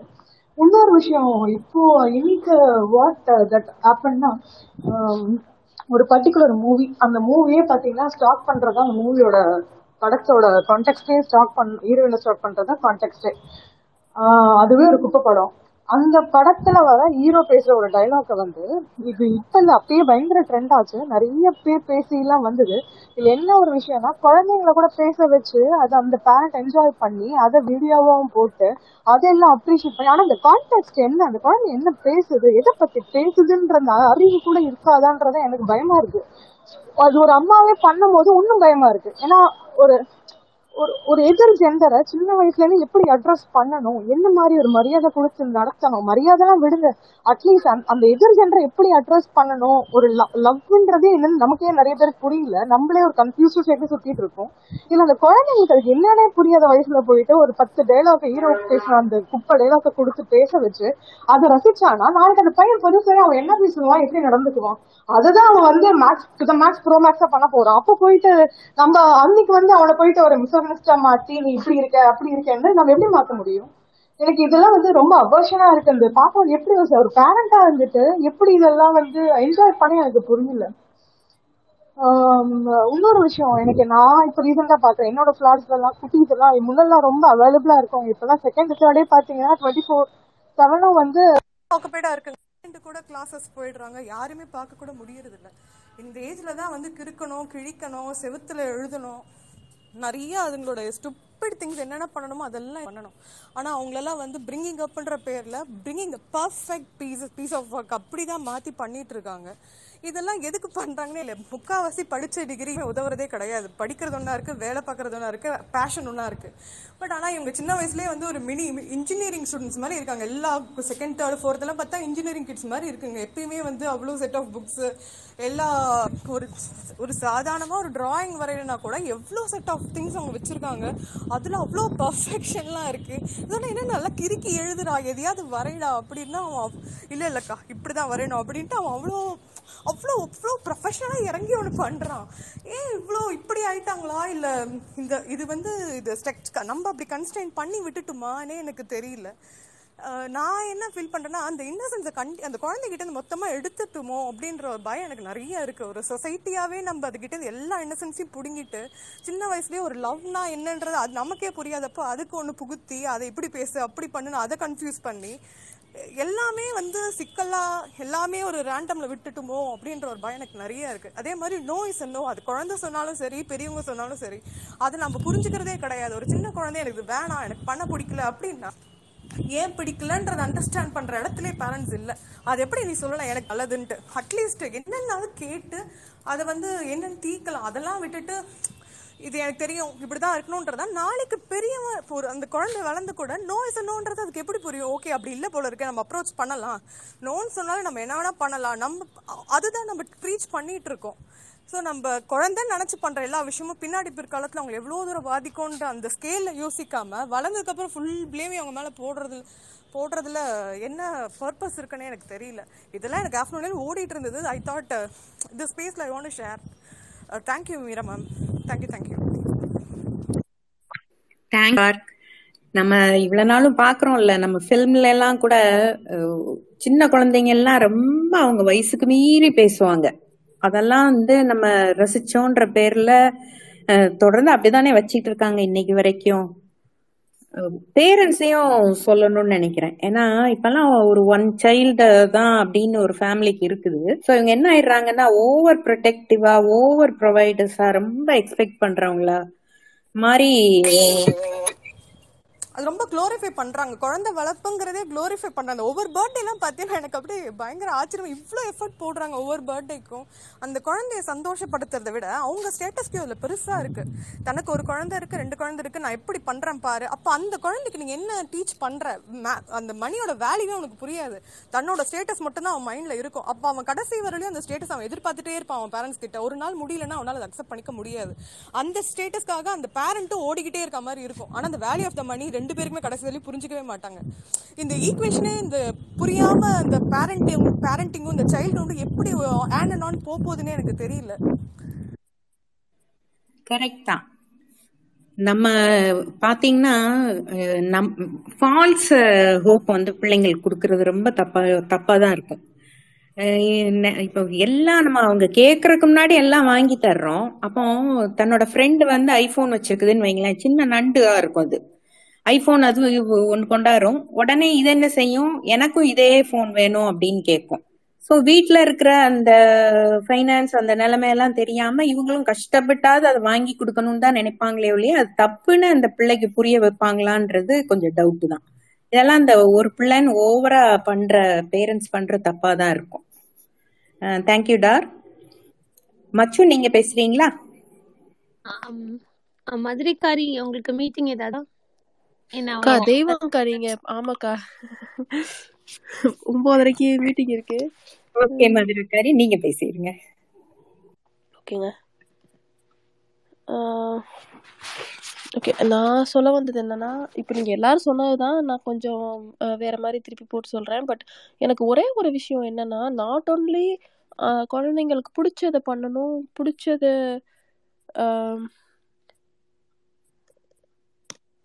பிடிச்ச செஞ்சு கொடுக்கணும் அப்படிங்க எல்லாத்தையும் தாண்டி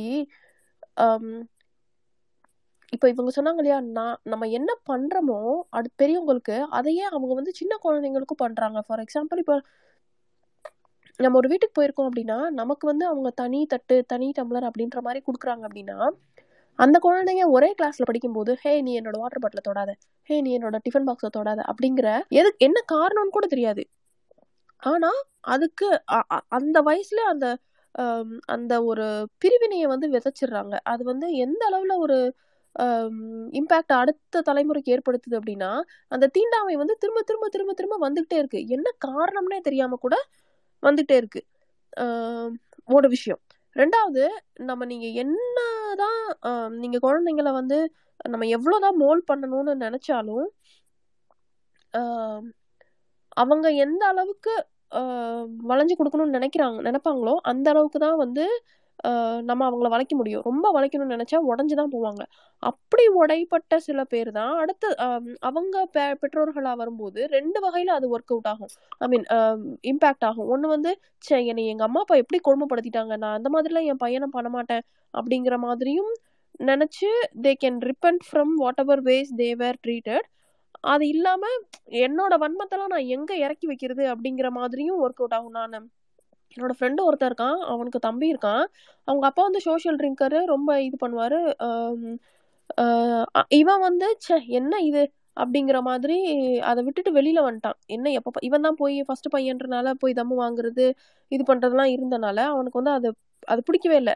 ஆனா பையனுக்கு வந்து கொஞ்சம் லேட்டாக தான் அவன் பிறந்திருக்கான். அவன் அந்த வயசில் அவங்க அப்பா பண்ணதெல்லாம் பார்க்கும்போது ச்சே அப்பா தானே நம்ம ஹீரோ அப்படிங்கிற மாதிரி தோணி அவன் அப்படியே அவங்க அப்பா பாதையில் போகிறான் ஸோ எந்த குழந்தையுமே நம்ம எவ்வளோ தான் சொன்னாலும் நேத்திக்கு ஒரு சீரியல் பார்த்துட்டு இருந்தோம். லைக் இந்த நிக்கி நிக்கி மண்ணு சொல்லி அதில் வந்து அவங்க அப்பா சொல்லுவார் do as we say not as we do அப்படிங்கிற மாதிரி.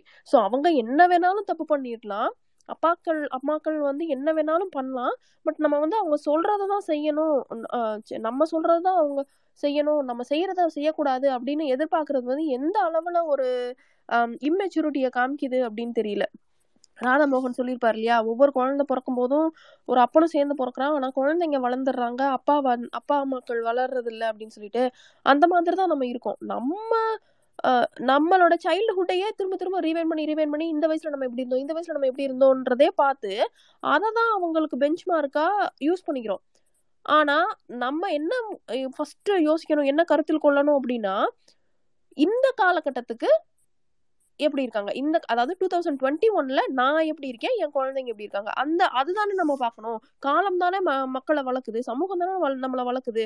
நான் தொண்ணூறுகள்ல வளர்ந்த என்னைய வளர்த்த சமூகத்துக்கும் இப்போ இது இருபத்தொன்னுல இருக்கிற சமூகத்துக்கும் நிறைய வேறுபாடு இருக்கு இல்லையா? நான் என்னைய மாதிரியே என் புள்ள வளரணும் அப்படின்னு நினைக்கிறது வந்து எவ்வளவு ஒரு அபத்தமான விஷயம் அப்படிங்கிறது ஃபர்ஸ்ட் நம்ம யோசிக்கணும். ரெண்டாவது நம்ம ஒண்டிக்கிட்டே வந்து என் பிள்ளைய வந்து கேம் விளாடாத டிவி பார்க்காதன்னு சொன்னேன்னா யார் கேட்பாங்க?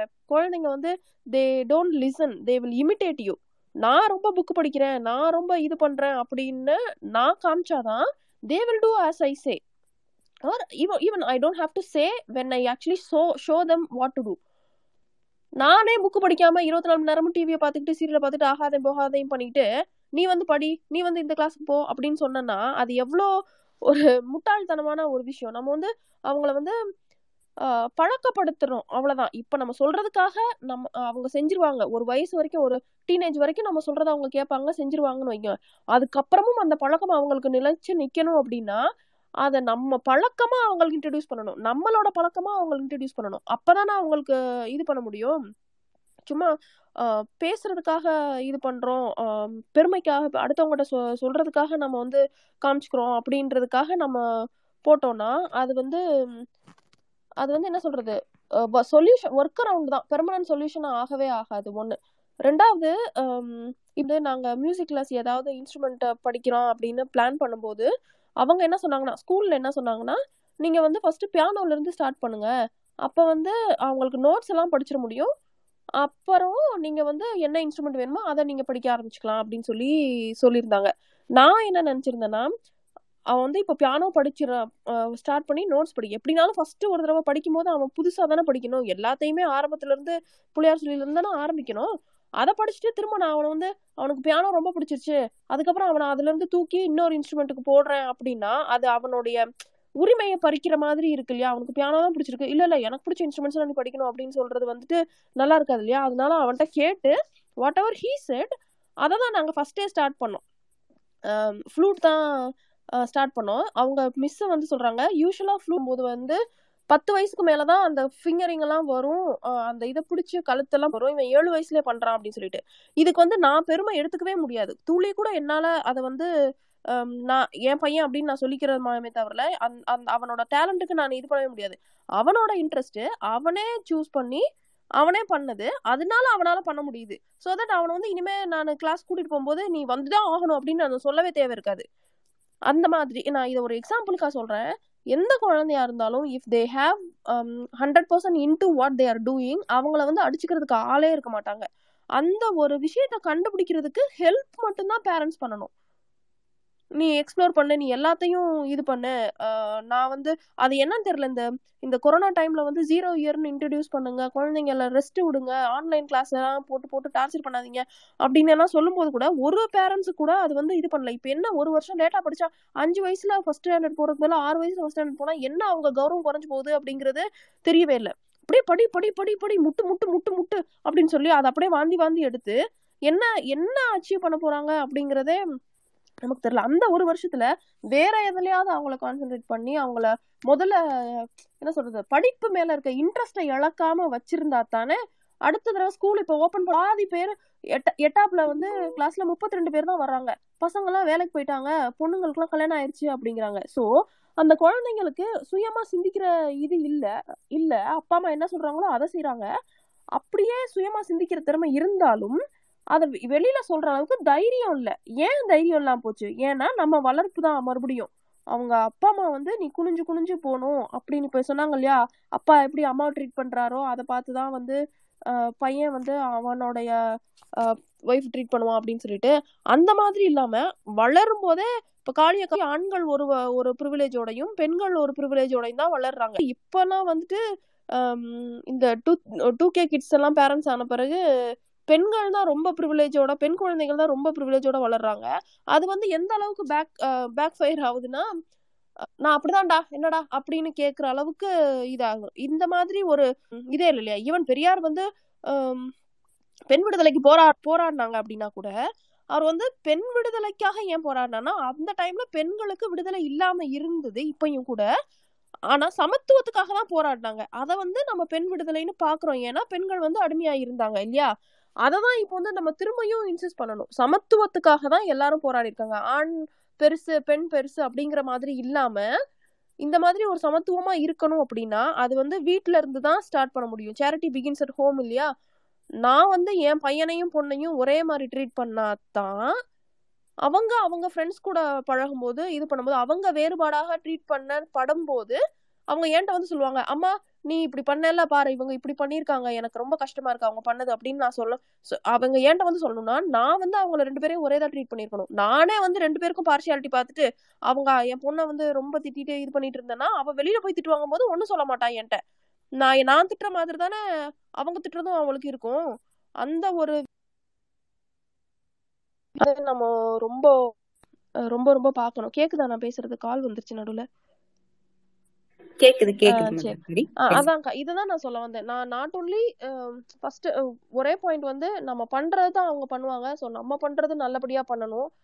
ரெண்டாவது நம்ம என்னதான் சொல்லி இது பண்ணாலும் நம்ம மாற்றம் கொண்டு வரல நம்மளுடைய எண்ணங்கள் சொல் செயல்ல மாற்றங்கள் கொண்டு வரல அதை அவங்களுக்கு காமிக்கல அப்படின்னா நம்ம என்ன சொன்னாலும் அவங்க மாற மாட்டாங்க.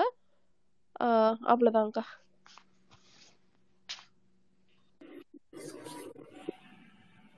நன்றி மதுரக்காரி. லேட்டஸ்டா வந்து பட பட படன்னு நிறைய சொல்லிட்டு இருக்கீங்க நன்றி நன்றி. மச்சு இப்ப பேசுறீங்களா? காளி ஏதோ பேசணுங்கிறாங்க போல. ஒரே ஒரு சின்ன பாயிண்ட் மட்டும் மதுரக்காரி சொன்னதுக்கு. பாப்பா செம பாப்பா நல்லா பேசின பாப்பா.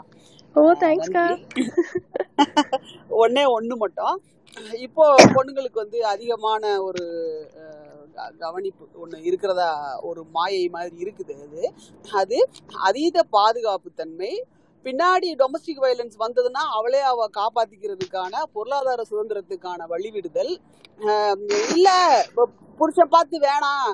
நீ வீட்டில் இருமா அப்படின்னு சொன்னா அதுக்கும் சேர்த்து தயாராகிற மாதிரியான ஒரு மணல் இது இதுதான் இது இதுதான் இன்னும் பெரும்பாலும் ப்ரிவேல் ஆகிட்டு இருக்கு. நீ பார்த்து படிச்சிரு எப்படியாவது படிச்சிரு பொம்பளை பிள்ளை எப்படியாவது படிக்க வச்சிடணும் அப்படின்னு இவங்க பதறதெல்லாம் பொம்பளை பிள்ளைக்கு நல்லது பண்ணுறதுக்காக இல்லை.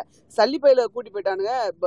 பின்னாடி ஒரு பிரச்சனை வந்தா அப்படின்னா அவளா அவளை பாத்துக்கணும் அப்படின்றதுக்காக தான் அது அந்த அதுல நம்ம நமக்கு நம்மளும் வந்து நமக்கு வேண்டிய இதை நம்ம அப்படியே நகண்டு நகண்டு போய்கிட்டே இருப்போம். நம்மளுடைய டெஸ்டினேஷன் நோக்கி இல்லையா? ஜஸ்ட் அதை மட்டும் ஒரு பாயிண்ட் பண்ணுங்க. நன்றி நன்றி. கொஞ்சம் சந்தோஷப்பட விட மாட்டீங்களே இல்லையா? முடியாது. மீரா நான் பேசவா? ப்ளீஸ் மச்சு பேசுங்க. இந்த மூணு ஆர்டிக்கிளையும் நேற்றுக்கே படிச்சுட்டேன். ஆக்சுவலி கூட்டத்துல ஒருத்தங்க வந்து அந்த வாய்ஸ் நோட் அனுப்ப சொன்னாங்க. அதையும் பண்ணியிருந்தேன் ஸோ மூணுமே பேரண்டிங்கை தான் டச் பண்ணுது. நான் வந்து எ- எல்லாத்தையும் பண் பேசுறதுக்கு முன்னாடி ஒரே ஒரு கொஸ்டின் மட்டும் கேட்கணும்னு நினைச்சேன். இதுல most of you are dark தவிர மிச்சம் எல்லாரும் பேரண்ட்ஸ் நினைக்கிறேன். இதுல எவ்வளோ பேர் வந்து தன்னோட ஃபெயிலியர்ஸை கிட்ஸ் கிட்ட பேசியிருக்கீங்கன்னு எனக்கு தெரியாது. ஆஹ் என்னோட பேரண்ட்ஸ் வந்து என்னை பொறுத்தவரை தப்பே பண்ணாத ரெண்டு ஆத்மாக்கள். ஏன்னா அவங்களோட ஒரு சின்ன ப்ராப்ளம் கூட நான் க்ரோயிங் அப்போ எனக்கு தெரிஞ்சதே கிடையாது. அவங்களுக்கு மணி ப்ராப்ளம் வேலை ப்ராப்ளம் ரிலேஷன்ஷிப் ப்ராப்ளம் இது எதுவுமே என் கண்ணுக்கு வந்தது கிடையாது.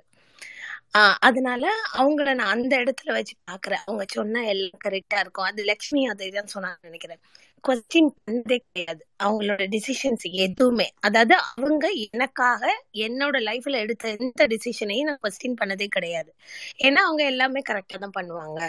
அவங்க லைஃப்ல வந்து தப்பே பண்ணாத ரெண்டு ஆத்மாக்கள் அப்பாக்கள்னா அம்- அப்பாக்கள்னா அம்மாக்கள்னா அவங்களுக்கு வந்து எந்த ஒரு ஒரு நெகட்டிவ் ட்ரைடுமே இருக்காது அப்படின்னு நினைச்சு வந்த ஒரு ஆளு. க்ரோயிங் ஏஜ் தெரிஞ்சு எல்லாருமே அப்படிதான். என்ன பொறுத்தவரை அடல்ட்ஸ் எல்லாருமே பயங்கர சூப்பர் ஹீரோஸ் எல்லாமே பயங்கரமா டீல் பண்றவங்க மாதிரி. பட் இப்போ உள்ள பேரண்டிங்ல வந்து அந்த ஃபெயிலியர்ஸ் ஏமாற்றத்தையும் சொல்லி வளர்க்கணும் அப்படின்னு நினைக்கிறேன் நானு. நான் பிள்ளைங்ககிட்ட அப்படிதான் பண்றேன்.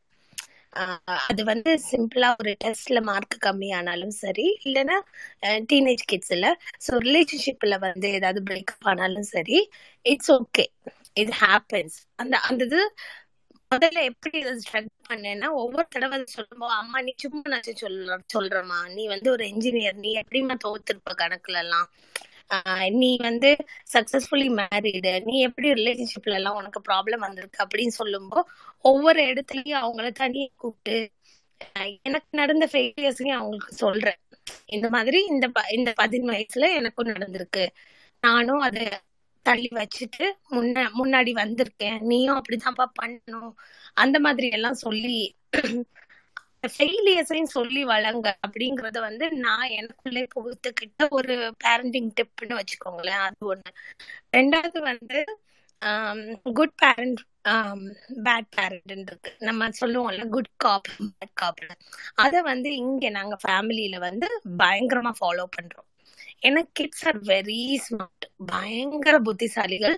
நம்மளை விட அவங்களுக்கு எக்ஸ்போஷர்ஸும் அவங்க வேர்ல்டும் ஹியூஜ் பிள்ளைங்க வந்து ஒரு பத்து பன்னிரெண்டு வயசுல தெரிஞ்சிடும் ஆக்சுவலி அம்மா கிட்ட என்ன பேசினா வேலை நடக்கும் அப்பா கிட்ட எப்படி பேசினா வேலை நடக்கும் அப்படின்னு. சோ அந்த மாதிரி டாக்டிக் எல்லாம் யூஸ் பண்ற ஆரம்பிக்கிற அந்த டீனேஜ் வயசுல என்ன பண்ண ஆரம்பிச்சிட்டோம்னா அவர்கிட்ட வந்து ஏதாவது கேட்கறான். ஏதாவது அவனுக்கு வேலை ஆகணும் அப்படின்னு சொன்னா இல்ல அம்மா பர்மிஷன் கொடுத்தாதான் நடக்கும்னு சொல்லி என்கிட்ட அனுப்புறது. சோ அந்த இடத்துல வந்து ரெண்டு ஒரு ரெண்டு பேரண்டிங் பண்ணி அது அவன் தப்பான கோரிக்கையா இருந்ததுன்னா அது எப்படி அதை மாத்தி வைக்கணுங்கிறத அது அது பண்றேன் நான். அது ஒண்ணு.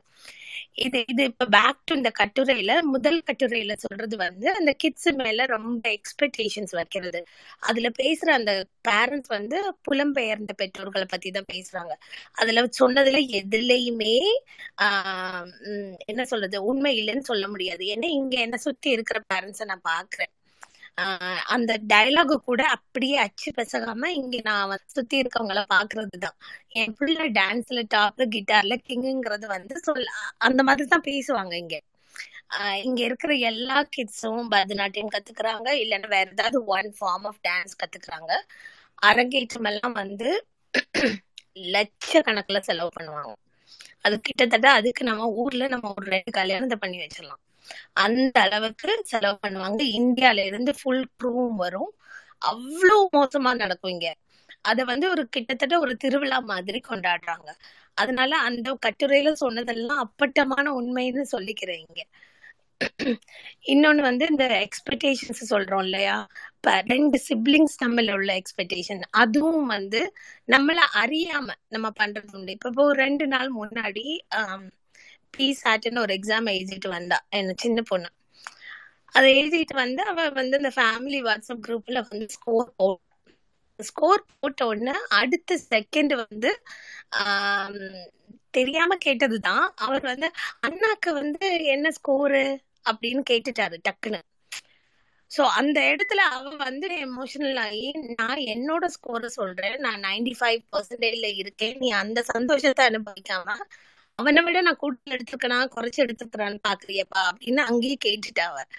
சோ அட்லீஸ்ட் அந்த அந்த அளவுக்கு ஒரு பேரண்ட கொஸ்டின் பண்ற அளவுக்கு ஒரு ஃப்ரீடம் கொடுத்துருக்கேங்கிற ஒரு சந்தோஷம் எனக்கு இருக்கு. இருந்தாலும் நம்ம அறியாமையே அதை பண்ணுவோம் இல்லையா? இப்ப நான் க்ரோ அப் பண்ணி வரும்போது எனக்கும் என் தம்பிக்கும் அடிக்கடி இந்த விஷயம் தான் நடக்கும். ஓ பத்தாவதுல நீ இவ்வளவு மார்க் எடுத்தியா? நான் உன்னோட நாலு மார்க் அதிகமா எடுத்துட்டேன். இது வந்து நாங்களா நினைச்சது இல்ல எங்க கிட்ட எங்க அம்மா அப்பா சொல்றது அந்த மாதிரி. சோ அந்த கம்பேரிசன் வந்து அன்அவாய்டபிள் ஆனா அது ஒரு எக்ஸ்டென்ட்டுக்கு மேல போச்சுன்னா அது இன்னும் வந்து ஹர்ட்ஃபுல்லா இருக்கும். இங்க நான் பாக்குறது வந்து பியர் ப்ரெஷர் அந்த குழந்தைங்களுக்கு ஆல்ரெடி இருக்குது ஸ்கூல்ல எக்ஸாம்ஸ்ல இருந்து ஹவு தை ட்ரெஸ் அப் பாடியில பாடி இஷ்யூஸ் கூட இருக்கு. எல்லாமே அந்த பிள்ளைங்களுக்கு இருக்கும்போது நம்ம வந்து அந்த இடத்துல ஒரு ஹெல்ப்ஃபுல்லா தான் போகணுமே தவிர நம்ம போய் உட்கார்ந்துக்கிட்டு இல்ல இல்ல நான் நீ வந்து அந்த பிள்ளை மாதிரி இருமா? அந்த பிள்ளை கிட்டார் படிக்கிறதுலமா நீ படி. நீ இந்த பேட்மிண்டன் ஜாயின் பண்ணுமா? இதனால உனக்கு காலேஜ் அப்ளிகேஷன்ஸ் நல்லா இருக்கும். உன் உடம்பு கொஞ்சம் குறையும். இந்த மாதிரி எல்லாம் கூட நான் பேரண்ட்ஸ் சொல்றத வந்து கண் கூட பார்த்துருக்கேன். அதுவும் இல்லாம இந்த ரொம்ப ஒரு மாதிரி அவங்க களிமண் மாதிரி இல்ல. அஹ் அந்த அதுங்களை நம்ம எப்படி செதுக்குறோங்கிறது ஒரு அளவுக்கு நம்ம ஹெல்ப் பண்ணலாம் கூட அடுத்தவங்களோட ஒப்பீனியனும் சேர்த்து அதுங்களை செதுக்குறோம் நம்ம. அது வந்து ரொம்ப கஷ்டமா இருக்குது. எனக்கு வந்து அவ்வளோ கஷ்டமா இருந்தது. ஏன்னா என்னோட பெட்டர் ஹாஃப வந்து டுவர்ட்ஸ் டேட் சைடு எல்லாரும் பண்ணா நம்மளும் பண்ணணும். அந்த ஒரு ஒரு சைடுல வருவாரு. அப்ப அங்க ஒரு முட்டை போட்டு நான் அங்க வந்து இதுங்களை இந்த மாதிரி ஷேப்பை பண்றதுக்கு ரொம்ப கஷ்டப்படுறேன். ஆனா this is the way to go அப்படின்னு தோணும். எந்த ஒரு எக்ஸ்பெக்டேஷன்ஸும் வைக்காதீங்க. அதுங்க பாவம் அது. வந்து என்ன சொல்றது? வாய்ஸ்லெஸ்ன்னு சொல்லுவோம்ல. இப்ப நீங்க வந்து அஹ், பெரியாரிசம் எல்லாம் பேசும்போது அந்த வாய்ஸ் இல்லாதவங்களுக்காக நீங்க பேசுறது ரைட்டா நம்ம அதுக்காக தான் குரல் கொடுக்குறோம் அப்படின்னு. என்னை பொறுத்தவரை எல்லா மைனஸும் அப்படிதான். வாய்ஸ்லெஸ் தான். அவங்களுக்காக நம்ம குரல் கொடுக்கும்போது அந்த குரல் கரெக்டா இருக்கணும். ஸோ ரெண்டு முத சொன்ன விஷயமும் இதுவும் அதுதான். கம்பேரிசன் பேட் அது கம்பேரிசன் சொந்த சிப்ளிங்ஸ்னு கூட இல்ல. கூடுதலா யார் கூடயும் கம்பேர் பண்ணாதீங்க. அப்புறம் தனக்கு நடந்த ஏமாற்றங்களை சொல்லி வளங்க. வாழ்க்கையில ஏமாற்றம் ரொம்ப ரொம்ப முக்கியம். எந்த அளவுக்கு நீங்க வெற்றியை கொண்டாடுறீங்களோ அந்த அளவுக்கு ஏமாற்றத்தை கொண்டாடணும். ஏன்னா எல்லார் லைஃபும் வச்சடி வச்சடி ஏற்றம்லாம் ஒன்றும் கிடையாது. எல்லாரும் ஒவ்வொரு படி வைக்கும்போது ரெண்டு படி சறுக்கி கீழே தான் வந்திருப்போம். சோ அந்த இது ஒன்று திருப்பி வந்து அவங்களுக்கு கொஸ்டின் பண்ற வாய்ஸை கொடுங்க. என்ன தப்பு நடந்தாலும். நம்ம வந்து அவ்வளோ பெரிய புனித ஆத்மா எல்லாம் கிடையாது. Just because we gave birth to நம்ம வந்து அப்படி பயங்கரமான ஆத்மாலாம் கிடையாது. நம்மளும் டே டு டே லைஃப்ல அந்த அளவுக்கு தேவைக்கு அதிகமான பொய்களை பேசுறோம் தேவைக்கு அதிகமான தப்புகளை பண்றோம். ஆஹ் அவங்களுக்கு அது தெரியணும். அவங்க அது அது யூ ஆர் ஹியூமன் அப்படிங்கறது பிள்ளைங்களுக்கு தெரிஞ்சா போதும். நான் வந்து அப்பாவை சூப்பர் ஹீரோன்னு நினைச்சிட்டு இருந்தேன். இப்போ இப்போ நம்ம குழந்தையெல்லாம் வளர்க்கும் போதுதான் நமக்கு தெரியுது. ஓகே நம்ம அப்பா அப்- பயங்கரமான டெகாலிட்டி வேலையெல்லாம் பண்ணியிருக்காரு அப்படிங்கறது அப்ப இப்பதான் தெரியுது. சோ அது அது இப்பவே இதுங்களுக்கு தெரிஞ்சுட்டு போட்டுமே. To not too late so ஏமாற்றங்களை சொல்லி வளங்க. திருப்பி வந்து காளி சொன்னது மாதிரி வயலன்ஸ் அகெயின்ஸ்ட் மைனர் அந்த வயலன்ஸ்ன்னு சொல்றது கொஞ்சம் டூ மச் தான் இருந்தாலும் சொல்றேன். ஆஹ் எனக்கெல்லாம் கிடைக்காத அடியே கிடையாது. அப்படி அடிப்பாங்க. அவங்களுக்கு வந்து என்ன சொல்றது டிசிப்ளினுங்கிறது வந்து அடி மூலமா தான் எங்க அம்மாவுக்கு தெரியும் ஆக்சுவலி அடிச்சு அடிச்சு தான் வளர்ப்பாங்க. துறப்பே வச்சு அப்படி அடிப்பாங்க. நீங்க சொல்ற அந்த டா இந்த இதுல சொல்ற அந்த டார்க் ரூம் இருக்குல்ல அது அலமாரின்னா எனக்கு வந்து வீட்டுக்கு பின்னாடி இருக்கிற ஒரு பாத்ரூம் அந்த பாத்ரூம்ல அடைச்சு வச்சிருவாங்க. இதெல்லாம் என்ன ரீசன்னு சொன்னா நீங்க வந்து சிரிப்பீங்க. இது வந்து படிப்புனால இல்ல பேட் ஃப்ரெண்ட்ஷிப்னால இல்ல இல்ல. அம்மா வந்து ஒரு ஹை ஓசிடி பர்சன் ஓசிடி பர்சன்னா அவங்க வந்து வீடை தொடச்சிட்டு வருவாங்க. அதாவது ஒரு வாளியில தண்ணி வச்சு வீடு தொடச்சிட்டு வருவாங்க. அந்த தொடச்சிட்டு தொடச்ச இடத்துல அவங்க தொடச்சு முடிக்கிற டைம்ல தான் நாங்க குளிக்க போனோம். அது வரை நம்ம வந்து அந்த ஒவ்வொரு ரூமை தாண்டி தாண்டி வந்துட்டே இருப்போம். நமக்கு தெரியாம குளிக்காம அவங்க தொடச்ச இடத்துல நம்ம காலு வச்சிட்டோம்னா அவ்வளவுதான். அடி பின்னி எடுத்துட்டு பழையபடி அந்த ரூமை திருப்பியும் தொடப்பாங்க. ஹை ஓசிடி அது அது வந்து இதை எக்ஸ்பிளைன் பண்ண ரொம்ப நான் சொல்லணும். சோ இதுதான் சொல்றேன். பயங்கர ஹை ஓசிடி அம்மா அப்படின்னா அப்பாக்கு நான் எந்த கிளாஸ்ல எந்த வருஷம் என்ன படிக்கிறேன் அது எதுவுமே தெரியாது. ஸோ அவர் வந்து completely detach social person so அந்த அந்த- பேரண்டிங் இக்வாலிட்டிங்கிறது um, um, எனக்கு ஒரு மாதிரி மிஸ்மேட்சாகவே தான் இருந்தது. த்ரூ அவுட் சைல்ட்ஹுட் ஸோ அந்த மாதிரி எல்லாம் பார்க்கும்போது சரி அப்படி இருக்கக்கூடாது. இங்க எந்த இடத்துல பெட்டர் ஹாஃப் லேக் ஆகுறாங்களோ அந்த இடத்துல நம்ம கொஞ்சம் தூக்கி பிடிப்போம். இதெல்லாம் ரொம்ப மைண்ட்ஃபுல்லா எடுத்த டிசிஷன்ஸ் தான் வச்சுக்கோங்களேன். இத அஹ், யார் சொல்லுவாங்க? உமா உமை தான் சொல்லுவாங்க. பேரண்டிங் வந்து ஒரு புக்கோட வந்திருந்தா நல்லா இருந்திருக்கும் அப்படின்னு. ஏன்னா எனக்கு ஒர்க் அவுட் ஆகிற எந்த ஒரு மெத்தடும் இங்க இருக்கிற மிச்ச பேரண்ட்ஸ்க்கு ஒர்க் அவுட் ஆகாது. ஏன்னா ஒவ்வொரு குழந்தையும் வேற நானும் வேற.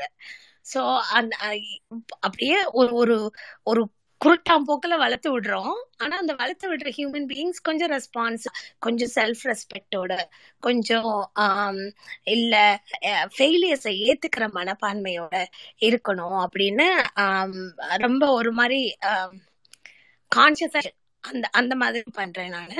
ஸோ இதுதான் என்கிட்ட இருந்து வர ஆனா அந்த மூணு ஸ்டோரிஸ்லயும் வர்றது கிட்டத்தட்ட எல்லாருமே. இந்த கட்டுரையில வர்றது கிட்டத்தட்ட எல்லாருமே கோ த்ரூ பண்ணியிருப்போம் அப்படின்னு நினைக்கிறேன் நான். So hopefully here's to more good parenting days and என்ன சொல்றது? ரொம்ப அழகான குழந்தைங்களை வளர்ப்போம். ரெஸ்பான்சிபிளான ரொம்ப செல்ஃப் ரெஸ்பெக்டோட இருக்கிற குழந்தைங்களை வளர்ப்போம்னு சொல்லிட்டு அதுதான். அவ்வளவுதான் எனக்கு சொல்றதுக்கு.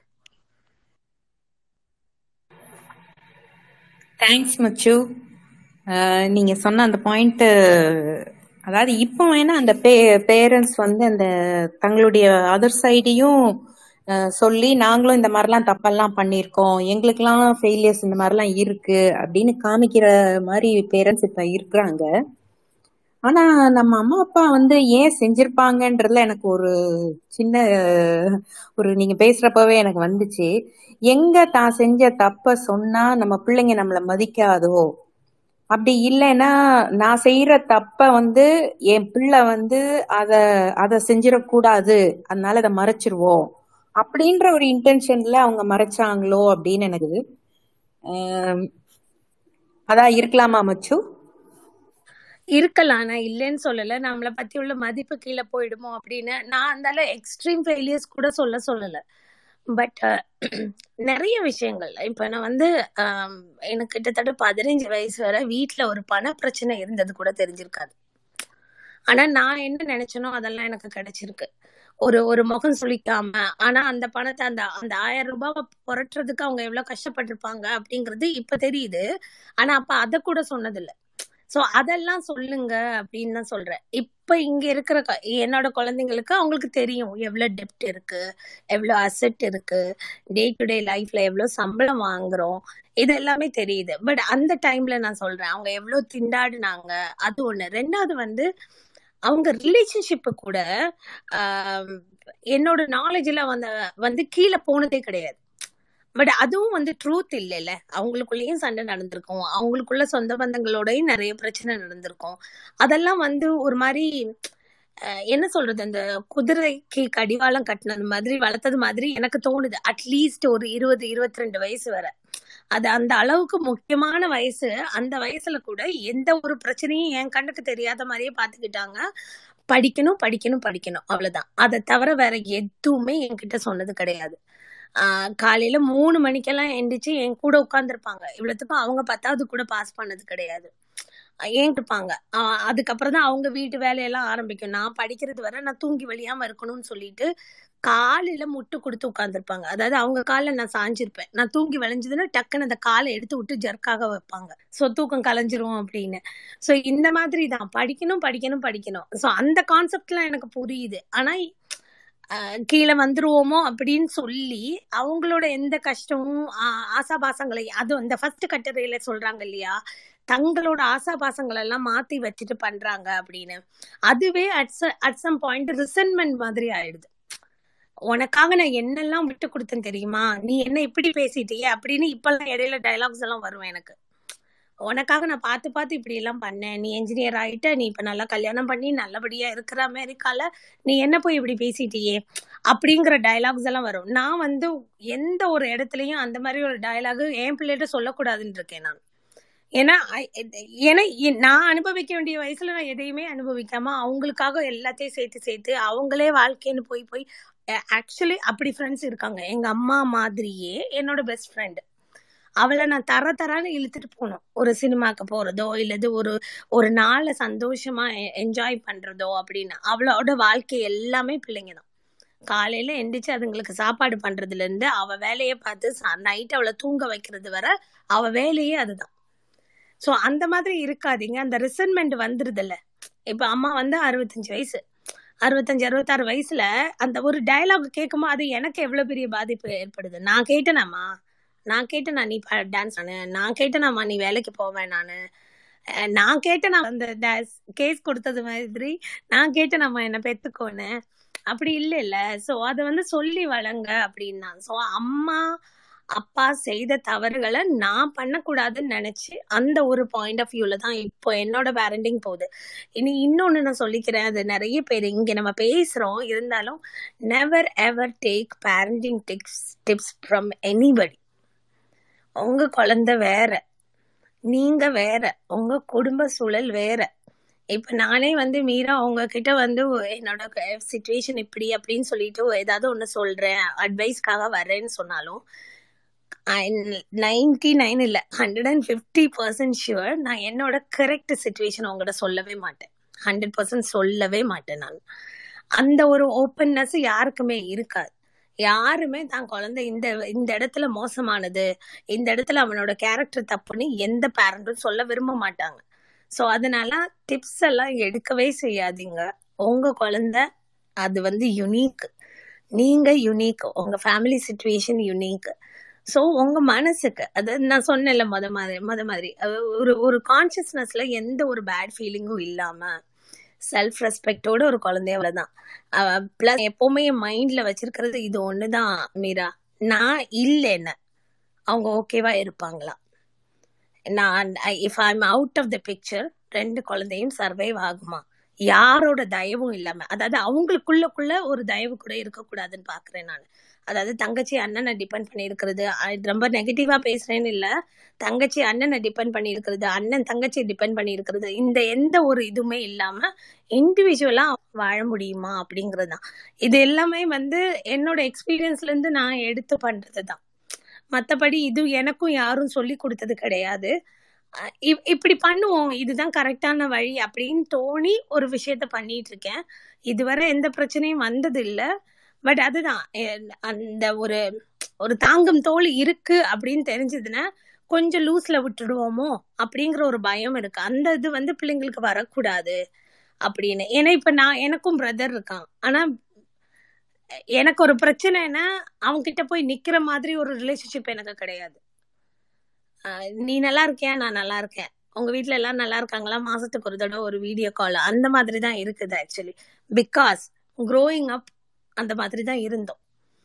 ஸோ அதனால யாரையுமே டிபெண்ட் பண்ணாம ஒரு ஒரு ஒரு குட் இண்டிவிஜுவல் ஹியூமன் பீயிங்கா வளர்க்கணும் அப்படிங்கிற ஒரு ரெஸ்பான்சிபிலிட்டி தான். இதுதான் வந்து நம்ம அப்பா அம்மாவோட இன்டென்ஷனாவும் இருந்திருக்கும். ஆனா ஒன்லி குட் சைடையே காட்டி காட்டி வளர்த்ததுனால அதோட அதோட தாக்கம் எனக்கு ரொம்ப இருந்ததுன்னு நினைக்கிறேன் நான்.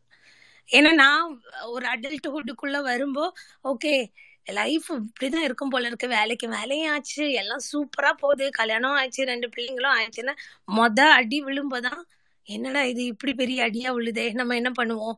அப்படின்னு தகைச்சு நிக்கும்போதான் அப்ப சொல்லுவாங்க இல்லம்மா என்ன மாதிரி நடந்திருக்கு?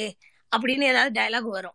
இது நீ முதையே சொல்லினா நானாவது prepare ஆகிருந்துருப்பேனே life is not all roses அப்படிங்கறது நான் கொஞ்சம் ப்ரெப்பா இருந்திருப்பேனே அப்படின்னு அப்ப தோணுச்சு. சோ இப்போ இதுங்கிட்ட சொல்லும்போது என்னோட வெற்றிகளை எந்த அளவுக்கு கொண்டாடுறேனோ அந்த அளவுக்கு ஏமாற்ற சொல்லி தான் வளர்க்குறேன் ரெண்டு பேருக்குமே. ஆஹ் வேலையில பிரச்சனை வந்தாலும் அவங்களுக்கு தெரியுது. ஆஹ் என்னோட ஃப்ரெண்ட்ஸோட எனக்கு எந்த பிரச்சனை வந்தாலும் அவங்களுக்கு தெரியுது. ஹஸ்பண்ட் அண்ட் ஒய்ஃப்குள்ள பேரண்ட்ஸ்குள்ள என்ன பிரச்சனை வந்தாலும் அவங்களுக்கு தெரியுது. Not to they don't they fear of relationship அந்த மாதிரி இல்ல. பட் அவங்களுக்கு எந்த அளவுக்கு தெரியணுமோ அந்த அளவுக்கு தெரியுது. இந்த வந்து உலகம் அப்படியே பயங்கரமான ஒரு அழகான பூந்தோட்டம் அப்படி இல்லைங்கிறத வந்து சொல்லாம சொல்றோம். அவ்வளவுதான்.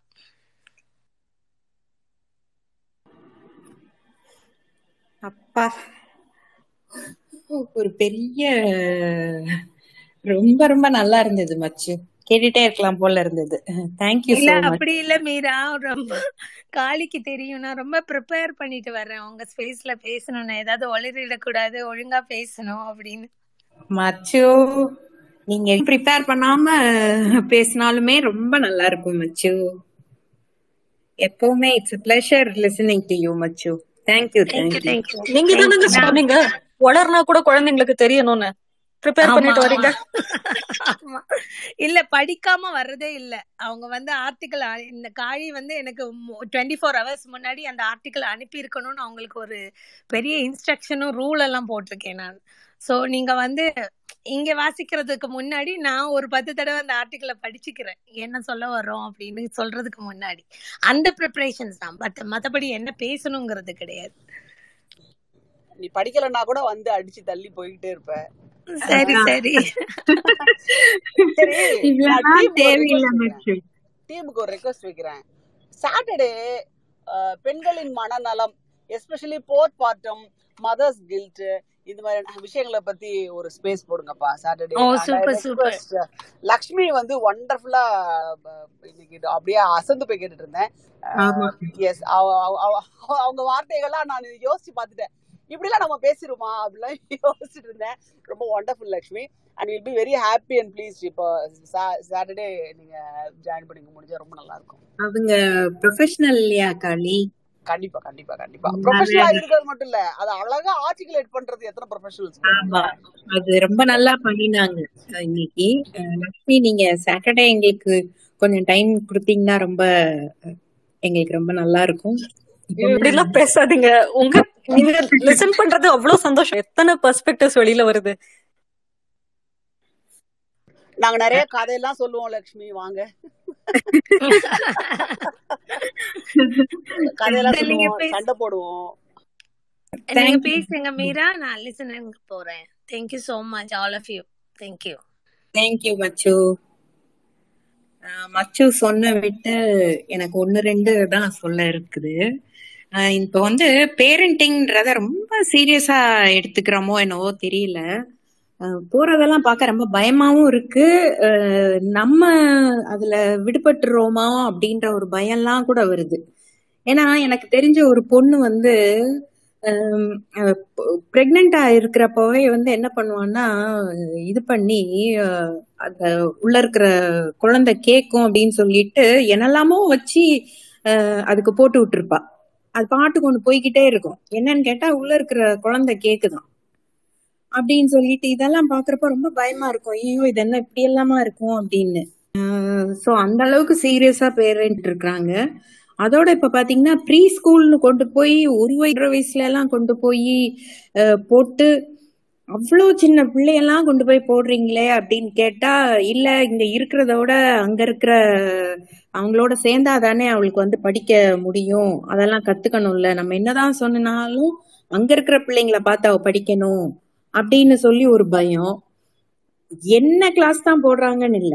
அந்த பிள்ளைங்களுக்கே சின்ன பிள்ளைங்க நாலஞ்சு வயசு பிள்ளைங்க அதுகளுக்கெல்லாம் பார்த்தா மார்னிங் டில் நைட்டு தூங்க போற வரைக்கும் கிளாஸ் ஸ்பெல்லிங்கா ரீடிங்கா கம்ப்யூட்டரா வேதிக் மேத்ஸா ஸ்விம்மிங்கா பேட்மிண்டனா கிரிக்கெட்டா டான்ஸா இன்ஸ்ட்ருமெண்ட்ஸா பாட்டு கிளாஸா கராத்தே யோகா இன்னும் எது கூட எல்லாம் விட்டு வச்சிருக்காங்களோ தெரியல. எல்லாம் போட்டு ஃபுல் டைட்டா வச்சிருப்பாங்க. அந்த பிள்ளைங்க அவங்க அவங்களுடைய அந்த இன்னசென்ஸ் டார்க் சொன்ன மாதிரி தான் இன்னசென்ஸ் அது எப்படி?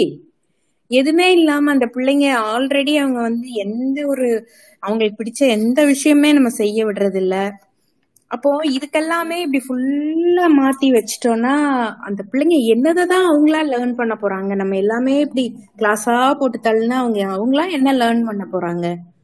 முந்தியெல்லாம் லீவுன்னு வந்தா அவங்க வந்து கசின்ஸோட போவாங்க. ஒவ்வொரு வீட்டுக்கும் போவாங்க. அங்கெல்லாம் படிச்சுப்பாங்க. ஈவினிங் ஆனா ஸ்கூல்ல இருந்து வந்தா விளையாடுவாங்க. இப்ப எதுவுமே கிடையாது. எல்லாமே பார்த்தா நேரம் வந்தோடனே அவங்க பெரிய இந்த ப்ரொஃபஷனல்ஸ் மாதிரி தான் பெரிய சிஇஓ மாதிரி தான் டைம் போட்டு இந்த டைமுக்கு இது இந்த டைமுக்கு இது இந்த டைமுக்கு இது. அவ்வளவுதான். அவங்க லைஃபே முடிஞ்சு போயிடுச்சு. இப்படியே ஓடுவாங்க. ஓடி ஓடி ஓடி ஓடி போய் எல்லாம் முடிச்சுட்டு ஏ- ஒரு வீடியோ பார்த்தேன். ஒரு ஆக்ட்ரஸ் சொல்றாங்க. இப்படிதான் என்ன வந்து படிக்க படிக்க சொன்னாங்க. படிச்சுட்டே இரு படிச்சுட்டே இரு படிச்சுட்டே இருன்னு சொன்னாங்க. நானும் வந்து படிச்சு படிச்சு படிச்சு படிச்சு வந்துட்டேன். ஆனா ஒரு டைமுக்கு அப்புறம் எனக்கு வந்து எனக்கு என்ன ட்ரீம் என்ன கோல் எதுவுமே எனக்கு தெரியல. ஏன்னா அவங்க சொன்னதையே நான் கேட்டுட்டு வந்தேன். அவ்வளவுதான் எனக்கு தெரியுது. அப்படின்னு சொல்லி அவங்க சொல்றத கேட்கக்குள்ள ரொம்ப பாவமா இருந்தது. ஸோ நம்ம இந்த மாதிரி ஒரு எதுவுமே இல்லாம ஒரு மெஷின் தனமா நம்ம பிள்ளைங்களை வளர்க்குறோமா? அப்படின்றது எனக்கு பெரிய டவுட்டா தான் இருக்கு. ஸோ எது குட் பேரண்டிங் இல்லாட்டி இது ரொம்ப புஷிங்கா இருக்கா பிள்ளைங்களுக்கு? எதுவுமே தெரியல. ரொம்ப பாவம் தான் நினைக்கிறேன். பேரண்ட்ஸும் பாவம் பிள்ளைங்களும் பாவம். அப்படியே தான் போகுது பிரவீனா நீங்க பேசுங்களேன். Hi Mira, hi all. This is first time I'm attending your space. Ah And, uh, hi கொஞ்ச நேரத்துக்கு முன்னாடி நீங்க அந்த ஆர்டிகல் ரீட் பண்ணது கொஞ்ச நேரம் தான் கேட்க முடிஞ்சது. ஆஃபீஸ் ஒர்க் இருக்கனால போயிட்டேன். திரும்ப மச்சு மேடம் பேசினது கேட்டேன். செம்மையா பேசினாங்க. அது வந்து ஒரு ஒரு கம்ப்ளீட் புக்கு என்சைக்ளோபீடியா படிச்ச எஃபெக்ட் கொடுத்தாங்க அவங்க. அவங்களோட லைஃப் எக்ஸ்பீரியன்ஸ் ஷேர் பண்ணது very pleased to hear that so எனக்கு வந்து அந்த ஆர்டிகல் சம்மந்தமா நான் இப்போ சொல்ல போறேன்னு எனக்கு தெரியல பட் எனக்கு வந்து பேரண்டிங் நான் என்ன அண்டர்ஸ்டாண்ட் பண்ணிக்கிட்டேங்கிறது மட்டும் சொல்றேன். ஃபியூ பாயிண்ட்ஸ் ஒரு சில்ட்ரன் அப்படின்னு பொறுத்தவரையில அவங்க ஒரு ஒரு ஹாப்பி இண்டிவிஜுவலா அவங்க இருக்கிறதுக்கு என்னெல்லாம் நம்ம பண்ணணுமோ அதை நம்ம பண்ணணும். அவ்வளோதான் என்னோட அண்டர்ஸ்டாண்டிங் ப்ளஸ் நாமளும் வந்து ஹாப்பி பேரண்டா இருக்கிறதுக்கு என்ன பண்ணணுமோ அதை நம்ம பண்ணணும். ஸோ வந்து நம்ம வந்து ஃபுல்லாக வந்து டெடிகேட் டு தெம் அப்படிங்கிற மாதிரி போயிட்டு நம்ம லைஃப்பை தொலைச்சிட்டு இருக்கக்கூடாது அவங்கள வந்து ஓவரா ஃபோக்கஸ் பண்ணிட்டு அவங்களோட லைஃப்பும் வேஸ்ட் பண்ணக்கூடாது அப்படிங்கிற மாதிரி தான் எங்களோட அண்டர்ஸ்டாண்டிங் பேசிக்கலி ஸோ அவங்களோட கெரியர் இப்போ வந்து எங்களோட ரெண்டு பேர் இருக்காங்க. அவங்க வந்து மாண்டிசரி ஸ்கூல் படிக்கிறாங்க. அவங்களுக்கு வந்து ஹோம் ஒர்க் ப்ரெஷர் கிடையாது ஒன்றும் கிடையாது. மாண்டிசரிங்கிறதுனால அந்த ஏர்லி ஏஜ் கிடையாது அவங்களுக்கு ஸ்கூல் போகிறது அது வந்து கரெக்டான ஏஜில் தான் போனாங்க. ரைட்டிங் பொறுத்தவரையில எந்த ப்ரெஷரும் கிடையாது. அவங்க பாட்டுக்கு எப்போ வருதோ நீங்கள் பண்ணுங்க. அது இதான் எல்லாமே வந்து கோல் ஓரியன்டாக தான் போகுது. மைண்டாக தான் போகுது உங்களுக்கு ஸ்டடீஸ் ஸோ அதனால படிப்பு லெவலில் அவ்வளோ ப்ரெஷரே கிடையாது அவங்களுக்கு. அதுக்காகவே நாங்கள் மாண்டசரி ஸ்கூல் சூஸ் பண்ணி போனது. ஏன்னா நம்ம வந்து எழுதணும் படிக்கணும் அப்படிங்கிற இதுலேயே வாழ்க்கை பூரா போயிடுச்சு அப்படிங்கறதுனால எனக்கெல்லாம் வந்து டென்த்து பாஸ் பண்ணி வெளியே வந்தோடனே ஒரு பெரிய ஒரு வனவாசம் முடிச்சுட்டு வெளியே வந்த ஒரு ஒரு ஃபீல் கிடைச்சது எனக்கு.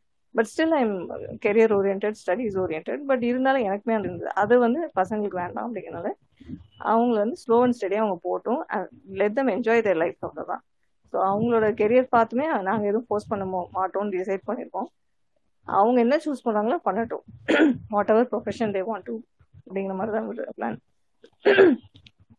இன்னொன்று என்னன்னா ஹாப்பி இண்டிவிஜுவல் அப்படின்னு இப்போ நம்மளோட லைஃப்பை லீட் பண்ணும்போது நம்ம என்ன ஸ்ட்ரகிள்ஸ் ஃபேஸ் பண்ணுறோம் ஏதோ ஒரு மனசோர்வோ ஏதோ ஒன்று வரும்போது நமக்கு ஏதோ ஒரு ஒரு பிடிப்பு தேவைப்படுது இல்லையா? அந்த பிடிப்பு அப்படின்னு வரும்போது நம்மளோட ஸ்டடீஸை விட நம்மளோட ஹாபிஸ் தான் நமக்கு ஹெல்ப் பண்ணுது.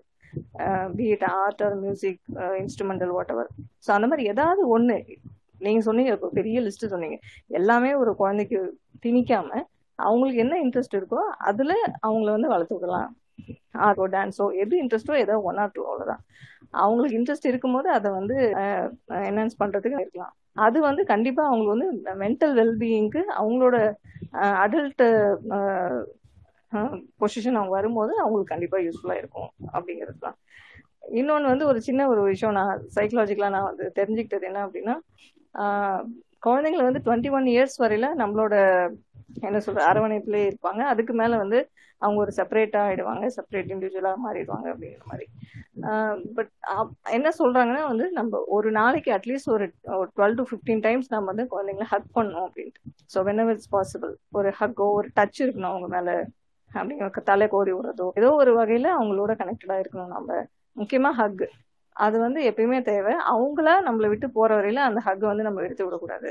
As long as they want to be with அவங்க இருக்கணும் அப்படிங்கிற அலோவ் பண்ணோம் அப்படி சொல்லுவாங்க. ஏன் அப்படின்னா லேட்டஸ்ட் ஸ்டேஜில் அந்த டுவெண்ட்டி ஒன் இயர்ஸ்க்கு மேலே அவங்களுக்கு வந்து ஒரு லாங்கிங்னஸ் வருமா? நம்ம யாரு கூட இருக்கணும். நமக்கு யாராவது வேணும். ஒரு சைக்கலாஜில ஒரு சப்போர்ட் வேணும் அப்படின்ற அந்த தோணல் வந்து அவங்களுக்கு அதிகமாகுமா? அதுக்கப்புறமா. அதை வந்து ஒரு பேலன்ஸ் பண்ணுறதுக்கு அது ஏன் ரொம்ப அதிகமாக இருக்குது அப்படின்னா சைல்ட்ஹுட்டில் வந்து அவங்களுக்கு வந்து பேரண்ட் அண்ட் சில்ட்ரன் வந்து ஃபிசிக்கல் டச்சே வந்து இல்லாத இருக்கிற குழந்தைங்களுக்கு அது வந்து அதிகமா இருக்கும். அப்போ வந்து அவங்க ரிலேஷன்ஷிப்பை தேடி போகும்போது அவங்க தேமே they might end in wrong relationship or early relationship அந்த மாதிரி ஒரு விஷயங்கள் நடக்காம இருக்கணும். ஒரு ப்ராப்பரா ஒரு பேலன்ஸ்டா அவங்க வந்து ஹாப்பி இண்டிவிஜுவலாகவே இருக்கணும். எல்லா விஷயங்களும் புரிஞ்சுட்டு நடந்துக்கணும் அப்படிங்கிற மாதிரி நம்ம நினைச்சோம் அப்படின்னா அவங்க கூட நம்மளோட பிசிக்கல் டச் வந்து அதிகமாக அதிகமா இருக்கிற மாதிரி நம்ம பாத்துக்கணும் அப்படிங்கிறது ஒரு டிப் அதை நான் பிலீவ் பண்றேன். அதை நான் பண்ணிட்டு இருக்கேன் என் பசங்களுக்கு. So that's it from my side thank you for the opportunity thank you Praveena ஆஹா, க- கண்டிப்பா. நீங்க சொன்னதும் ரொம்ப ரொம்ப வேல்யூபிளான பாயிண்ட்ஸ் தான். ஆஹ் அதாவது நம்ம எவ்வளோ டிப்ஸ் கொடுத்தாலுமே வந்து பேரண்டிங்ன்றது எவ்வளோ பெரிய ஒரு சீரியஸான ஒரு இதுன்றது தெரியுது. ஏன்னா எவ்வளோ இருக்கு பாருங்களேன். நம்ம எந்த எந்த ஆங்கிள் பேசினாலும் இன்னும் இருக்கு. இரு- இருந்துட்டே தான் இருக்கு. தேங்க்யூ பிரவீனா. கார்த்திகா நீங்க பேசுறீங்களா? ஆ பேசுறேங்க. ரொம்ப தேங்க்ஸ் வாய்ப்பு கொடுத்ததுக்கு. நான் ஐ இன் அண்ட் அவுட்டு மச்சு பேசுறத கேட்டேன். ஆனா அந்த ஒரிஜினல் ஆர்டிகல்ஸ் நீங்க படிச்சதை வந்து நான் கேட்க முடியல. நான் கரெக்டா வந்து நீங்க அதை படிச்சு முடிக்கிறப்ப தான் எனக்கு ஜாயின் பண்றதுக்கு இங்க ஃப்ரீ ஆகுது. முடிஞ்சதுன்னா வந்துட்டு அந்த ஆர்டிக்கலுடைய லிங்க் எனக்கு அனுப்புனீங்கன்னா எனக்கும் ஹாப்பியா இருக்கும். நான் இல்லைன்னா மச்சு கிட்ட தீகா கிட்ட கேட்டு வாங்கிக்கிறேன். நான் பேச வந்தது வந்துட்டு ஆ சொல்லுங்க மீரா. இல்ல கண்டிப்பா அனுப்புறோம் கார்த்திகா. நான் நான் பேசுறது வந்து மெயினாக எதுக்கு வந்தேன்னா இந்த பேரண்டிங்கை பற்றி பேசுகிறோம் பசங்களுக்கு நம்ம போடுற ப்ரெஷர் பற்றி பேசுகிறோம் பேரண்ட்ஸ் வந்து ப்ரெஷர் எடுத்துக்காமல் இருக்கணும். இப்போ ஆப்வியஸாக நம்மளை சுற்றி இருக்கிற நம்மளுடைய ஃப்ரெண்ட்ஸு நம்மள சரவுண்ட் பண்ணியிருக்கிற பீப்புள் வந்து நமக்கு நிறைய ப்ரெஷர் போடுவாங்க. நமக்கு ஒரு கில்ட் கொடுத்துருவாங்க. நம்ம ஏதோ தப்பு பண்றோமோ நம்ம பிள்ளைய வந்து நம்ம இதெல்லாம் சொல்லி கொடுக்காம வளர்த்துடுறோமோ அப்படிங்கிற ஒரு கில்ட்டி ஃபீலிங் வந்து நமக்கே வந்துடும் அது வந்து நம்ம கொஞ்சம் கண்ட்ரோல்டா இருக்கணும். கூட நம்ம வளர்க்கப்பட்ட விதத்துலயுமே நம்ம சின்னப்ப வளர்ந்தது ஃபுல்லாவே வந்து இது இது படிக்கணும்னு சொல்லி வளர்த்துருக்காங்க. அடுத்த குழந்தைய காட்டி அவங்க எவ்வளவு மார்க் வாங்கியிருக்காங்க நீ ஏன் வாங்கலைன்னு சொல்லி வளர்த்துருக்காங்க. அதுக்கப்புறம் வந்துட்டு ஏன் வந்து நூறுக்கு தொண்ணூறு மார்க் எடுத்தா கூட பத்து மார்க் ஏன் குறைஞ்சதுன்னு சொல்லி கேள்வி கேட்டு நம்மளை கடுப்பேற்றி வளர்த்துருக்காங்க. ஹோம்ஒர்க்ஸ் கொடுத்து அடிக்கணும்னு ஸ்கூல்ல நீங்க கண்ணை மட்டும் விட்டுடுங்க. எதை வேணா தோலை உரிங்கன்னு சொல்லி அடிக்க சொல்லி இப்படிதான் நம்மளுடைய ஜெனரேஷன்ல வந்து ஒரு பெரும்பாலான பெற்றோர்கள் வந்து கண்டிப்பும் படிப்பின் முக்கியத்துவமும் காட்டி நம்மளை வளர்த்துருக்காங்க. அது நம்ம மனசுல ஊறி போயிருக்கும். அந்த ப்ரெஷரை நம்மளையே அறியாம நம்ம குழந்தைங்க கிட்ட கடத்திடுவோம் அத வந்து அந்த இன்ஸ்டிங்க்ட் இருக்கு இல்லையா? மார்க் குறைஞ்சிருக்கும் குழந்தை. ஏன் இவ்வளோ குறைஞ்சிருச்சு அப்படிங்கறத வந்து அதை வந்து அதை நோயடிக்காமையோ இல்ல நம்ம அதுக்காக பதட்டப்படாமையோ இது ஒரு விஷயம் இல்ல. ஜென்ரலா இந்த தடவை கிரேடு குறைஞ்சிருக்கு. என்னன்னு பார்க்கலாம் அப்படிங்கிற ஒரு நார்மலான ஒரு தாட் இல்லாம எடுத்த உடனே அந்த கிரேடு கம்மியானதை பார்த்த உடனே படுற பதட்டம் இருக்கு இல்லையா? நம்மளுடைய அடிப்படை இன்ஸ்டிங்க்ட் அதை வந்து நம்ம கண்ட்ரோல் பண்ண கத்துக்கணும். அக்கம் பக்கத்துல வந்துட்டு பிள்ளைய எதுலையாவது சேர்க்கும் போது அவங்க குழந்தைங்க அதுல ஆர்வமா பெர்ஃபார்ம் பண்ணி பேலன்ஸ் பண்ணி காட்டும் போது நம்ம குழந்தைக்கு இருக்கிற கொஞ்ச நேரத்தையும் அதுல கொண்டு போய் நம்ம டைட் பண்ணிடாம இருக்கிறது வந்து ரொம்ப இம்பார்ட்டன்ட் நான் வந்து ஊர்ல சென்னையில் சென்னையில இருந்தப்போ வந்துட்டு என் குழந்தைங்க சின்ன சின்ன குழந்தைங்க தான். அஞ்சு வயசு அந்த மாதிரி. ஒரு மாதிரி நான் ஆஃபீஸ் போவேன் ஸ்கூலுக்கு போவாங்க அப்படி இருந்துட்டாங்க. இங்க வரும்போது எனக்கு வந்து ஒரு பெரிய ஒரு சந்தோஷம் என்ன கிடைச்சதுன்னா இங்கே இங்க வந்து புழுங்குற இடம் அதிகம். நான் இருக்கிற இடம் எப்படின்னா ஒரு கம்யூனிட்டிக்குள்ள இருக்கிறேன். அதனால வந்து வண்டிகள் வரும் சாலையில பத்திரமா குழந்தைங்கள பாத்துக்கணும் அந்த அவசியம் கிடையாது. நல்ல விளையாட இடம். சென்னையில வந்து ஒரு அபார்ட்மெண்ட்ல இருந்துட்டு கிரில் கதவுக்கு பின்னாடியே பத்திரமா வச்சுப்போம். பார்க்கிங் லாட்ல விளையாட விட கூட பயமா இருக்கு இல்லையா? கிரில் கதவுக்குள்ளேயே இருந்த குழந்தைங்க இப்ப வெளியில வந்து விளையாட தொடங்குச்சு. சைக்கிள் ஓட்ட கத்துக்குச்சு. பிசிக்கல் ஆக்டிவிட்டிஸ் ரொம்ப அதிகமாச்சு. நான் ரொம்ப சந்தோஷப்பட்டேன். ஒரு நாளைக்கு ரெண்டு மணி நேரம் மூணு மணி நேரம் கூட நல்லா வெளியில விளையாடுவாங்க. ஆனா பாத்தீங்கன்னா என் ஒரு ஒரு கட்டத்துக்கு மேல வந்துட்டு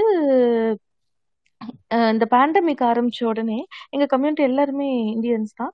என் குழந்தைங்க மட்டும்தான் அங்க விளையாடுது. மத்தவங்க எல்லாம் பாத்தீங்கன்னா லெஃப்ட் ரைட் சென்டர் ஆன்லைன் கிளாஸ்ல போட்டாங்க. ஒரு மணி நேரம் கியூ மேத் ஒரு மணி நேரம் வேற ஏதோ ஒரு மேக்ஸ் கிளாஸ் ஒரு மணி நேரம் பாட்டு கிளாஸ் ஒரு மணி நேரம் ஆர்ட் டிராயிங் கிளாஸ் இது மாதிரி எல்லாத்துலயும் போட்டாங்க. அது என்ன ஆயிடுச்சு? இப்போ இங்க நார்மலா ஸ்கூல் தொடங்கினோடனே அந்த குழந்தைங்களுக்கு ரொம்ப கஷ்டமா போகுது. வீட்டுக்கு வருவாங்க கடகடன்னு சாப்பிடுவாங்க அரை மணி நேரத்துல ஹோம்ஒர்க் பண்ணுவாங்க. வேக வேகமா வந்துட்டு அடுத்தடுத்த கிளாஸ்ல ஜாயின் பண்றாங்க. என் பொண்ணு தானா வந்து கேட்டான்னு சொல்லி பெரியவளுக்காக நான் வந்து அவளை பாட்டு கிளாஸ்ல போட்டேன். சின்னவ கிட்ட கேட்டேன் நீ போறியா? அவ போறா பாரு அக்கா அப்படின்னா இல்ல இல்ல எனக்கு பிடிக்காது. எனக்கு அந்த ஒன் ஹவர் விளையாடுறேன் அப்படின்னா.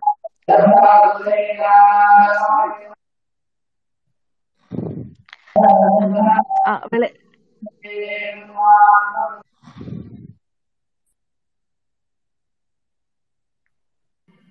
சாரி கார்த்திகா நீங்க பேசுங்க. ஆ சரி சரிங்க. ஆ உங்க தெரியாம அன்மியூட் ஆயிடுச்சு.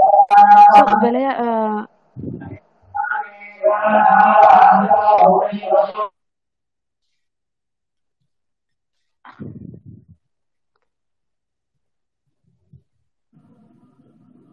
பேசலாமா மீரா? பேசுங்க பேசுங்க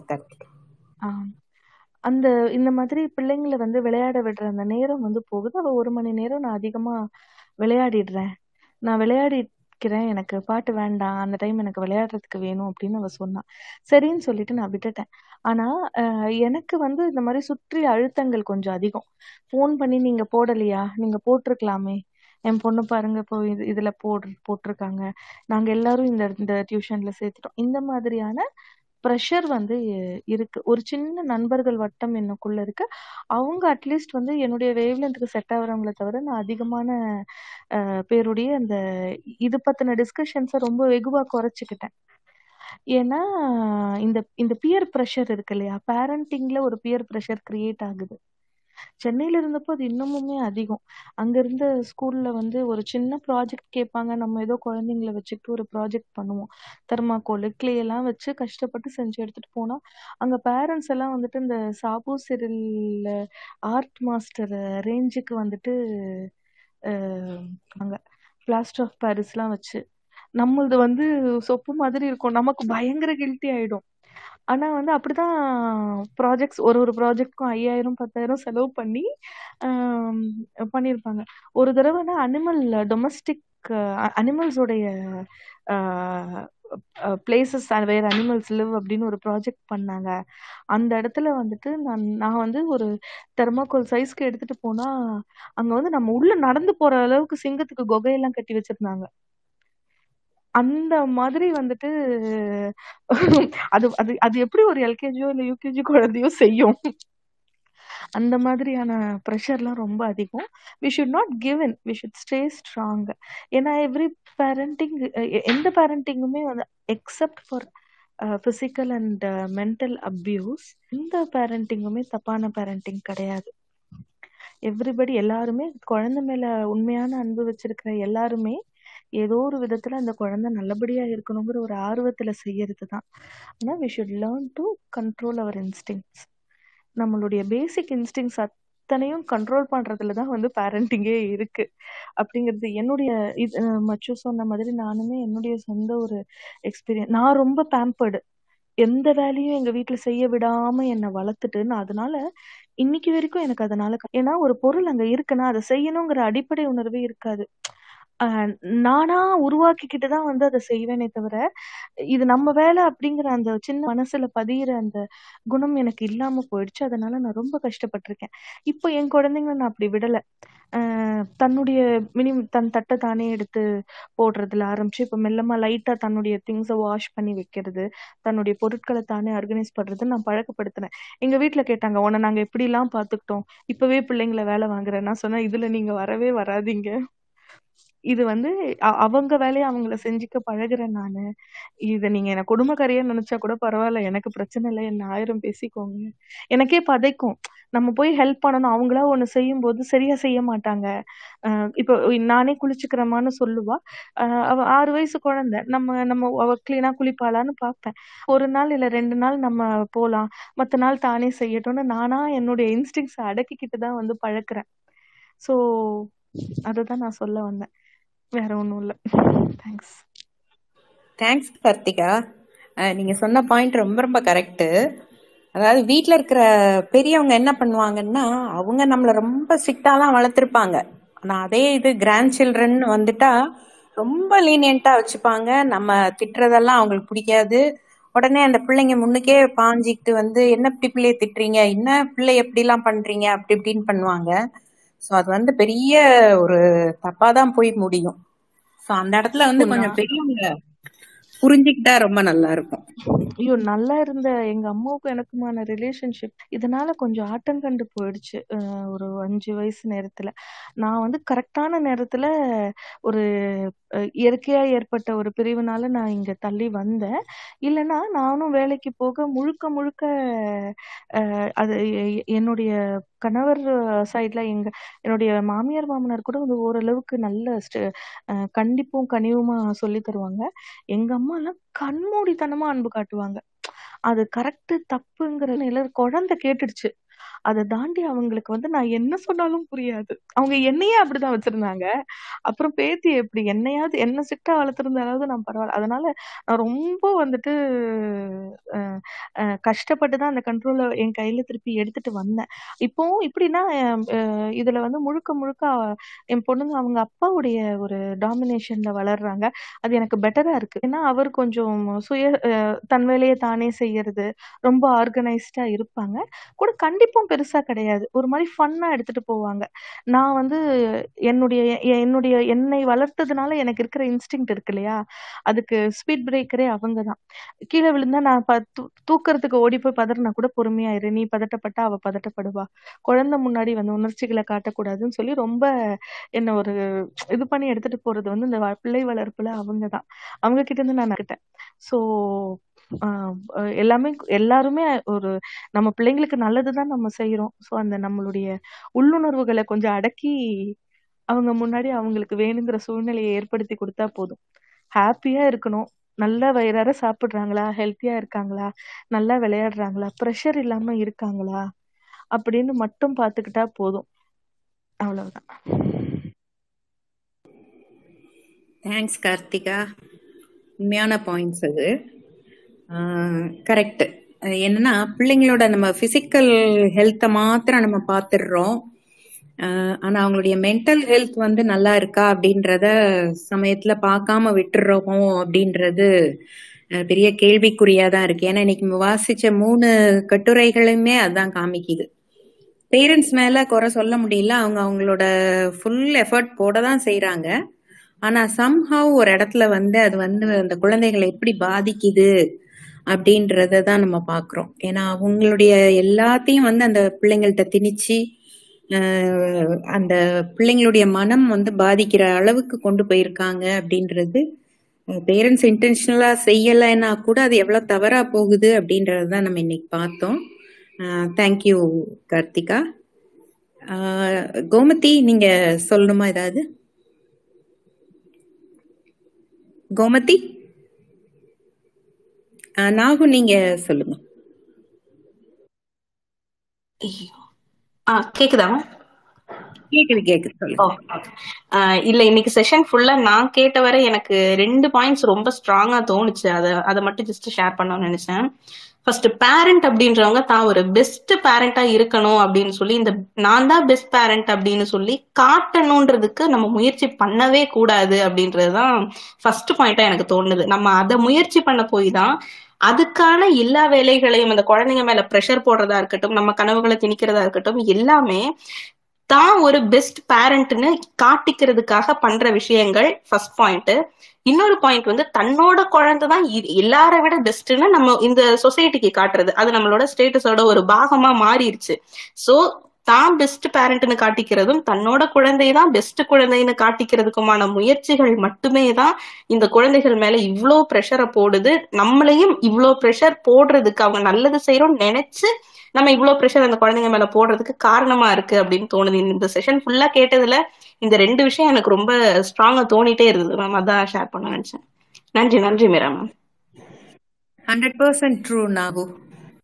நான் வந்து கார்த்திகா அந்த பாயிண்ட் சிரிச்சேன். அதுக்காக தான் ஆட் பண்ண வந்தேன். ஒன்றும் இல்லை எல்லா ஸ்கூல்லையும் அதுதான். அது ஸ்கூல்ல கேக்குறாங்களோ இல்லையா? அவங்க கொடுக்கறது ப்ராஜெக்ட் அவ்வளவுதான். அதுக்கு பண்றத பாத்தீங்கன்னா இவங்க பண்ணவே முடியாது நிச்சயமா. ஈவன் அங்க பேரண்ட்ஸ் கூட பண்ண முடியும் யார்கிட்டயோ அந்த ஆர்ட் பீப்புள் கிட்ட கொடுத்து பண்றாங்க. அப்ப அதுல அந்த குழந்தைங்க என்ன கத்துப்பாங்க? ஒண்ணுமே கத்துக்க மாட்டாங்கல்ல. நீங்க குழந்தைங்களை இன்வால்வ் பண்ணி குழந்தைங்க சின்னவங்களா இருக்கும்போது. நீங்க கூட இருந்து அசஸ் பண்ணி பண்ணலாம். இல்லையா? அவங்க பெரியவங்க ஆனாங்கன்னா அவங்க கிட்ட விட்டுருணும் அவங்க என்ன பண்றாங்களோ அதுதான். அப்பதான் அவங்க லேர்ன் பண்ண முடியும். யாரா ஒரு ஆர்ட் பண்ற ஒரு ஆள் கிட்ட வந்து நீங்க இதை கொண்டு போய் கொடுத்துட்டு அவன் பண்ணி கொடுக்கறது கொண்டு வந்து கிளாஸ்ல வச்சு பிரைஸ் வாங்குறதுங்கிறது எந்த விதத்துலயும் குழந்தைங்களுக்கு ஹெல்ப் பண்ண போறது கிடையாது. ரெண்டாவது இதை கொடுக்கும்போது பாத்தீங்கன்னா நிறைய பிளாஸ்டிக்ஸ் தான் எல்லா இடத்துலயும் சேரும். எல்லாரும் கொஞ்சம் சிம்பிளா பண்ணணும்னு நினைக்கிறாங்க. என்ன பண்ணுவாங்க? கடையில போய் எல்லா அனிமல்ஸும் வாங்கிட்டு வந்துருவாங்க. பிளாஸ்டிக் அனிமல்ஸ் அப்புறம் அதை என்ன பண்ணுவாங்க? எங்கேயோ கொண்டு போய் டம்ப் பண்ண வேண்டியதுதான். இது இப்படிதான் நடக்குது ஒழிய ஒரு கிரியேட்டிவா அது நடக்கிறது கிரியேட்டிவா இருக்கிறதுக்காக தான் அந்த ப்ராசஸ் கொடுக்குறாங்க. ஆனா ஒன்ஸ் அகெயின் நம்மளுடைய பெர்செப்ஷன் நம்மளுடைய எந்த இன்வால்மெண்ட்டும் இல்லாம அது ஏதாவது ஒன்று வாங்கிட்டு வந்து செட் பண்றது. ரொம்ப லீஸ்ட் இல்லைன்னா பெருசா இந்த மாதிரி சாபு சீரியல் ரேஞ்சுக்கு செட்டு போற ரேஞ்சுக்கு பண்றது. இந்த ரெண்டு எக்ஸ்ட்ரீமும் இல்லாம குழந்தைங்க இன்வால்வ் பண்ணி அவங்க அதே மாதிரி வந்து இது இக்கலாஜிக்கல் ஃப்ரெண்ட்லியா என்ன பண்ண முடியுமோ அது பண்ணணுங்கிறதான்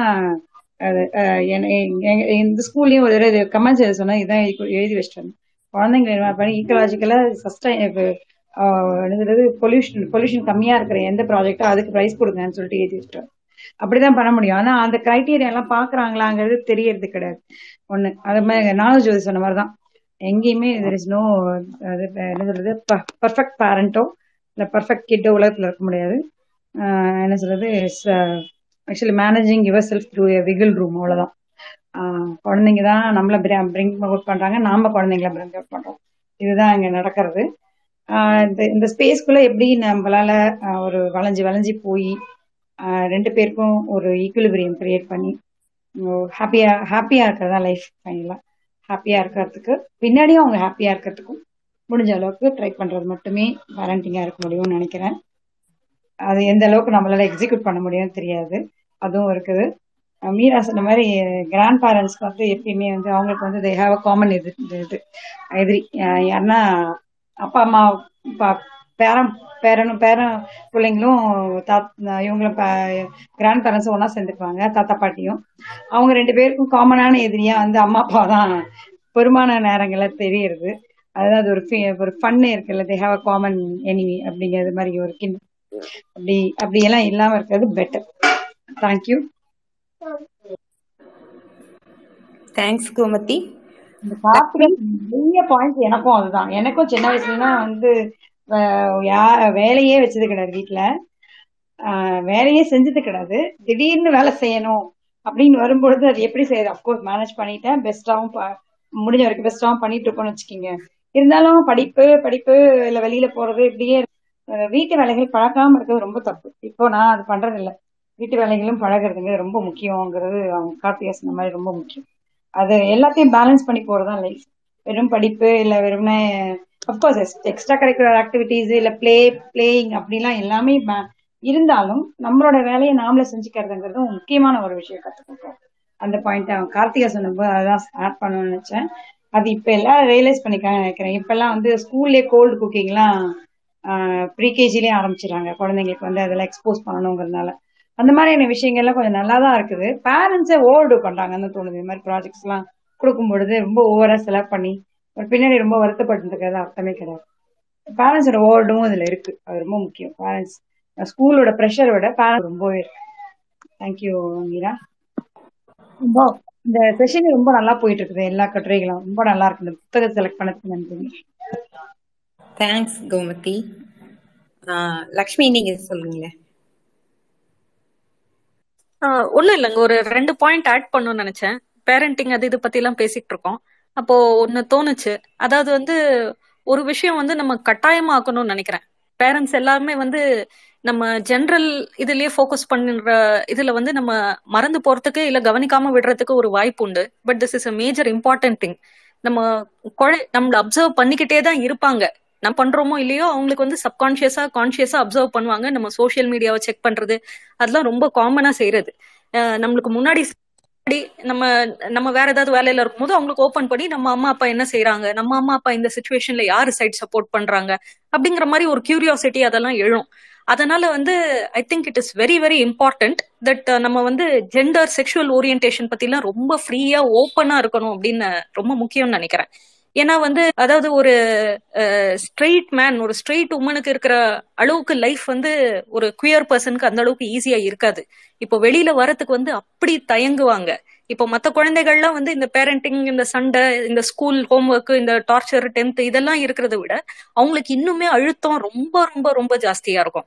அப்போ வந்து அவங்களுக்கு என்னோட ஜெண்டர் வந்து உலகம் நினைக்கிறது கிடையாது என் உலகம் நினைக்கிறது கிடையாது என்னோட செக்ஷுவல் ஓரியன்டேஷன் அப்படின்னு அவங்க நாளைக்கு வெளியில வந்து சொல்லணும்னா அதுக்கு அவங்களுக்கு ஒரு ஃப்ரீடம் வேணும்.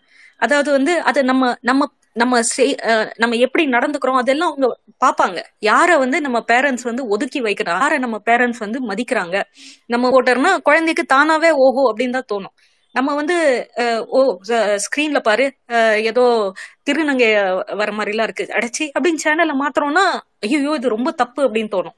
அது மாதிரி இருக்க கூடாது நாளைக்கு வந்து அவங்க வெளியில வந்து சொல்லணும் அப்படின்னா ஒரு ஃப்ரீ இது வரணும். அவங்க இன்ஃபேக்ட் அந்த அந்த சிந்தனை வரும்போதே வந்து அவங்க ஃப்ரீயா வந்து தோணுது இது உண்மையா இருக்குமோ? ஒருவேளை இது தவறா இருக்குமோ? அப்படின்னு பேசுற அளவுக்கு ஒரு விடுதலையே அவங்க அவங்க உணரணும். அந்த அளவுக்கு ஃப்ரீயா வீட்டுக்குள்ள இருக்கணும் அப்படிங்கிறதுக்கு இது ரொம்ப முக்கியம்னு நினைக்கிறேன். அது ஒரு பாயிண்ட் அப்புறம் இன்னொன்னு வந்து நம்ம சமுதாயத்துல என்னன்னு பார்த்தா நம்ம என்ன பண்றோம்னா இந்த இமோஷனல் இது வந்து ரொம்ப ஹையா ஆயிடுது. அதனால குழந்தைங்க மேல வந்து என் தன்மானம் முழுக்க முழுக்க உன்னோட நடவடிக்கையில தான் இருக்கு. நம்மளுக்கே தெரியாம ஒரு பாரத்தை வச்சிடுறோம். இப்போ இந்தியா லவ் ப்ராஜெக்ட்னு ஒரு இது இன்ஸ்டாகிராம்ல இருக்கு. அது பாத்தீங்கன்னா இன்னைக்கு காலையில ஒரு கதை படிச்சுட்டு இருந்தேன். அதுல வந்து மதம் விட்டு மதம் அஹ், கல்யாணம் பண்றது ஜாதி விட்டு ஜாதி கல்யாணம் பண்றது அப்புறம் குயர் ரிலேஷன்ஷிப்ஸ் இதெல்லாம் நிறைய கவர் பண்ணுவாங்க ரெகுலரா அதுல இன்னைக்கு யாரோ எழுதியிருந்தாங்க இது மாதிரி வந்து ஒரு ஒரு மகள் வந்து எழுதியிருந்தாங்க அம்மா அப்பாவோட இன்டர்ஃபேத் மேரேஜ் ஒரு கிறிஸ்டியன் அண்ட் ஹிந்து கல்யாணம் பண்ணிக்கிட்டாங்க எப்படி அவங்க திருமணம் நடந்தது அப்படின்லாம். இருக்காங்கன்னா பதினேழு வருஷம் ஆச்சான் அத ரெண்டு ரெண்டு சைட்லயும் அம்மா சைட்லயும் ஒத்துக்கலையா அப்பா சைட்லயும் ஒத்துக்கலையா பதினேழு வருஷம் ஆயிடுச்சு ஆயிட்டு கல்யாணம் பண்ணிட்டு இந்த குழந்தைங்க இன்னைக்கு அவ்வளோ வளர்ந்துருக்காங்க வளர்ந்திருக்காங்க. ஆனா அந்த தாத்தா பாட்டி இன்னும் மருமகன் மருமகளை பார்க்க பாக்குறதே இல்லையா? இன்னி வரைக்கும்.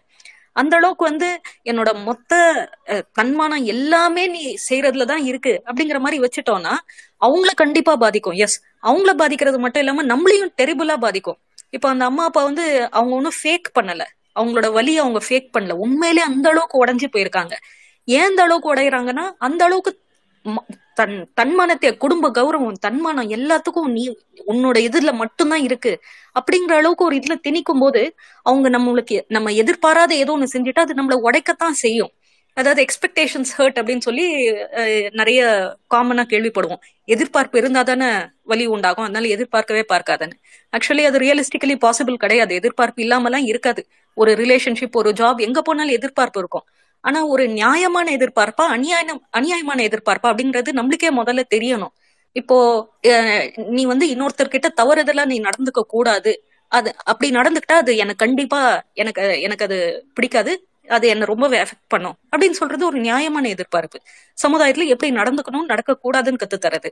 ஆனா நீ யார விரும்புற நீ எப்படி ட்ரெஸ் பண்ணணும் நீ யார கல்யாணம் பண்ணணும் இதெல்லாம் வந்து அநியாயம் ஓப்பனா நம்ம வைக்கிறோமோ இல்லையோ ஆனா அது அது அவங்களுக்கு தெரிய வரும். அது அவங்களுக்கு வலி ஊட்டும். அது அவங்க பக்கம். அவங்க சைட்ல சஃபர் பண்ணுவாங்க. ஆனா நம்மளே அந்த எதிர்பார்ப்பு வைக்க வைக்க வைக்க அது பெருக பெருக அது எந்த அளவுக்கு கூடி போகுதோ அந்த அளவுக்கு நாளைக்கு நம்மளையும் பாதிக்க வாய்ப்புண்டு. அதனால அநியாயமான எதிர்பார்ப்பு வச்சா குழந்தைகளும் சஃபர் பண்ணுவாங்க நம்மளும் சஃபர் பண்ணுவோம். அதனால அது வைக்க கூடாதுன்னு நினைக்கிறேன். அதுதான் ஷேர் பண்ண நினைச்சேன். தேங்க்யூ லக்ஷ்மி ரொம்ப ரொம்ப ஒண்டர்ஃபுல் பாயிண்ட் அது thank you so much enigma welcome Enigma first நீங்க பேசுங்களேன் Uh, Mira, can you hear me? Yeah yeah Uh, பேசுங்க fine. Uh, no, no. Uh, I've been at work. I'm just listening. Okay, so another day I'll be talk. I'll I'll talk. Huh? Please. I've been at work right now. I'm just listening. Yeah. Thank you thank you Enigma okay வேற யாரும் பேசணுமா வேற யாரும் பேசணும்னா request கொடுங்க mic accept பண்ணிக்கிறேன். Okay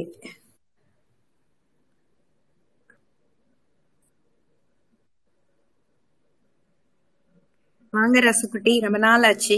நீங்க பேசி.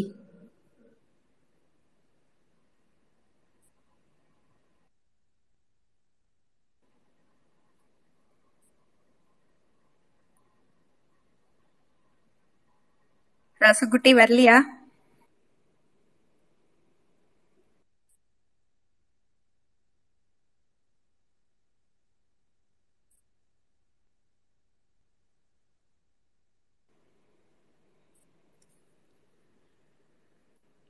ஓகே. வரல. அஹ், நாகஜோதி முடிச்சுக்கலாமா இன்னைக்கு? நாகு?